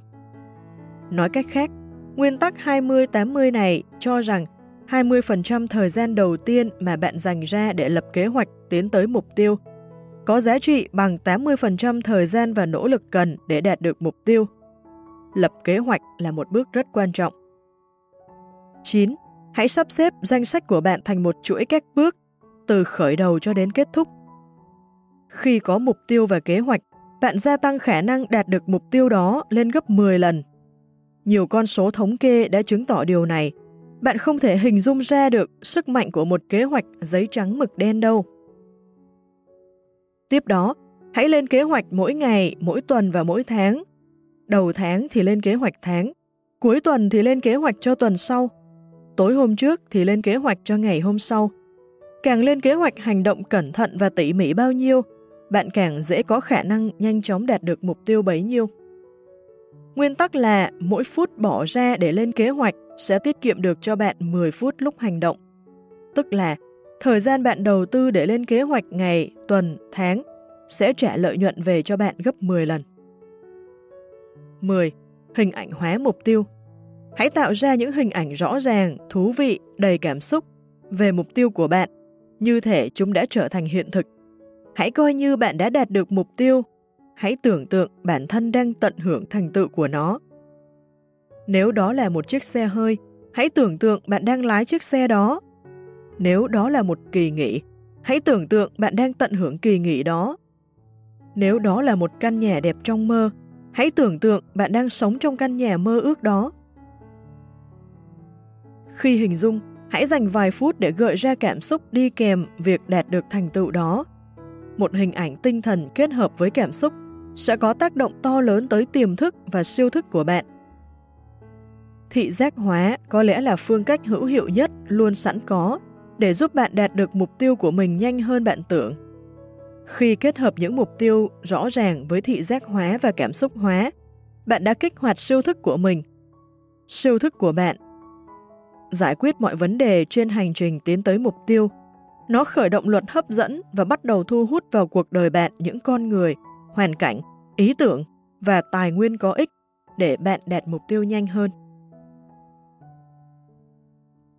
Bài tập đặt mục tiêu Hãy lấy một tờ giấy trắng và viết ra từ mục tiêu ở đầu trang, ghi kèm ngày tháng của hôm nay. Hãy cố gắng viết ra ít nhất 10 mục tiêu mà bạn muốn đạt được trong năm tới hoặc trong tương lai không xa. Trước mỗi mục tiêu hãy viết chữ tôi. Như tôi đã chia sẻ, chỉ bạn mới có thể sử dụng từ tôi để chỉ bản thân mình. Theo sau từ tôi là một động từ chỉ hành động. Nó có tác dụng như một mệnh lệnh của ý thức đối với tiềm thức của bạn. Ví dụ, bạn có thể nói Tôi chạy, tôi kiếm tiền, tôi bán hàng, tôi đạt được, tôi có, tôi tiết kiệm. Viết sau từ tôi một động từ có cảm giác giống như việc nhét vào một ngòi nổ, có sức công phá cực mạnh đối với tiềm thức của bạn. Khi viết ra những mục tiêu, hãy viết ở thì hiện tại, như thể bạn đã đạt được hết những mục tiêu ấy. Tiềm thức của bạn chỉ phản ứng với thì hiện tại mà thôi. Nếu mục tiêu của bạn là kiếm được từng này tiền trong từng này thời gian, thì bạn sẽ viết là tôi kiếm được từng này tiền trước ngày này nếu mục tiêu của bạn là mua một chiếc xe mới, bạn viết Tôi lái chiếc xe này trước ngày này. Đây là một mệnh lệnh rõ ràng có ý thức đối với tiềm thức. Xin nhắc lại lần nữa, khi viết những mục tiêu ra, hãy luôn viết dưới dạng tích cực. Đừng viết, tôi sẽ bỏ hút thuốc. Hãy viết, tôi là người không hút thuốc. Đừng viết, tôi sẽ giảm cân. Hãy viết, tôi cân nặng từng này luôn coi mục tiêu như thể nó đã thành hiện thực. Hoạt động này sẽ đánh động tiềm thức và siêu thức của bạn, khiến chúng thay đổi cái bề ngoài của bạn để tuân thủ mệnh lệnh bên trong. Tiếp theo, hãy xác định dựa theo mục tiêu chính yếu của bạn. Khi bạn đã viết ra danh sách 10 mục tiêu, hãy tự hỏi bản thân rằng nếu bạn có thể vẫy một cây đũa thần và đạt được bất kỳ mục tiêu nào trong danh sách này trong vòng 24 giờ, mục tiêu nào sẽ có tác động tích cực lớn nhất đến cuộc đời của bạn? Khi trả lời câu hỏi này, hãy khoanh tròn mục tiêu đó, rồi viết mục tiêu ấy lên đầu trang giấy trắng. Viết ra thật rõ ràng và chi tiết. Hãy đặt thời hạn cho những mục tiêu này, phân chia các chặng và thời hạn nếu cần thiết. Hãy xác định những chướng ngại mà bạn phải vượt qua để đạt tới mục tiêu. Hãy xác định chướng ngại lớn nhất, cả chủ quan lẫn khách quan. Xác định những kiến thức và kỹ năng cần thiết và cần thiết nhất mà bạn phải thực sự xuất sắc. Hãy xác định xem ai là người sẽ giúp ích và hợp tác với bạn và nghĩ xem bạn có thể làm gì để xứng đáng với sự giúp đỡ của họ. Hãy viết ra danh sách liệt kê mọi việc mà bạn sẽ làm để đạt được mục tiêu và bổ sung vào danh sách đó bất cứ thứ gì mà bạn chợt nghĩ ra. Hãy sắp xếp danh sách đó theo trật tự thời gian và trật tự ưu tiên. Bạn phải làm việc gì trước và việc gì là quan trọng nhất. Hãy lên kế hoạch bằng cách sắp xếp danh sách này theo từng bước thực hiện, rồi quyết tâm làm theo kế hoạch mỗi ngày. Hãy lên trước kế hoạch những việc phải làm mỗi ngày, mỗi tuần và mỗi tháng, rồi quyết chí toàn tâm làm việc quan trọng nhất trong ngày hôm nay cho đến khi hoàn thành. Tương tự như tất cả những nhiệm vụ chính khác, trước khi làm bất cứ việc gì, hãy quyết tâm dù chuyện gì xảy ra thì bạn cũng sẽ không bỏ cuộc. Mỗi lần bạn kiên trì bám trụ và vượt qua những thất bại và thất vọng không thể tránh khỏi, bạn đã trở nên mạnh mẽ, gan góc, bền bỉ hơn. Bạn gia tăng lòng tự tôn và nghị lực chiến thắng chính bản thân mình.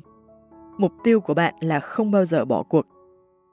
Hãy xác định thật chính xác rằng bạn muốn gì, rồi viết ra giấy, lên kế hoạch. Thực hiện theo kế hoạch mỗi ngày.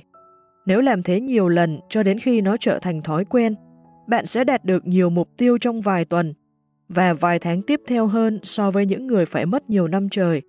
Hãy bắt đầu ngay từ hôm nay.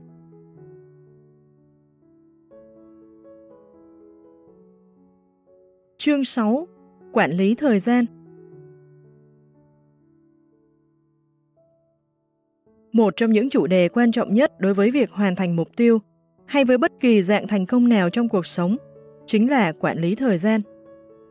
Nguyên tắc cơ bản, quản lý thời gian chính là quản lý cuộc đời và thực sự, nó chính là quản lý bản thân bạn. Chuyên gia lão luyện trong lĩnh vực Peter Drucker từng nói bạn không thể quản lý được thời gian, bạn chỉ có thể quản lý được chính bạn. Những người thành công nhất là những người biết quản lý bản thân tốt nhất. Chất lượng việc quản lý thời gian quyết định chất lượng cuộc sống của bạn. Tôi từng nghĩ quản lý thời gian là một yếu tố bên ngoài. Tôi từng nghĩ mình chính là mặt trời, còn quản lý thời gian là một trong những hành tinh quay quanh cuộc sống của tôi. Rồi bước ngoặt tới khi tôi nhận ra quản lý thời gian mới chính là mặt trời và mọi thứ khác trong cuộc đời chỉ là các hành tinh quay quanh nó. Nếu bạn có toàn quyền kiểm soát thời gian của mình thì mọi thành phần khác trong cuộc sống sẽ trở nên nhất quán. Quản lý thời gian chính là một lựa chọn. Vui thay, quản lý thời gian là một kỹ năng có thể học được và bạn phải học được. Có người nói rằng, tôi không giỏi quản lý thời gian lắm, tôi không đúng giờ, tôi có quá nhiều việc phải làm mà lại có quá ít thời gian. Đó là do bạn đã lựa chọn như thế. Thỉnh thoảng, tôi nói đùa với khán giả của mình rằng tôi đã phát triển một phương pháp dạy người ta quản lý thời gian chỉ trong 20 giây.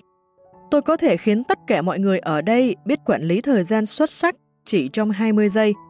Các bạn có muốn biết phương pháp của tôi là gì không? Họ đồng thanh. Có, có chứ. Tôi thò tay vào túi, như thể sắp sửa lấy ra một khẩu súng lục và đặt nó ngang đầu người ngồi hàng đầu tiên. Tôi nói, Thôi được rồi, tôi sẽ đi theo anh trong 24 giờ tiếp theo. Nếu anh lãng phí một giây, thì tôi sẽ bắn vỡ sọ anh. Trong những trường hợp kiểu như thế, bạn có trở thành người quản lý thời gian giỏi được không? Tôi đoán là được đấy.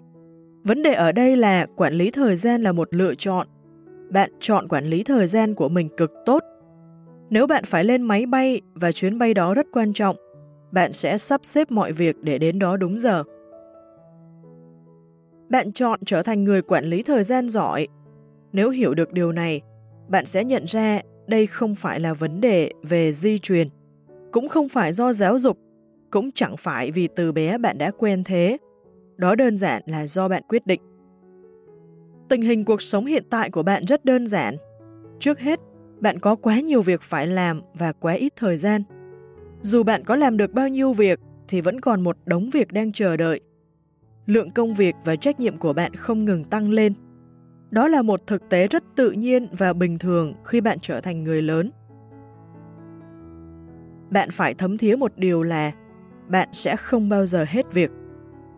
Ai cũng nghĩ rằng bằng cách nào đó họ sẽ tìm ra một kỹ thuật hoặc phương pháp có thể làm xong công việc. Không, bạn sẽ không bao giờ bắt kịp khối lượng công việc của mình đâu. Cách duy nhất để quản lý thời gian là tạm hoãn làm một vài việc lại. Muốn quản lý thời gian tốt, hãy bắt đầu từ mục tiêu. Mục tiêu là bức tranh lớn, là bạn phải lùi lại và tự hỏi mục tiêu thực sự trong đời mình là gì?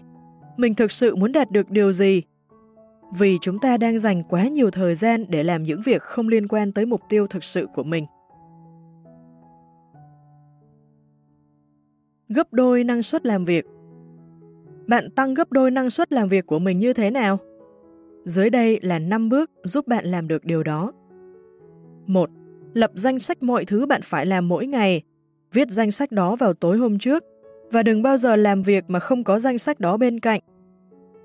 Theo các chuyên gia quản lý thời gian, có một danh sách trước mặt sẽ giúp tăng năng suất của bạn lên 25% trong lần đầu tiên. Nếu năng suất, chất lượng và kết quả công việc của bạn tăng lên 25% mỗi năm, thì bạn sẽ gấp đôi chúng cứ 2 năm 8 tháng một lần.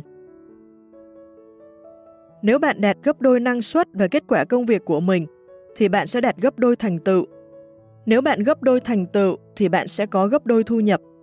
Chỉ cần làm việc theo một danh sách, gia tăng năng suất lên 25% từ ngày đầu tiên là bạn có thể tăng gấp đôi thu nhập của mình cứ 2 năm 8 tháng một lần và rồi cứ gấp đôi gấp đôi nữa. 2. Áp dụng quy tắc 80-20 cho danh sách của bạn trước khi bắt đầu. Một trong những từ quan trọng nhất khi nhắc tới quản lý thời gian là hệ quả.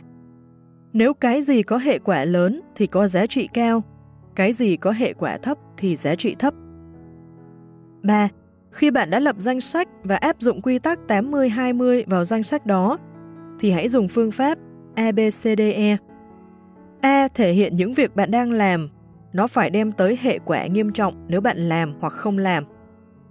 B là hoạt động bạn nên làm, nó có hệ quả bớt nghiêm trọng hơn một chút. Ví dụ, gọi điện thoại để kiểm tra ai đó có ở văn phòng không chẳng hạn.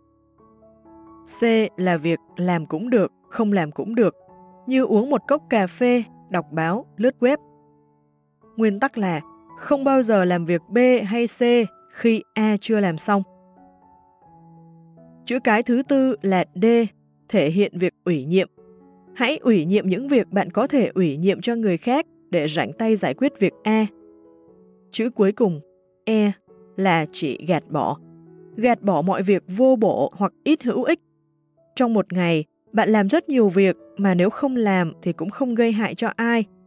Càng gạt bỏ và ủy nhiệm được nhiều việc, bạn càng có nhiều thời gian làm những thứ tạo ra sự khác biệt cho cuộc sống của bạn. 4. Liên tục đặt ra 4 câu hỏi. Đầu tiên, tại sao tôi được nhận vào công ty này? Tôi được tuyển vào để làm gì? Nếu bạn đến gặp sếp để hỏi câu này, thì sếp bạn sẽ nói gì? Tôi có thể đoán chắc họ sẽ không nói là bạn được trả lương để giao lưu với đồng nghiệp, để lướt Internet, để đọc báo hay uống cà phê đâu. Bạn được trả lương để tạo ra những kết quả cụ thể nào đó có ích cho công ty. Những đóng góp của bạn góp phần giúp công ty đạt được những mục tiêu nào đó để tồn tại và phát triển trong thị trường đầy cạnh tranh. Câu hỏi thứ hai là hoạt động nào mà bạn có thể làm mang lại giá trị cao nhất? Trong số tất cả những việc bạn làm, hoạt động nào có giá trị hơn cả? Câu hỏi thứ ba, tôi và chỉ tôi có thể làm và làm tốt việc gì? Để tạo ra khác biệt thực sự. Trong công việc, hẳn phải có những việc chỉ mình bạn mới có thể làm được. Nếu bạn không làm thì không ai khác làm được, và việc đó sẽ chẳng thể hoàn thành. Nhưng nếu bạn làm và làm ngay, làm tốt, thì chúng có thể tạo ra một thay đổi to lớn trong cuộc đời bạn. Nhân tiện, câu trả lời sẽ thay đổi tùy theo việc thay đổi hoạt động và thứ tự ưu tiên. Tuy nhiên, hãy luôn hỏi bản thân rằng, việc gì mà tôi và chỉ tôi mới có thể làm được, làm tốt và tạo ra một thay đổi thực sự. Cuối cùng, đừng quên hỏi bản thân, ngay lúc này sử dụng thời gian vào việc gì thì có lợi nhất? Một cuốn sách dạy quản lý thời gian tóm lại cũng trả lời cho câu hỏi. Ngay lúc này, sử dụng thời gian vào việc gì thì có lợi nhất? Dù việc đó là gì thì hãy nhớ rằng bạn phải đang làm nó từng phút từng ngày. 5. Chìa khóa thứ 5 để tăng gấp đôi năng suất là đặt toàn tâm toàn ý vào một việc, vào việc quan trọng nhất và kiên trì làm đến cùng. Tập trung toàn bộ tâm trí vào những việc quan trọng nhất, tiết kiệm được 80% thời gian cần thiết. Tập trung, chú tâm làm chỉ một việc, chính là cách tạo ra năng lượng, nhiệt huyết và gia tăng lòng tự tôn. Tóm lại, hoàn thành, hoàn thiện công việc sẽ gia tăng lòng tự tôn của bạn và thúc đẩy bạn làm nhiều việc hơn. Tôi viết và xuất bản 4 cuốn sách trong vòng một năm. Với những cây viết chuyên nghiệp, 2 đến 3 năm xuất bản một cuốn sách đã xuất sắc lắm rồi. Người ta hay hỏi tôi rằng, làm sao ông có thể viết được nhiều sách đến vậy? Tôi đáp rằng, tôi chỉ tập trung và chuyên tâm vào nó. Khi ngồi xuống viết một cuốn sách, tôi làm từng bước một. Tôi toàn tâm toàn ý hoàn thành toàn bộ, bước một trước khi chuyển sang bước tiếp theo. Những việc khác tôi cũng làm như vậy, bạn sẽ ngạc nhiên khi thấy năng suất làm việc tăng nhanh chóng nếu bạn tập trung và toàn tâm toàn ý. Trì hoãn sáng tạo Bạn có phải là người thường xuyên trì hoãn không? Câu trả lời là có. Mọi người đều trì hoãn. Những người làm việc không năng suất trì hoãn là hiển nhiên, nhưng đến cả những người làm việc năng suất cũng trì hoãn. Sự khác biệt là họ biết trì hoãn một cách sáng tạo Họ trì hoãn những việc không mang lại nhiều lợi ích, không để lại hậu quả to lớn. Những người làm việc không năng suất trì hoãn những việc đem lại nhiều giá trị, tạo ra những thay đổi lớn lao trong cuộc đời họ. Dưới đây là 10 cách để vượt qua sự trì hoãn. 1. Viết mục tiêu và kế hoạch hành động ra giấy thật rõ ràng. Chính việc viết ra cũng thúc đẩy bạn bắt tay vào làm. Khi đá cú đá đầu tiên thì bóng như từ đỉnh đồi lăn xuống, bạn cứ thế tiếp tục và tiếp tục làm việc. 2. Chia công việc ra thành nhiều nhiệm vụ nhỏ. Hẳn bạn đã biết câu hỏi xưa cũ này. Làm thế nào để ăn hết một con voi? Hãy ăn từng miếng, từng miếng một. Nếu có thể chia một mục tiêu lớn thành nhiều nhiệm vụ nhỏ, thì bạn có thể bắt tay làm ngay được. Chỉ cần làm cái việc nhỏ ấy thôi. 3. Xem xét những việc phải làm trong ngày. Chọn ra một việc và bắt tay làm ngay chỉ cần tự động viên mình bằng cách nói, mình phải làm việc này ngay đây. Mình làm việc này ngay đây. Làm ngay việc nhỏ đầu tiên thường có tác dụng phá vỡ tâm trạng uể oải của bạn. 4. Đục lỗ công việc Hãy tưởng tượng một miếng format Thụy Sĩ có nhiều lỗ. Hãy chọn một thao tác rất nhỏ của một việc lớn và chỉ làm thao tác đó. Giống như chọc lỗ nhỏ trong miếng format vậy. Đôi khi chỉ cần một thao tác nhỏ thôi cũng đủ để bạn khởi động rồi. 5. Cắt lát công việc Hãy chia công việc thành các lớp mỏng và chỉ cần một lớp để khởi động. 6. Một cách nữa để vượt qua sự trì hoãn là làm theo nguyên tắc 20-80. Đôi khi 20% thời gian đầu dùng để lên kế hoạch, sắp xếp, tổ chức cũng giải quyết được 80% công việc. Bạn cần tổ chức, sắp xếp, lên kế hoạch lập hết danh sách đâu ra đấy. Đôi khi chính việc đó cũng khiến bạn có cảm hứng hoàn thành tất cả công việc. 7. Lập ra giới hạn thời gian. Hãy làm việc chính trong vòng 15 phút. Ví dụ như, Tôi không thể làm hết việc này vì nó tốn nhiều tiếng đồng hồ. Tôi sẽ chỉ làm trong 15 phút. Tiếp đó tôi đi làm việc khác rồi sẽ quay trở lại sau. Thỉnh thoảng, chỉ cần làm khoảng 15 phút là bạn đã bắt nhịp và chẳng muốn dừng lại nữa. 8. Đặt ra chế độ khen thưởng. Hãy thưởng cho mình vì đã hoàn thành một phần công việc. Trong bán hàng có một hoạt động là thăm dò. Bạn cầm điện thoại lên và gọi cho người ta để sắp xếp một cuộc hẹn. Một số nhân viên bán hàng còn để một đĩa bánh quy đã được bẻ ra thành nhiều miếng nhỏ trước mặt. Rồi họ nói, mình sẽ ăn một miếng mỗi lần liên lạc với một khách hàng tiềm năng. Mình sẽ giải lao uống cà phê nếu hẹn được 10 cuộc. Thay vì lo lắng trước những cuộc hẹn, họ đã rèn bản thân tập trung vào những phần thưởng và họ vượt qua được nỗi sợ và xu hướng trì hoãn việc thăm dò khách hàng tiềm năng. 9. hứa hẹn với ai đó. Hãy nói với họ là bạn sẽ làm xong việc này vào thời điểm này. Thật bất ngờ, khi muốn giữ lời hứa, bạn có động lực hoàn thành việc nhiều hơn. 10. Hãy nhìn vào danh sách của bạn và tưởng tượng bạn sẽ đi xa trong vòng một tháng. Bạn chỉ có thể làm một việc trong danh sách này trước khi rời đi. Đó sẽ là việc gì? Dù việc đó là gì, thì hãy lấy tinh thần, động viên bản thân hoàn thành việc quan trọng nhất đấy. Thường thì làm như thế sẽ thôi thúc bạn hoàn thành cả những việc khác trong danh sách. Mỗi ngày làm được nhiều việc hơn. Dưới đây là 7 bước để làm được nhiều việc hơn trong ngày. 1. Làm nhanh hơn. Hãy nhanh tay nhanh chân lên, hãy làm việc thật hăng hái. Làm việc nhanh là yếu tố quan trọng để thành công. Đi lại nhanh hơn, làm việc nhanh hơn, di chuyển nhanh chóng. Hãy mau mắn thay vì uể oải. 2. Làm việc chăm chỉ hơn, làm việc lâu hơn. Hãy bắt đầu sớm hơn một chút, làm hăng hái hơn một chút và ở lại muộn hơn một chút. Những người thành công làm việc nhiều tiếng đồng hồ, họ làm rất năng suất trong khoảng thời gian dài và họ làm được nhiều hơn vô số việc so với những người bình thường. Gần đây, tôi có đọc về một người phụ nữ từng thức dậy lúc 5 giờ sáng, tập thể dục, bắt đầu làm việc lúc 6 giờ, làm 3 tiếng liền và hoàn thành hết mọi việc trong ngày. Cô ấy làm việc toàn thời gian mà không lãng phí giây phút nào. Cô ấy còn làm xong việc của ngày hôm sau nữa. Xét về thời gian, một ngày của cô ấy bằng 3 ngày của người bình thường. Chỉ nhờ cô ấy làm việc lâu hơn. Cô ấy liên tục thăng tiến và được trả lương nhiều hơn cho đến khi cô làm vị trí quản lý cấp cao và trở thành một trong những người được trả lương cao nhất công ty. Chỉ nhờ việc cô ấy làm lâu hơn, chăm chỉ hơn. 3. Làm việc cùng nhau Hợp tác với người khác làm những công việc lớn. Thỉnh thoảng, nếu có thể tạo ra được một guồng máy làm việc hoặc tổ chức sắp xếp công việc, thì bạn có thể làm việc này còn người khác phụ trách việc kia. Bạn có thể bất ngờ trước khối lượng công việc của mình hoàn thành đấy. 4. Đơn giản hóa công việc Hãy loại bỏ các bước không cần thiết để bạn có thể hoàn thành công việc nhanh hơn. Hãy gộp hoặc rút gọn công việc, rồi bắt tay vào làm và làm thật nhanh. Công việc càng đơn giản, càng ít bước, bạn càng dễ hoàn thành nhanh hơn.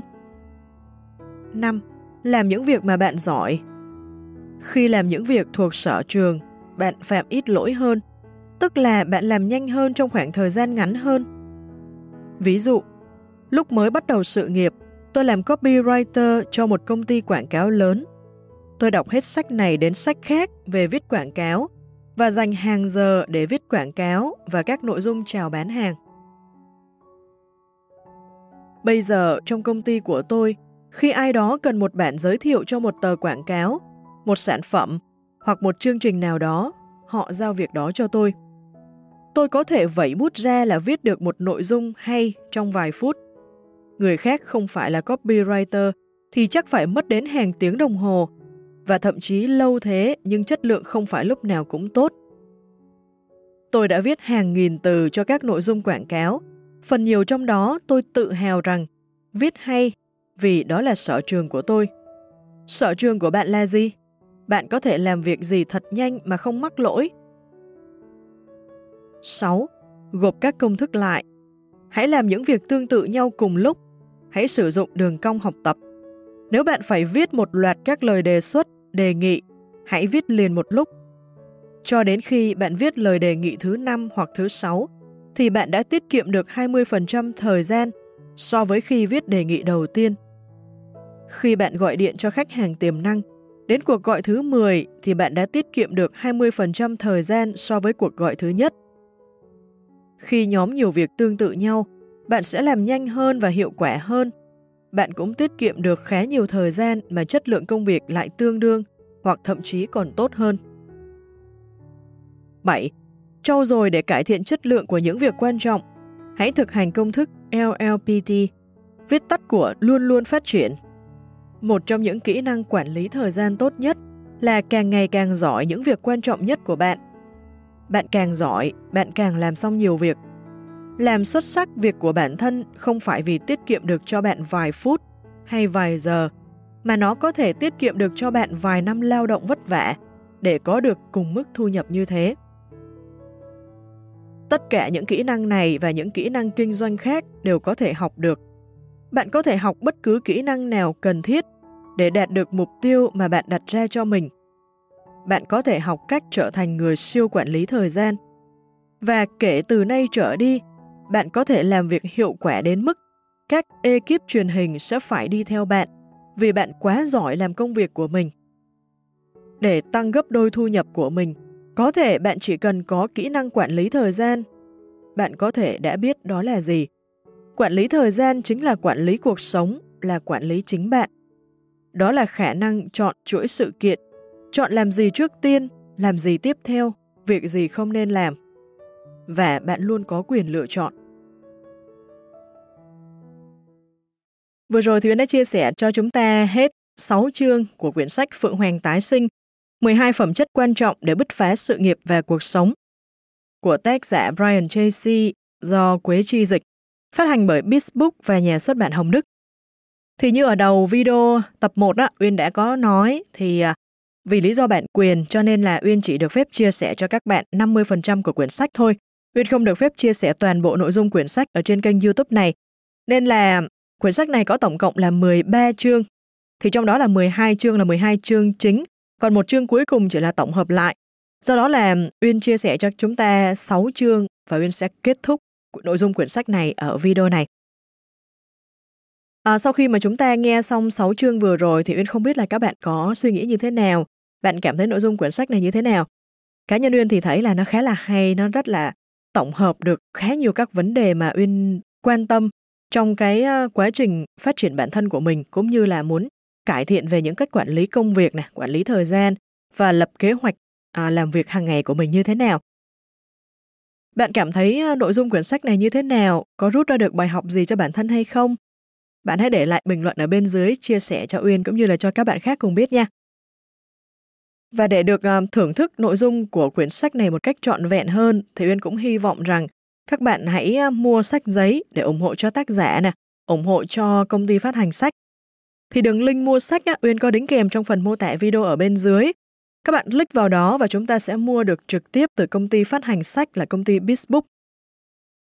Điều này sẽ giúp được cho chúng ta là tránh được những việc là mua chúng sách lậu sách giả ở trên thị trường. Còn riêng về cá nhân Uyên thì Uyên rất là hy vọng chúng ta hãy ủng hộ Uyên bằng cách là hãy like video này Nhấn vào nút đăng ký theo dõi kênh và nhấn luôn vào cái chuông ở kế bên để bật tính năng nhận thông báo khi có video mới. Có như vậy thì mỗi lần Uyên đăng một video mới nào đó lên, YouTube sẽ gửi thông báo đến cho các bạn. Và các bạn có thể xem video đó một cách nhanh nhất, không bị bỏ sót bất cứ một video nào cả. Hiện tại thì à, Uyên sẽ đăng video trên kênh YouTube này vào tối thứ ba, thứ năm và thứ bảy hàng tuần vào lúc 6 giờ chiều. Bạn hãy đón xem nhé! Cảm ơn các bạn đã theo dõi video này. Xin chào và hẹn gặp lại các bạn trong những video tiếp theo.